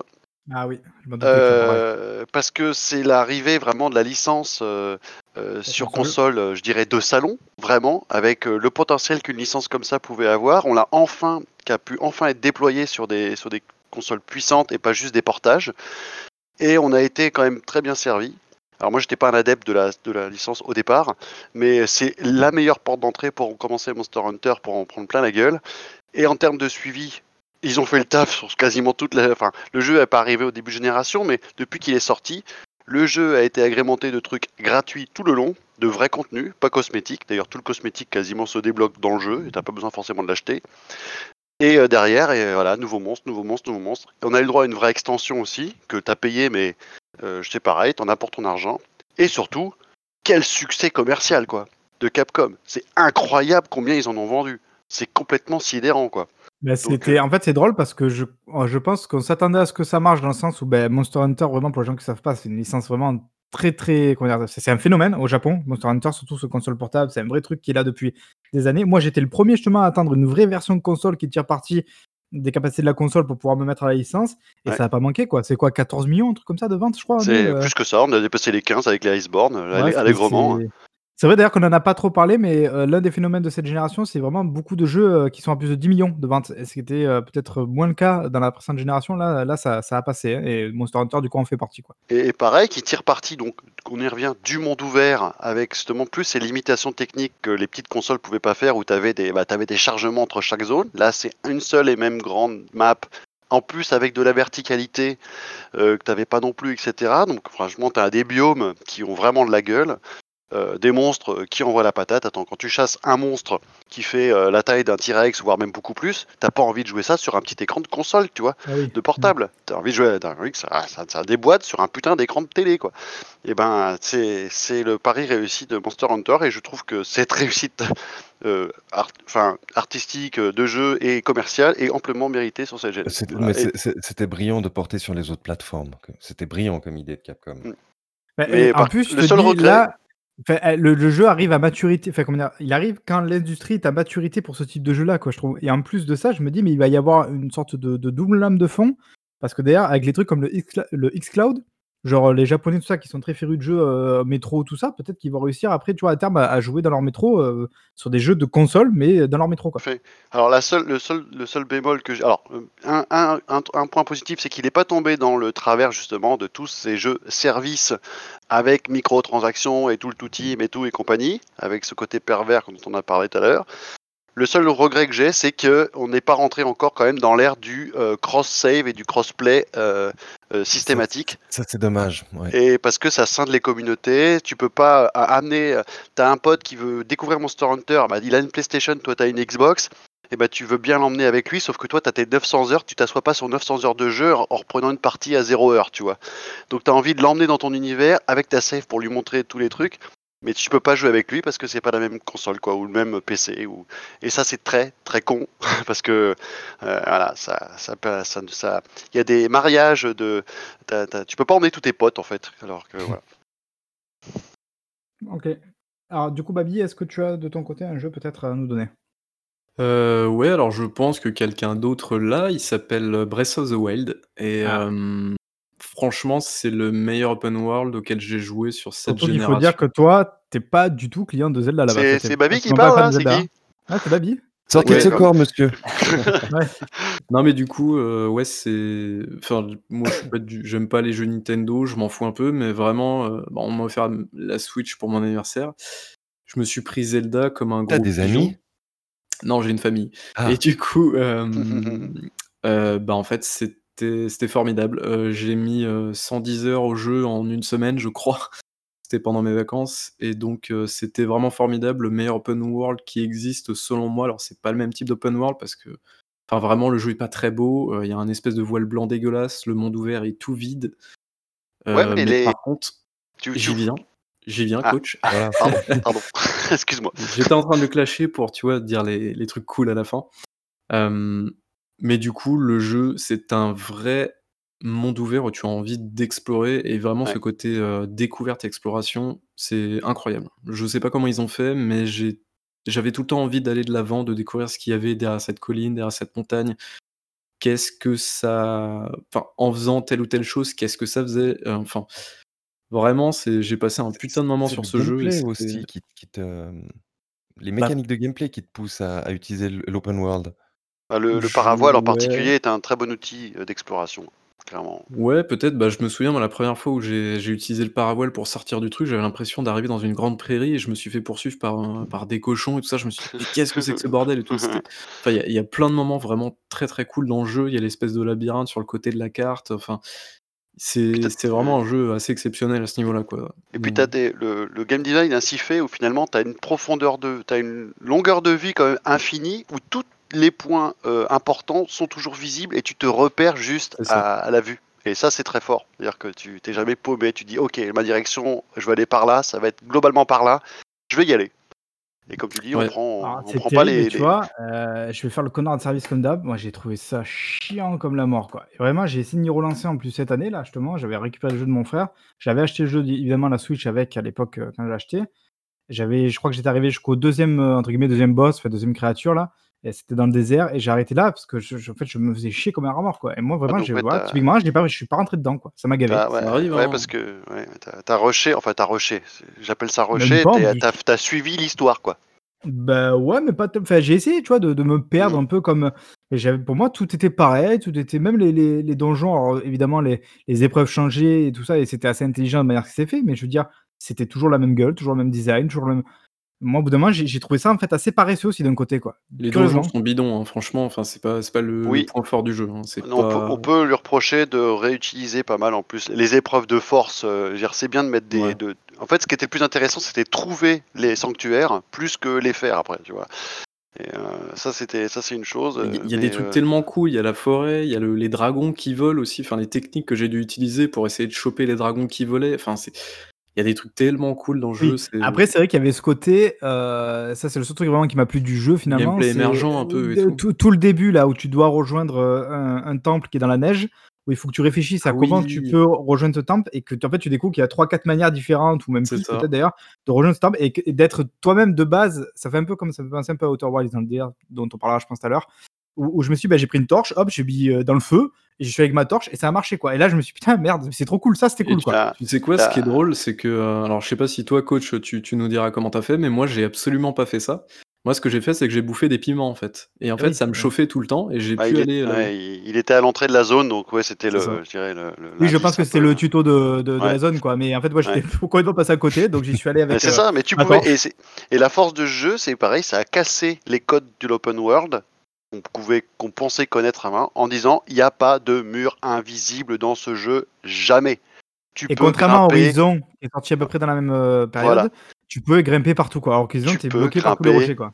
partout. Et ça, ça casse euh, des, ta, ta manière de voir l'open world. Et ça, je pense que c'est ce qui a fait qu'il est à part le jeu. Alors, on peut ne pas adhérer, mais il est Bah, pas dans du le même tout. style, euh, il y a Death Stranding. Bon, je pense que personne n'a spécialement prévu d'en parler. Il y a Death Stranding qui est sorti dans la génération, qui était un peu dans le même principe, où tu avais ce côté, tu voyais un truc. Non, mais tu vois, tu vois un truc au loin, tu peux y aller, tu peux le gravir, tu peux aller au-delà du truc. Et ça, c'était, il y avait un peu la même sensation, je trouvais. Le problème de Death Stranding, c'est qu'il a une histoire à la conte par-dessus. Ouais, bah tu vois, je préférais Death Stranding que Zelda. C'est clair Par que exemple. Zelda s'embarrasse pas d'histoire, c'est sûr. Moi, j'ai dû faire mon premier boss quand j'avais compris le délire et comme j'étais comme Babiboul em- emporté par juste l'envie de découverte, euh, juste comme ça, me balader. euh, j'ai dû faire le premier boss au bout de pour aller voir, dire allez, allons voir, au bout de 50 heures de jeu, pas avant, tu vois. C'est simple, tu pouvais très bien aller voir directement le boss final euh, dans son château dès la première heure, quoi. Dès que tu étais sur la plaine. Donc euh, c'est ça qui était fort, quoi. Donc c'était, ouais, ça a rebattu les cartes ce jeu quand même. C'était un jeu un peu, c'est un, c'est un jeu un peu tuteur. Bon, bah, ouais, j'étais heureux d'avoir un Baby Boulan joué. C'était Diego, tu fabuleux. as pas joué, toi? J'y ai joué un petit peu, mais j'ai- je me suis pas donné la peine d'avancer euh, Ah, assez. bon, on est deux, alors c'est bien. Euh, C'est mais bien. un jour, je le ferai. Ouais, on a de mon backlog. Ah. Sur Switch, sur Switch Pro. Euh, D'ailleurs, peut-être avant, à la rigueur, tiens, on va en profiter. En restant sur Switch, il y a un autre jeu sur Switch qui vous a plu? Peut-être le Mario, tout ça? Non, Bah, moi j'ai pas assez de Switch, donc euh, je vais dire non. euh, pas- est-ce t'as que. pas de- Il y a eu le Louis-. Luigi's Mansion 3, que j'ai trouvé très sympa. Oui, Oui, ouais, très, très- je l'ai qu'il trouvé meilleur. Alors, ça n'a aucun, aucun rapport. J'ai trouvé meilleur que Mario mais il Odyssey, est pas dans dans, mes choix de, de jeu de la gêne. Quoi. Ouais, tu vois, j'y ai pas pensé un peu, mais excellent. Et en fait, j'ai eu la sensation que j'aurais aimé trouver dans Mario Odyssey, ou que j'ai bien aimé en, en soi comme jeu, mais j'ai pas été dépaysé comme j'ai été dépaysé dans Luigi Mansion, cu- curieusement. De monter à chaque fois d'un étage et de trouver un, un univers complètement différent comme ça et tout. J'ai retrouvé en fait ce, cet esprit, cette flamme que j'avais vraiment dans les anciens Mario qui moi me, me plaisait quoi. Donc c'est vrai que c'est un excellent jeu. Et il y a Alors- aussi, alors il y, a, il y a- moi, il y en a deux comme ça, on, on boucle le côté Switch. Il y a bon, Mario Kart, bon, après c'est c'est Mario Kart 8 Deluxe qui est un jeu qui était déjà sorti sur Wii U, voilà, qui est toujours aussi excellent, je trouve, sur, euh, sur Switch, donc très très bien. Et il y a, alors là, je vais peut-être me faire un peu troller, mais il y a Ring Fit. Moi, j'ai adoré Ring Fit. J'ai joué, voilà, pendant le premier confinement, j'ai joué qu'à ça tous les jours. Je jouais une à deux heures par jour, tous les matins. Mm. Euh, je trouve que c'est un jeu qui est super excellent. Je trouve que c'est vraiment typiquement dans l'idée de ce que je veux voir à Nintendo faire. Donc voilà, un jeu qui sort un peu du cadre du jeu. Et... Qu'est-ce qu'il y a? Japon, surtout. Le jeu a cartonné au Japon et tout. En plus, ah bah ouais, carrément, euh, quand j'étais au Japon, il y a des, des- des- vraiment des pubs de partout sur ça. Bah, il venait de sortir aussi le le jeu, voilà. Et, et voilà, donc ça, cet anneau, c'est très bien fait, c'est très ludique, ouais, c'est très intelligent. Pour moi, c'est vraiment le, le Nintendo entre guillemets que, que j'aime bien, quoi. Et, Ah, et après, je sais pas. si- Tu parlais du Mario Kart. euh, je- Mario Kart, c'est purement une pure ressucée pour le coup, sans aucun Oui, ajout après, ouais, vraiment après, de ouais. trucs. Mais c'est le jeu était tellement Smash bon à la Bros. base. C'est Oui, vraiment. Smash Bros qui a vraiment évolué avec la Switch et le- je dirais la version ultime de Smash Bros c'est sur Switch et c'est pas sur Wii U pour le coup. euh, ça, Personne n'a joué aux Pokémon là, du coup, qui sont sortis? Oh non, non, pas, je mange pas de ce Pokémon, pain-là moi. Euh, euh, juste une petite palme sur la Switch pour finir moi de mon côté. Je trouve que toute la scène indé sur Switch euh, se comporte très bien. C'est un, Tout à une fait. très bonne console de, euh, pour jeu indé, le- la Switch. Ouais. J'avais une, Euh, une petite question du coup. euh, si toi, coach, t'as fumé, je crois connaître la réponse, mais si t'as fumé Breath of the Wild un petit peu comme moi, est-ce que t'es chaud pour Breath of the Wild 2 ou pas du tout? Euh, si c'est un si c'est un jeu de l'ampleur du premier, oui. Si c'est juste, euh, voilà, euh, je te je t'en rajoute un petit peu parce que j'en ai en plus, euh, non. J'avoue que je suis pas trop chaud pour me refaire. Ça a l'air d'être quand même un peu 1.5. Hein. Voilà. Et, j'ai- déjà, j'ai pas fait le- l'extension parce qu'il y a eu une extension quand même. Je l'ai pas fait. Tu vois. Moto et tout ça. Là. Mm, ouais, j'ai pas fait. Donc, euh, Euh, non, du coup, l'expérience m'a Diego, que pour un Bah, du coup, jeu? Marc, est-ce que toi, tu as un jeu? J'en ai plein en fait, je sais pas par lequel attaquer. Ah si, moi il y a celui à qui j'ai mis plus de 1000 heures quand même dans la génération, donc forcément je peux pas passer à côté. C'est Rocket League. Ligue. Ouais, Rocket Ah Ah, ouais, ouais, ouais, Ah d'accord. ouais, ouais. Et- phénomène. putain de C'est jeu vrai, de phénomène, ouf. ouais. Euh, ouais, je pense l'un des, des gros jeux multi de cette génération, enfin en tout cas qui a vraiment bien cartonné cette génération, et, et pour moi c'est totalement mérité parce que c'est la fameuse phrase qu'on dit là, euh, c'est easy, attends c'était quoi déjà? C'est euh, easy to play, hard to master, je crois que c'est ça le, Mhm, le terme. c'est ouais. ça. Mhm. accessible, qui a une profondeur de jeu qui est incroyable et ça donne des trucs vraiment. euh, j'ai vécu Ouais. vraiment des moments de ouf sur ce jeu à 2 contre 2. Voilà. T'as- le- un défaut du jeu que je trouve, c'est qu'il y a un plafond de verre quand même qu'il faut pouvoir dépasser pour euh, aller, euh, voilà, pour pouvoir jouer longtemps. que dès que- voilà, si tu n'arrives pas à passer ce cap de voler avec ta voiture, moi j'ai arrêté là. En fait, je, fais, allez, je, voilà, je fais des petites parties avec des gens qui ont de mon niveau, mais dès qu'il y a une différence de niveau de cet ordre-là, c'est plus rigolo en fait. Donc voilà, donc plus, voilà, je pense que les gens qui connaissent, enfin, qui savent ce que c'est Rocket League voient, euh, voient ce que c'est. Euh, Quelqu'un d'autre, non, notre jeu? Ah ouais, alors bon, bah moi, un, un des jeux sur lequel euh, j'ai j'ai passé euh, ouais, c- 400 heures pour l'instant, donc j'ai pas encore beaucoup avancé. Donc c'est c'est un jeu qui à la base est sorti en 1984, la première version. Vous savez ce que c'est? Oula. C'est- Euh, c'est un- Ouais, bien joué, Baby Bull. C'est Quoi Elite Dangerous. C'est c'est un- une tuerie. c'est une tuerie. Et, et il va- il va ressortir encore une, une extension en, en- en 2021. Odyssée, non Avec, ouais, euh, Odyssée, on va, on, on va pouvoir enfin se promener à pied. C'est c'est Elite que j'ai essayé dernièrement en VR et j'ai adoré. C'était de la J'allais folie. dire, oui, c'est ça, c'est VR proof, ça, c'est bien. C'est Ouais, c'est ouais, compatible, je veux dire plutôt, ça, c'est bien Ouais, ça. ouais, ouais, ouais. Mm. Non, mais quand, Mm. quand tu es dans, ton- dans le cockpit de ton vaisseau, tu fais wow. Ah oui, c'est ça, c'est parfait, c'est parfait, bien sûr. Et, et c'est c'est vraiment c'est c'est un de mes jeux de fond de, durant cette, cette génération. Voilà. Ok. Et je vais continuer sur la prochaine. Qu'est-ce que t'as dit, Marc Pardon? T'as joué à Elite? Pardon? T'as- T'as joué à Elite ou pas, Babi? Euh, alors je l'ai acheté à sa sortie et puis j'ai dû lui mettre 30 minutes et puis j'arrivais pas à poser mon vaisseau dans la station donc j'ai raté. Mais euh, c'est fait partie des jeux que je dois faire. Mais je pense qu'il faut beaucoup, beaucoup, beaucoup d'investissement et je peux pas me le permettre donc, euh, donc voilà.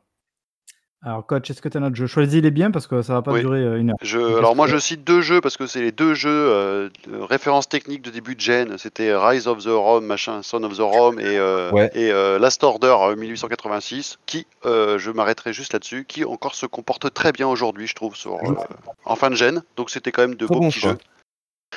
Et euh, en plus, en plus là, il n'y a pas de parti pris, c'est chacun sur sa console, tu vois. Donc euh, les deux, c'est l'équ- c'est l'équivalent. C'était deux belles propositions au départ. D'ailleurs, j'attendais un- une suite à 1986. Je n'y crois plus trop. Et ont et du coup- 1980, 1887, comme dirait l'autre. Et euh, sinon, moi, mon jeu de la gêne aussi, ou des bouffées. En fait, ça va être plutôt ça la référence, c'est les nombres d'heures que j'ai passé dessus.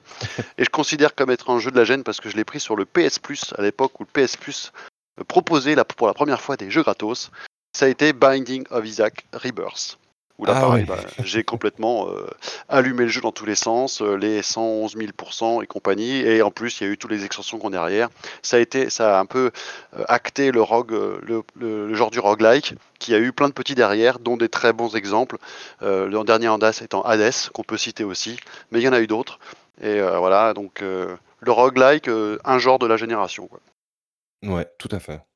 Euh, moi, j'y ai un peu joué aussi, et c'est vrai que c'est un jeu qui m'attirait pas du tout par sa DA. Et, et en fait, une fois que tu es dedans, tu es très très vite pris par la, par la mécanique du truc, t'enchaînes, tu recommences, tu recommences, et ça fonctionne vachement bien. Quoi. Surtout qu'après, bah, alors c'est c'est pas, je crois que c'est pas exactement la même personne, c'est euh, Macmillan aussi.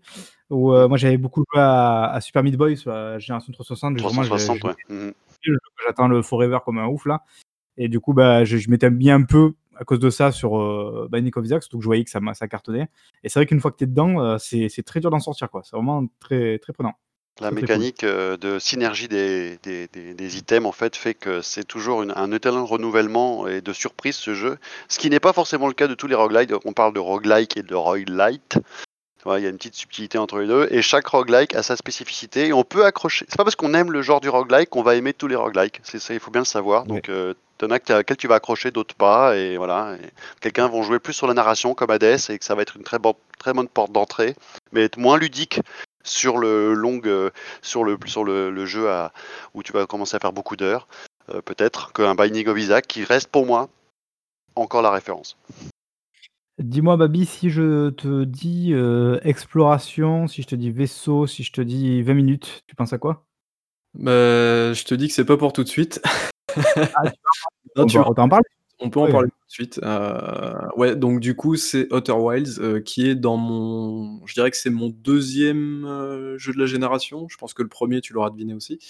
Mais bref, Outer Wilds, c'est un jeu qui est sorti l'année dernière, qui est un jeu absolument incroyable pour beaucoup, beaucoup de raisons, mais qui, encore une fois, te permet une libre exploration. Et vraiment, c'est un jeu qui est roleplay sans forcément l'être. C'est ça qui est assez incroyable, c'est que du coup, tu incarnes ton personnage qui doit aller découvrir des choses, et toi, en tant que joueur, tu découvres des choses en même temps que lui. Et du coup, c'est, enfin, ce jeu est assez prodigieux sur énormément de points. Et c'est, euh, Je, je pense vraiment, je l'avais déjà dit la dernière fois, je pense que ce jeu, on en parlera encore dans 20 ans. Quoi. Je pense que euh, il y a, il y a- il y a un truc qui s'est passé avec ce jeu. Quoi. Donc, Faut que j'y euh, joue, faut que j'y joue, ouais. Semble-t-il. c'est c'est une expérience que j'ai pas vécue ailleurs. Quoi. C'est un jeu qui est vraiment pas facile en plus d'accès. J'ai mis un petit peu de temps, euh, je crois que je l'avais téléchargé à sa sortie. Euh, j'avais commencé, mais j'avais dû jouer 30 minutes et ensuite euh, je l'avais complètement lâché parce que je- j'étais complètement paumé, je savais pas quoi faire, je savais pas où aller. Et, il est pas facile là, de ce côté-là. C'est ça, ouais, le début est très difficile, effectivement. Et la fameuse Dark Solisation. On en a parlé d'avant. Au début. du coup, bah, tu... quand tu te plonges un petit peu dedans et que tu commences à découvrir les possibilités et tout, c'est c'est incroyable. C'est vraiment quelque chose. euh, Il faut persévérer. Mais une fois que vous persévérez, je pense que c'est un jeu qui, qui restera gravé dans votre mémoire parce qu'il y a vraiment des, des passages assez incroyables. C'est Donc, euh, Zang euh, Getsu euh, confirme le début est très difficile. oui. Ouais, bah, il faut accepter de rentrer. Bah, ça fait un peu. Ouais, tu disais Dark Soulisation, c'est ça en fait. Ça m'a fait un peu le même effet que Dark Souls où tu rentres dans un monde où, où tu dois assimiler très vite les règles et le concept et c'est pas c'est pas lui qui s'adapte à toi, c'est toi qui dois t'adapter à son univers. quoi. Ce Ouais. vaisseau en bois, c'est un enfer au début. C'est horrible. quoi. Le jetpack et tout. Et pour le pour au début, c'est assez compliqué. C'est terrible. Après, tu t'y fais, effectivement. Tu Ouais, t'adaptes mais c'est très En compliqué. fait, et t'es récompensé, quoi. T'es amplement récompensé, effectivement. Ouais, donc comme, comme finalement les jeux From Software, on peut peut-être passer dessus. D'ailleurs, je pense que ça fait partie des jeux que. Euh, ouais, bah, euh, Qu'on va euh, citer. Sekiro. Sekiro, je pense a priori. Alors chacun après a son From Software préféré. Il y en a qui diront Bloodborne, il y en a qui diront Ah oui, Sekiro. Euh, ouais. Euh, voilà, donc. euh, Euh, alors moi j'étais tous. L'aboutissement de, la- de la formule, je pense c'est celui qui a fait un peu porte d'entrée aussi. Moi, le premier, d'ailleurs, j'ai attaqué par le 3. Tu, tu parles de quoi De Sekiro? de Dark Souls 3. Dark Souls 3, oui, oui, c'est la meilleure porte d'entrée aujourd'hui pour euh, parce que justement, il est peut-être un peu plus didactique au début, alors que le 1, euh, il est raide, c'est pareil. t'es- Tu dis mais qu'est-ce qui, pourquoi je meurs Qu'est-ce qui et, tu fais, et tu fermes la console. Ok. euh, bon, donc voilà, donc euh, From Software qui, qui confirme toute la génération. Euh, Il y a donc Sekiro qui est une autre proposition. Moi, c'est celui que je retiens. Moi, ça fait partie de ceux que j'ai cités. C'est- Parmi les From Software, c'est Sekiro. Ah ok, Sekiro, d'accord. Ouais. Euh, moi, juste vite fait, comme ça, je- j'en mets trois d'un coup. Euh, je parle de la, de la PlayStation 4. Euh, Nioh, pour rester un peu dans le délire euh, Ok. j'ai beaucoup D'accord. aimé Nioh. C'était Ouais. une bonne alternative, ça m'a beaucoup plu. Et euh, Days Gone, voilà, je sais qu'on n'est pas Ah, beaucoup à l'heure je... plus un, Voilà, Ouais, très, ouais, très- ouais, là, là, je suis d'accord aussi. plus un, plus Mario. un. Je trouve que il mérite. euh, je- J'attends avec impatience un 2 sur le next gen pour le coup. Quand il sera annoncé, je serai très hypé. c'est vraiment pas parti pour. Je craignais vraiment un jeu Ubisoft euh, tout pourri. Ah oui, Euh, et, alors bon, celui-là, il mériterait peut-être de passer un peu plus de temps, mais The Last of Us 2, ça paraît être une évidence, je pense. Voilà, c'est. euh, Moi, j'ai tendance à dire que c'est un jeu que, euh, que tu l'aimes ou que tu l'aimes pas, ou que tu adhères ou pas, c'est un jeu dont tu te souviens quoi qu'il arrive. Surtout quoi. Voilà, Si il a, tu il a au- Si tu vas au bout. Donc ouais, voilà, comme ça, j'ai passé sur mes jeux PS4. Quelqu'un d'autre veut donner quelque chose d'autre? Bah, jeu PS4, euh, moi je continue à ce moment-là sur God of War, hein, forcément, euh, qui a su euh, proposer une nouvelle version, une nouvelle façon de voir le God of War. Il y en a qui ont été déstabilisés, qui n'ont pas dû adhérer, forcément, quand tu as des choix un peu tranchés comme ça. euh, Bon, voilà, c'est. Boy, alors bon, au-delà de ça, ça c'était pour, pour le coup, je trouve que c'est une polémique ridicule ce boy, mais euh, parce que tout le monde disait oh là là, il le traite mal, mais au contraire, tu t'as joué au jeu ou quoi? Non, non, t'as toute l'attention du, du père vis-à-vis de son fils, euh, c'est tout le contraire de ce que tu racontes. Donc, euh, et en fait, non, non, c'est réussir à, à, à réinventer God of War. euh, et, euh, et parce que je pense que s'ils avaient fait un God of War 4 euh, sur le schéma des précédents, et ben le, la licence aurait pris un coup de vieux monumental dans la gueule Bien et que et que ça aurait peut-être contenté certains qui sont peut-être un petit peu comme joueurs énervés, tu vois, basent trop sur leurs acquis, tu vois, qui veulent pas bouger. Bah là, ça bouscule un peu, mais c'est franchement une réussite. Et vivement la suite. Est-ce que tu avais fait les précédents? Est-ce que tu étais fan de la licence ou quoi que ce soit avant? Eh ben, j'étais pas, j'ai tout fait. Ouais. J'étais pas fan, c'était des bons jeux parce que je suis pas fan du beat'em all parce que pareil, c'est assez répétitif comme gameplay, etc. C'est vrai que Et c'est là, le 4 euh, m'a complètement emballé. Je- voilà, c'est- Bon, bah, tant mieux. Parce que moi, je suis vraiment un gros, gros fan des précédents jeux et tout, et celui-là, j'ai pas du tout accroché par les caméras, par. euh, Ah mais ça désarçonne hein, le- la caméra, mais moi j'ai trouvé que ça donnait du dynamisme, donc euh, Bah, c'est plus tout le même genre de jeu en fait, hein, c'est tout. c'est plus le même jeu, ouais, tout à fait. Le point de vue est pas le peu. même, et je trouve qu'il y On avait... aurait euh, pu avoir avec Resident Evil 4. Tu vois, moi je comprends ce que dit Babybull parce qu'à l'époque Resident Evil 4, moi il m'a totalement coupé alors que j'étais très très fan de Resident Evil quoi. Mais parce que pour moi Mhm. c'était plus la, la même chose quoi. Donc, Ah euh, ouais, ouais, ouais. Et c'est pas pour autant un mauvais jeu, mais c'est une autre proposition, donc tu peux passer à côté. Diego, est-ce que tu as autre chose à, à nous donner? Ouais, ouais, ouais. L'un l'un des meilleurs reboots de tous les temps. La meilleure bande-son de tous les temps. Star Citizen. Doom 2016. c'est vrai que c'est un, c'est vrai que- c'est vrai que c'est un très bon C'est- reboot. c'est- C'est, c'est- franchement, c'était une claque monumentale pour moi ce jeu. Ah bah je pense que euh, tout le monde est d'accord, non, a priori, voilà. Euh, alors, Tu- Donc le 2016 et, le, et par rapport au dernier, tu vois, parce que pour le coup, Ah, les mais deux le, se tirent- le- le- le les Doom deux se tirent la bourre, Eternal, quand même. c'est- c'est- il, le- il le- il pousse, en- mais je préfère revenir au 2016 parce que c'est- le reboot initial. Ouais. Et, après pareil. Doom Eternal, ils, ils ont poussé le truc plus loin, en fait. C'est bien d'ailleurs que, que ce soit pas. Ouais, Ouais. c'est bien. qu'il y ait- C'est pareil, c'est deux jeux un peu différents. une licence qui est partie un peu loin et donc qui revient un peu d'entre les morts et de, de la plus belle des manières. Ah. Euh, Exactement. euh, J'en profite du coup que tu es du côté de Bethesda, je reste du côté de Bethesda. Euh, Dishonored, moi, Dishonored. euh, Ah, bah, j'a- j'a- j'allais dire justement les, les, les, les jeux arcane, en fait, le- leur immersive sim. euh, Dishonored 2 est prêt. Ouais. Alors, qui après, j'ai sont- pas, j'ai pas encore vu Dishonored 2 tellement, tellement Bon, après, on, on va rien divulgacher, Babybull, mais il a une partie qui est meilleure que l'autre. La dernière partie est chiante. Alors tu vois, bah, Dishonored 2, en tout cas, euh, pour moi, il n'y a rien à jeter. Dans ce jeu, du début à la fin, je le trouve énorme. Vraiment, euh, Je dois être le seul du, du- des quatre à, à être à pas être euh, emballé par, Là-dedans euh, la- par, les, par les jeux Arkham, mais euh, moi, Studio, mais, le- euh, je le comprends, je- immersive sim que t'aimes pas, peut-être. Je ouais, et puis le côté un peu infiltration de Dishonored, moi je suis pas infiltration, moi je tue Ouais, tout le monde, donc euh, donc euh, bon, c'est juste que ça me correspond pas, c'est juste ça. Euh, aussi, j'en profite, alors je rebondis parce que je sais qu'au moins quelqu'un d'autre sera d'accord avec moi. Euh, Sunset Overdrive, euh, archi sous-côté, excellent. Effectivement. L'un des meilleurs jeux, je trouve, de la Xbox One en fait, tout court. Ouais, jeu dire. un peu sacrifié à cause de la communication désastreuse de Microsoft, mais en fait un, c'est un jeu qui est très très cool, qui est, qui est très feel good, qui est très dans son jus, avec une bande son qui est très très sympa aussi, et vraiment c'est, et en plus il est sorti sur PC en 120, en, enfin avec euh, du coup en débridé en termes de framerate, et ça passe très très bien, donc euh, allez-y, franchement c'est, ça défonce, c'est vraiment trop bien comme jeu. Est-ce que, que- non, quelqu'un veut dire encore un autre jeu? Ouais, Ouais. rapido, Horizon quand même, qui a réussi à s'imposer comme une licence phare de PlayStation, quand même, Horizon Zero Dawn. En- Premier aussi, ouais. En l'espace d'une génération, euh, c'est quand même euh, pas mal. Euh, et puis j'ai vu, et puis je trouve que le Uncharted, pareil, euh, se ressort d'entre les morts après un 3 moribond, comme disait Florian dans, sur le chat. Euh, je trouve qu'il arrive à, à montrer qu'on peut faire encore quelque chose de Uncharted. voilà. Pour moi, plus qu'Uncharted, c'est la confirmation du talent de Neil Druckmann et, Bruce Raleigh, quoi, qui, qui arrivent. Ils, ont- ils sont venus sur la licence et ils ont apporté, je trouve, un vrai souffle en plus que, que moi qui me manquait dans le jeu, quoi. Et là, j'ai adoré le 4, alors j'avais moins aimé les autres, quoi. Ils ont trouvé, ils ont apporté une densité, je trouve, vraiment une crédibilité au jeu qui est, moi, je trouve ça vraiment, vraiment ouf. Le- quoi. Le 2 faisait pour moi référence. Aujourd'hui, je pense qu'avec, bien sûr, le côté plus euh, actuel du 4, euh, le 4 euh, su- supplante le 2, je pense, euh, quand même, maintenant. D'ailleurs, je profite que tu aies parlé de Horizon parce que moi, dans ma liste, j'en ai un qui a le même mot, c'est Forza Horizon. Alors, j'ai mis Forza Horizon 2 parce que pour moi, c'est lui qui a propulsé la, la- la série, quoi.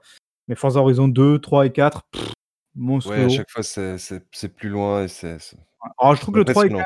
Euh, le sommet encore. Le 4, j'ai beaucoup aimé, mais je trouve qu'il est un peu en dessous du 3. Mais vraiment, enfin, les 3, c'est des jeux intro et je pense qu'en jeu de bagnole, il n'y en a pas un qui lui, aurait- qui lui arrive à cheville, quoi. Et puis surtout, tu peux passer, tu as envie de changer un peu de biome pour le coup, tu vois, tu, tu passes de l'un à l'autre, tu reviens, tu repasses sur le 3, tu fais un peu de 4 si tu as envie de faire de l'Australie, euh, du 3, du machin. C'est, je trouve que c'est, tu peux, c'est une licence qui se redéguste bien, je trouve. Avec des claques graphiques, euh, feel good à mort, fait vraiment. pff, moi, j'ai les jeux de bagnole, euh, Forza Horizon, c'est trop bien, franchement. Euh, Est-ce que non Alors, quelqu'un d'autre Autre chose Euh, je veux- Xavi Boule. Est-ce que je peux faire 2-3 jeux à la suite, là, histoire Ouais, de- ouais, vas-y, vas-y. Euh, alors je vais, euh, je ne vais pas clôturer ce, ce- comment dire, les jeux de la génération sans parler de Sea of Thieves, évidemment. Ah, Ah, bien joué, ouais. c'est- c'est- Oui, oui, oui. On en ouais, parlait un peu tout à l'heure, hein, mais oui. C'est un jeu qui a eu beaucoup de mal à démarrer. C'est un jeu qui était pas ouf euh, quand il est sorti. Ouais, mais moins qu'un No Man's Sky quand même. Il a quand même. Oui. on- les, les gens ont adhéré quand même. Des bases un peu meilleures, on va dire, mais, euh, mais en tout cas, euh, outrepasser tout ce qui est problème de développement, le bordel autour de la communication, j'aimerais bien avoir un, un post-mortem sur ce jeu. Euh, mais du coup, c'est vraiment une expérience assez, euh, assez unique, No Man's Sky pour le coup, Euh, parce que bah, il y a une proposition, il y a du gameplay euh, émergent, euh, enfin du gameplay émergent, je sais pas si on peut appeler ça comme ça, mais vraiment tu as cette relation entre à la fois ton bateau et les autres et tout. Et Imprévisible, quoi, comme jeu. comment? C'est imprévisible, je trouve, comme jeu. Tu peux vraiment passer d'un coup une, une partie im- improbable et spectaculaire, quoi. C'est à la fois imprévisible, dans le bon et le mauvais sens. c'est un petit peu ça qui est pénible. Mais voilà, c'est comme ça. Of Thieves, c'est une proposition ultra unique. Euh, et je trouve que c'est vraiment une, euh, un gros atout, de, un gros atout dans, dans le portefeuille de Microsoft, mine de rien. Donc je suis quand même content que le jeu existe. Et euh, j'ai hâte, mine de rien, un jour de me relancer dans le truc. Parce que j'ai pas relancé depuis 2018, en fait, fin 2018. Et apparemment, le jeu a beaucoup. Ouais, mais sur la série X, je le relancerai, tu vois. Je- typiquement, euh, ça me donne envie de le revoir Ouais, sur. on se fera une soirée team euh, downgrade. Bien sûr, voilà, c'est ça. C'est facile, Euh, ça. Je vais enchaîner. Tous les morques. Vous croyez que je vous vois pas arriver là? Foutras dans la cellule et tu bougeras plus. Euh, je vous parlais également, allez, celui-là, je le cite juste parce que euh, son dernier niveau, le niveau à Novosi... Je vais réussir à le dire. euh, Novosibirsk, Novosibirsk, je vais finir par y arriver. Euh, c'est Metro Exodus. Euh. On en avait parlé l'année dernière, je crois que coach, bah, t'étais là, je crois que c'était ton premier podcast. Ouais, sûrement, ouais, ouais, on en a parlé, ouais. Et Du coup, t'avais plutôt bien apprécié. Euh, moi, j'étais moyen chaud euh, sur le truc. Mais quand même, voilà, le temps, euh, le- l'eau a coulé sous les ponts, tout ça. Donc, je me suis dit, bon, c'est vrai que j'étais un petit peu méchant avec le jeu, mais vraiment, ce que j'ai retenu, c'est vraiment le dernier niveau, qui pour moi est un, un comment dire, un gros, un gros appel du pied du, hey, regarde, t'es fan de Metro 2033, regarde ce qu'on t'a mis en dernier niveau. Et c'est ce dernier niveau de Metro Exodus, est incroyable. Mais vraiment, Exodus rappelle surtout, surtout ce dernier niveau que le 2033 est, est le meilleur de la série. Ouais. Et, euh, parce que le- les parties en hub m'ont pas trop plu, mais dès qu'on revient sur du linéaire à partir de la- du dernier tiers du jeu, euh, j'ai beaucoup plus raccroché. euh, c'est clair. Et du coup, ouais, le, enfin pour moi, le dernier niveau est vraiment quelque chose d'assez, d'assez incroyable et c'est vraiment le meilleur niveau de toute la, toute la série. Et avec la, la musique sur la fin et tout, euh, qui est absolument incroyable, cette musique, c'est Race Against Fate, qui est vraiment ouf, si vous voulez aller écouter la musique. Mais voilà, franchement, c'est, c'est assez ouf comme, euh, comme niveau. Euh, et je vais en faire un, un petit dernier, euh, si, enfin un petit dernier, il m'en reste un évidemment. Subnautica, voilà. Ah, Mm. putain. Évidemment, Veil. Encore, hein. encore un jeu qui est en VR bien opti, ça serait top. On avait dit que les jeux de cette génération, pas ceux de la PS2, s'il te plaît. C'est pas. Un mais Subnautica très rapidement pour la bande son, l'univers, euh, l'impression euh, de voir des monstres alors qu'il n'y en a pas du tout. Mhm. C'est pas du tout un jeu d'horreur, mais c'en est quand même un. Euh, Ah, il y a- une il y a- ambiance, ouais. ouais, T'as quand même une pression quand tu descends en profondeur. Ah, bah, bien joué le jeu de mots, bravo T'as un petit message écolo aussi derrière qui est pas vilain et t'as un- quand t'arrives à la fin du jeu, t'as un petit sentiment qui est assez unique, je trouve, que j'ai retrouvé dans aucun autre jeu pour le coup. C'est assez ouf comme truc et vraiment j'ai hâte de jouer à Below Zero, euh, euh, qui est le- l'extension standalone du jeu. Et euh, pour le coup, j'ai pas été trop débile, je me suis rien spoilé. Donc j'irai totalement vierge sur ce Below Zero et j'espère qu'il sera aussi bien que l'original. Donc voilà. Euh, alors, est-ce qu'on peut amorcer tranquillement la fin? Est-ce qu'il y a Oui. des gens qui ont, qui ont des choses un peu à dire là? Moi, juste en un conclusion peu? sur les, sur les jeux, là, euh, j'en dirai pas plus, mais je sais qu'on en oublie plein. Euh, Ouais. j'en- Je trouve qu'on en oublie plein pour une raison, et parce que je m'en aperçois là en me baladant dans, dans, dans mes étagères, que je, me, s- je, je remets le, je remets là en mémoire certains jeux parce que je les ai en physique et que j'oublie sûrement tous les jeux en démat qui sont sûrement Ouais. très bien, les Hollow Knight, les compagnies et compagnie et compagnie. Et c'est peut-être une des forces encore du physique, c'est Euh, tu, tu, tu remets le doigt sur des jeux parce qu'ils sont physiquement encore là dans ton étagère et que sur un store eh ben, ou sur un Game Pass, peut-être que c'est un jeu qui te Dead rappelle Cell. moins, tes- moins de souvenirs. euh, voilà. Si, je viens de Non, mais de, m'apercevoir. de toute façon, on n'arrivera pas à rendre honneur à, à tous les jeux qu'on a Mm. faits et, et tous Ouais. les jeux qu'on a appréciés. Je sais que ce que, ce que Babyboul a, a dit notamment par rapport à, à Metro Exodus, en fait, m'a renvoyé à, à typiquement un, un jeu que, que j'ai bien apprécié, mais que j'ai adoré pour son générique de fin, c'est Hellblade. Ah, Oui, oui. La, la- la expérience, ouais. musique, la- le dernier morceau qu'il y a dans, dans le jeu m'a fait dresser les, les poils parce que, parce que Mhm. voilà, j'a- j'adore ce morceau, il s'appelle Illusion et, et je m'attendais pas du tout à voir ça dans ce jeu. Et, et, euh, comme coach le disait, on n'arrivera pas. à- Ouais, si on n'a bah, pas évoqué pas un, un beaucoup- des jeux que que vous qu'on n'a pas évoqué un des jeux que vous adoriez, ça ne veut pas dire que nous on l'a pas aimé, c'est que il nous est passé à côté, on a dû faire des choix. C'est ça. Et moi, il me manque un jeu, hein, d'ailleurs. hein. Je... ah, moi aussi. mais bon, Moi vous aussi, connaissez la Final vie. Fantasy VII Remake, ça c'est dit. Oh non, nul, nul, zéro. Vas-y, Du coup, Baby. Je voulais terminer Persona 5. votre jeu de la génération, tiens. Si on en a tous à peu près Ah. un qui nous reste, euh, allez, le, The Gotti euh, chacun. Oh, tout le monde le sait déjà, mais Tetris, Tetris Effect, évidemment. Ouais. Bon. Voilà. Pour, pour l'avoir fait deux fois, bah, je l'ai fait deux fois, du coup, cette année, en- que en VR uniquement, et c'est vraiment un, un putain de jeu. Je sais pas d'autres mots. c'est génial. Alors, Ouais. vous autres, Diego, un jeu à retenir? Moi, c'est Elite. C'est Ah, Elite. Elite Dangerous, hein. Coach Le nombre d'heures de jeux passés, Monster Hunter World, parce que c'est Ah en ouais, plus ouais. euh, un jeu vécu avec pas que tout seul, euh, avec d'autres. Donc, euh, Voilà. Et alors, Baby, du coup? Bon, je pense que tu le sais. Euh, du coup, mon jeu de la gêne, c'est Soma, euh, parce que Ah c'est ouais. un jeu de ma boule. D'ailleurs, tu y as joué, Marc. Euh, C'est un des rares jeux où, quand il s'est terminé avec ce qui se passe à la fin, je suis resté devant mon écran pendant 5-10 minutes à pas savoir quoi faire. Je me dis, mais qu'est-ce qui. Non? Je suis en train de le faire, ne divulguez Ah ouais, voilà, bah, c'est une expérience vraiment. Il fait le scénario, il est fou.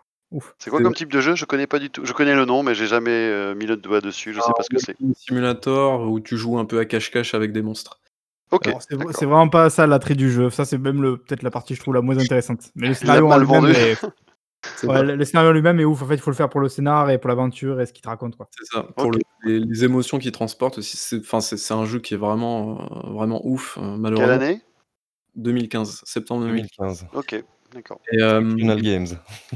ouais, Frictional, je vais- je vais en- est-ce que vous me permettez d'en parler une minute? Oui. Vraiment une minute. Allez, bien Allez. sûr? Non, alors du coup, c'est c'est un jeu qui est pas qui est pas très sexy. euh, le jeu est pas très beau. euh, les comment dire, les contrôles sont pas ouf. euh, le milieu du jeu est très très chiant. Putain, oui, tu le. Oui, ok. Ouais, je le vends très mal.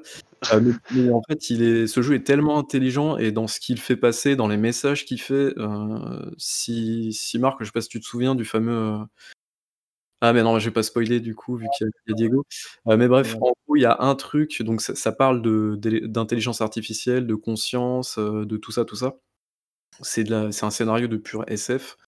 Euh, dans le cinéma par exemple, mais sauf que dans le jeu vidéo ça passe quand même moins bien. Et là pour le coup, je trouve qu'ils ont réussi à vraiment faire un truc de ouf. Et moi je me suis senti impliqué de bout en bout dans l'aventure. Mm.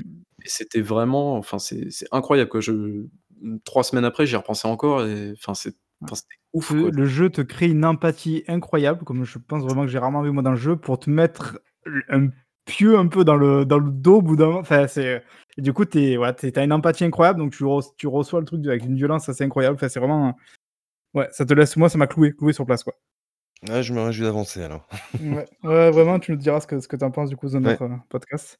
Ouais, c'est Euh, ça. voilà, bon, après, voilà, comme tu as dit, on a, on a oublié énormément de jeux, je pense. Euh, voilà, c'est moi, il y a plein de jeux que je voulais parler aussi qui m'ont déçu, mais ouais, on n'a vraiment pas le temps, là, on va couper, ça va faire trop long. Peut-être Bon, une autre fois. hein. Du coup, on va juste conclure, juste pour vous dire qu'on a quand même zappé, et c'est incroyable, euh, les Battle Royale dans les tendances euh, de la gêne. Ouais, mais ça, Ah oui, c'est mais c'est quand pareil, même- c'est comme Fortnite, c'est tout ça, c'est Voilà. nul, quoi, donc on s'en fout. Bon, bref, voilà, vous- je pense que les gens le savent, tu vois, Battle Royale, une grosse, grosse tendance de la génération. Allez, moi j'en sauve un, c'est Apex. Apex, c'est Apex, c'est cool. Et il est sorti sur Steam, Fortnite, euh, si je dis pas de bêtises. je sais pas. Tetris 99, évidemment. Toujours Tetris, Évidemment. Euh, et surtout, on n'a pas par- alors là vraiment on conclut par ça. On n'a pas parlé de GTA V qui est quand même jeu en termes de charts, c'est un jeu incroyable. Enfin, il était évidemment sur euh, PS3 et sur euh, 360, mais il est très vite arrivé du coup sur euh, PS4 et One. Et il en a à quoi? 100 130 millions de jeux, un truc comme ça? 120 millions de Je- ventes? Je pense que c'est un jeu de la prochaine gêne. hein. Ah oui, Oui. évidemment, bah, il est déjà annoncé Mais sur oui, PS5, ton mère. hein. Mais oui, il était dans la comp PS5 au départ, je vous rappelle, les gars. C'est- oui. c'est hallucinant de, de Donc vendre il- son- sa vie n'est pas finie. Enfin, voilà. Du coup, moi, je crois qu'on va conclure là. On va vous laisser, ça y est, vous reposer ou aller Ouais. suivre les élections pour ceux qui vont suivre ça. Euh, et du coup, on vous remercie de nous avoir euh, suivis et on vous dit du coup à très prochainement. Alors, on ne sait pas encore ce qu'on fait, si mardi prochain on va faire un truc ou pas, parce que ça sera le 10 novembre donc. Et c'est la sortie, donc vous le savez tous On de la fera Xbox des unboxings. Ouais, voilà, on ne sait pas trop. On La va- on va voir. comparaison. Je compare à la taille de mon chien. Si on se chauffe, on fera peut-être un petit truc, euh, où on vous donne nos impressions vite fait sur la console, tout ça, ou on verra. Euh, après, peut-être, on a peut-être pas envie de vous emmerder, on verra. Si se peut qu'on fasse rien aussi, on, on- on verra, on vous, vous tiendra au courant. en tout cas. Vous aurez Un un, dernier mot, quelqu'un? Euh, ce, ce jour-là, ce sera génial. Ben, merci à tous ceux qui étaient avec nous ce soir. Également. Grosse Et, génération, on espère qu'il y aura la, la nouvelle génération sera aussi remplie que ça. Et For More Years euh, pour les prochaines générations de consoles. Voilà. ok. Allez, ciao, Allez. ciao. Ciao, ciao. Salut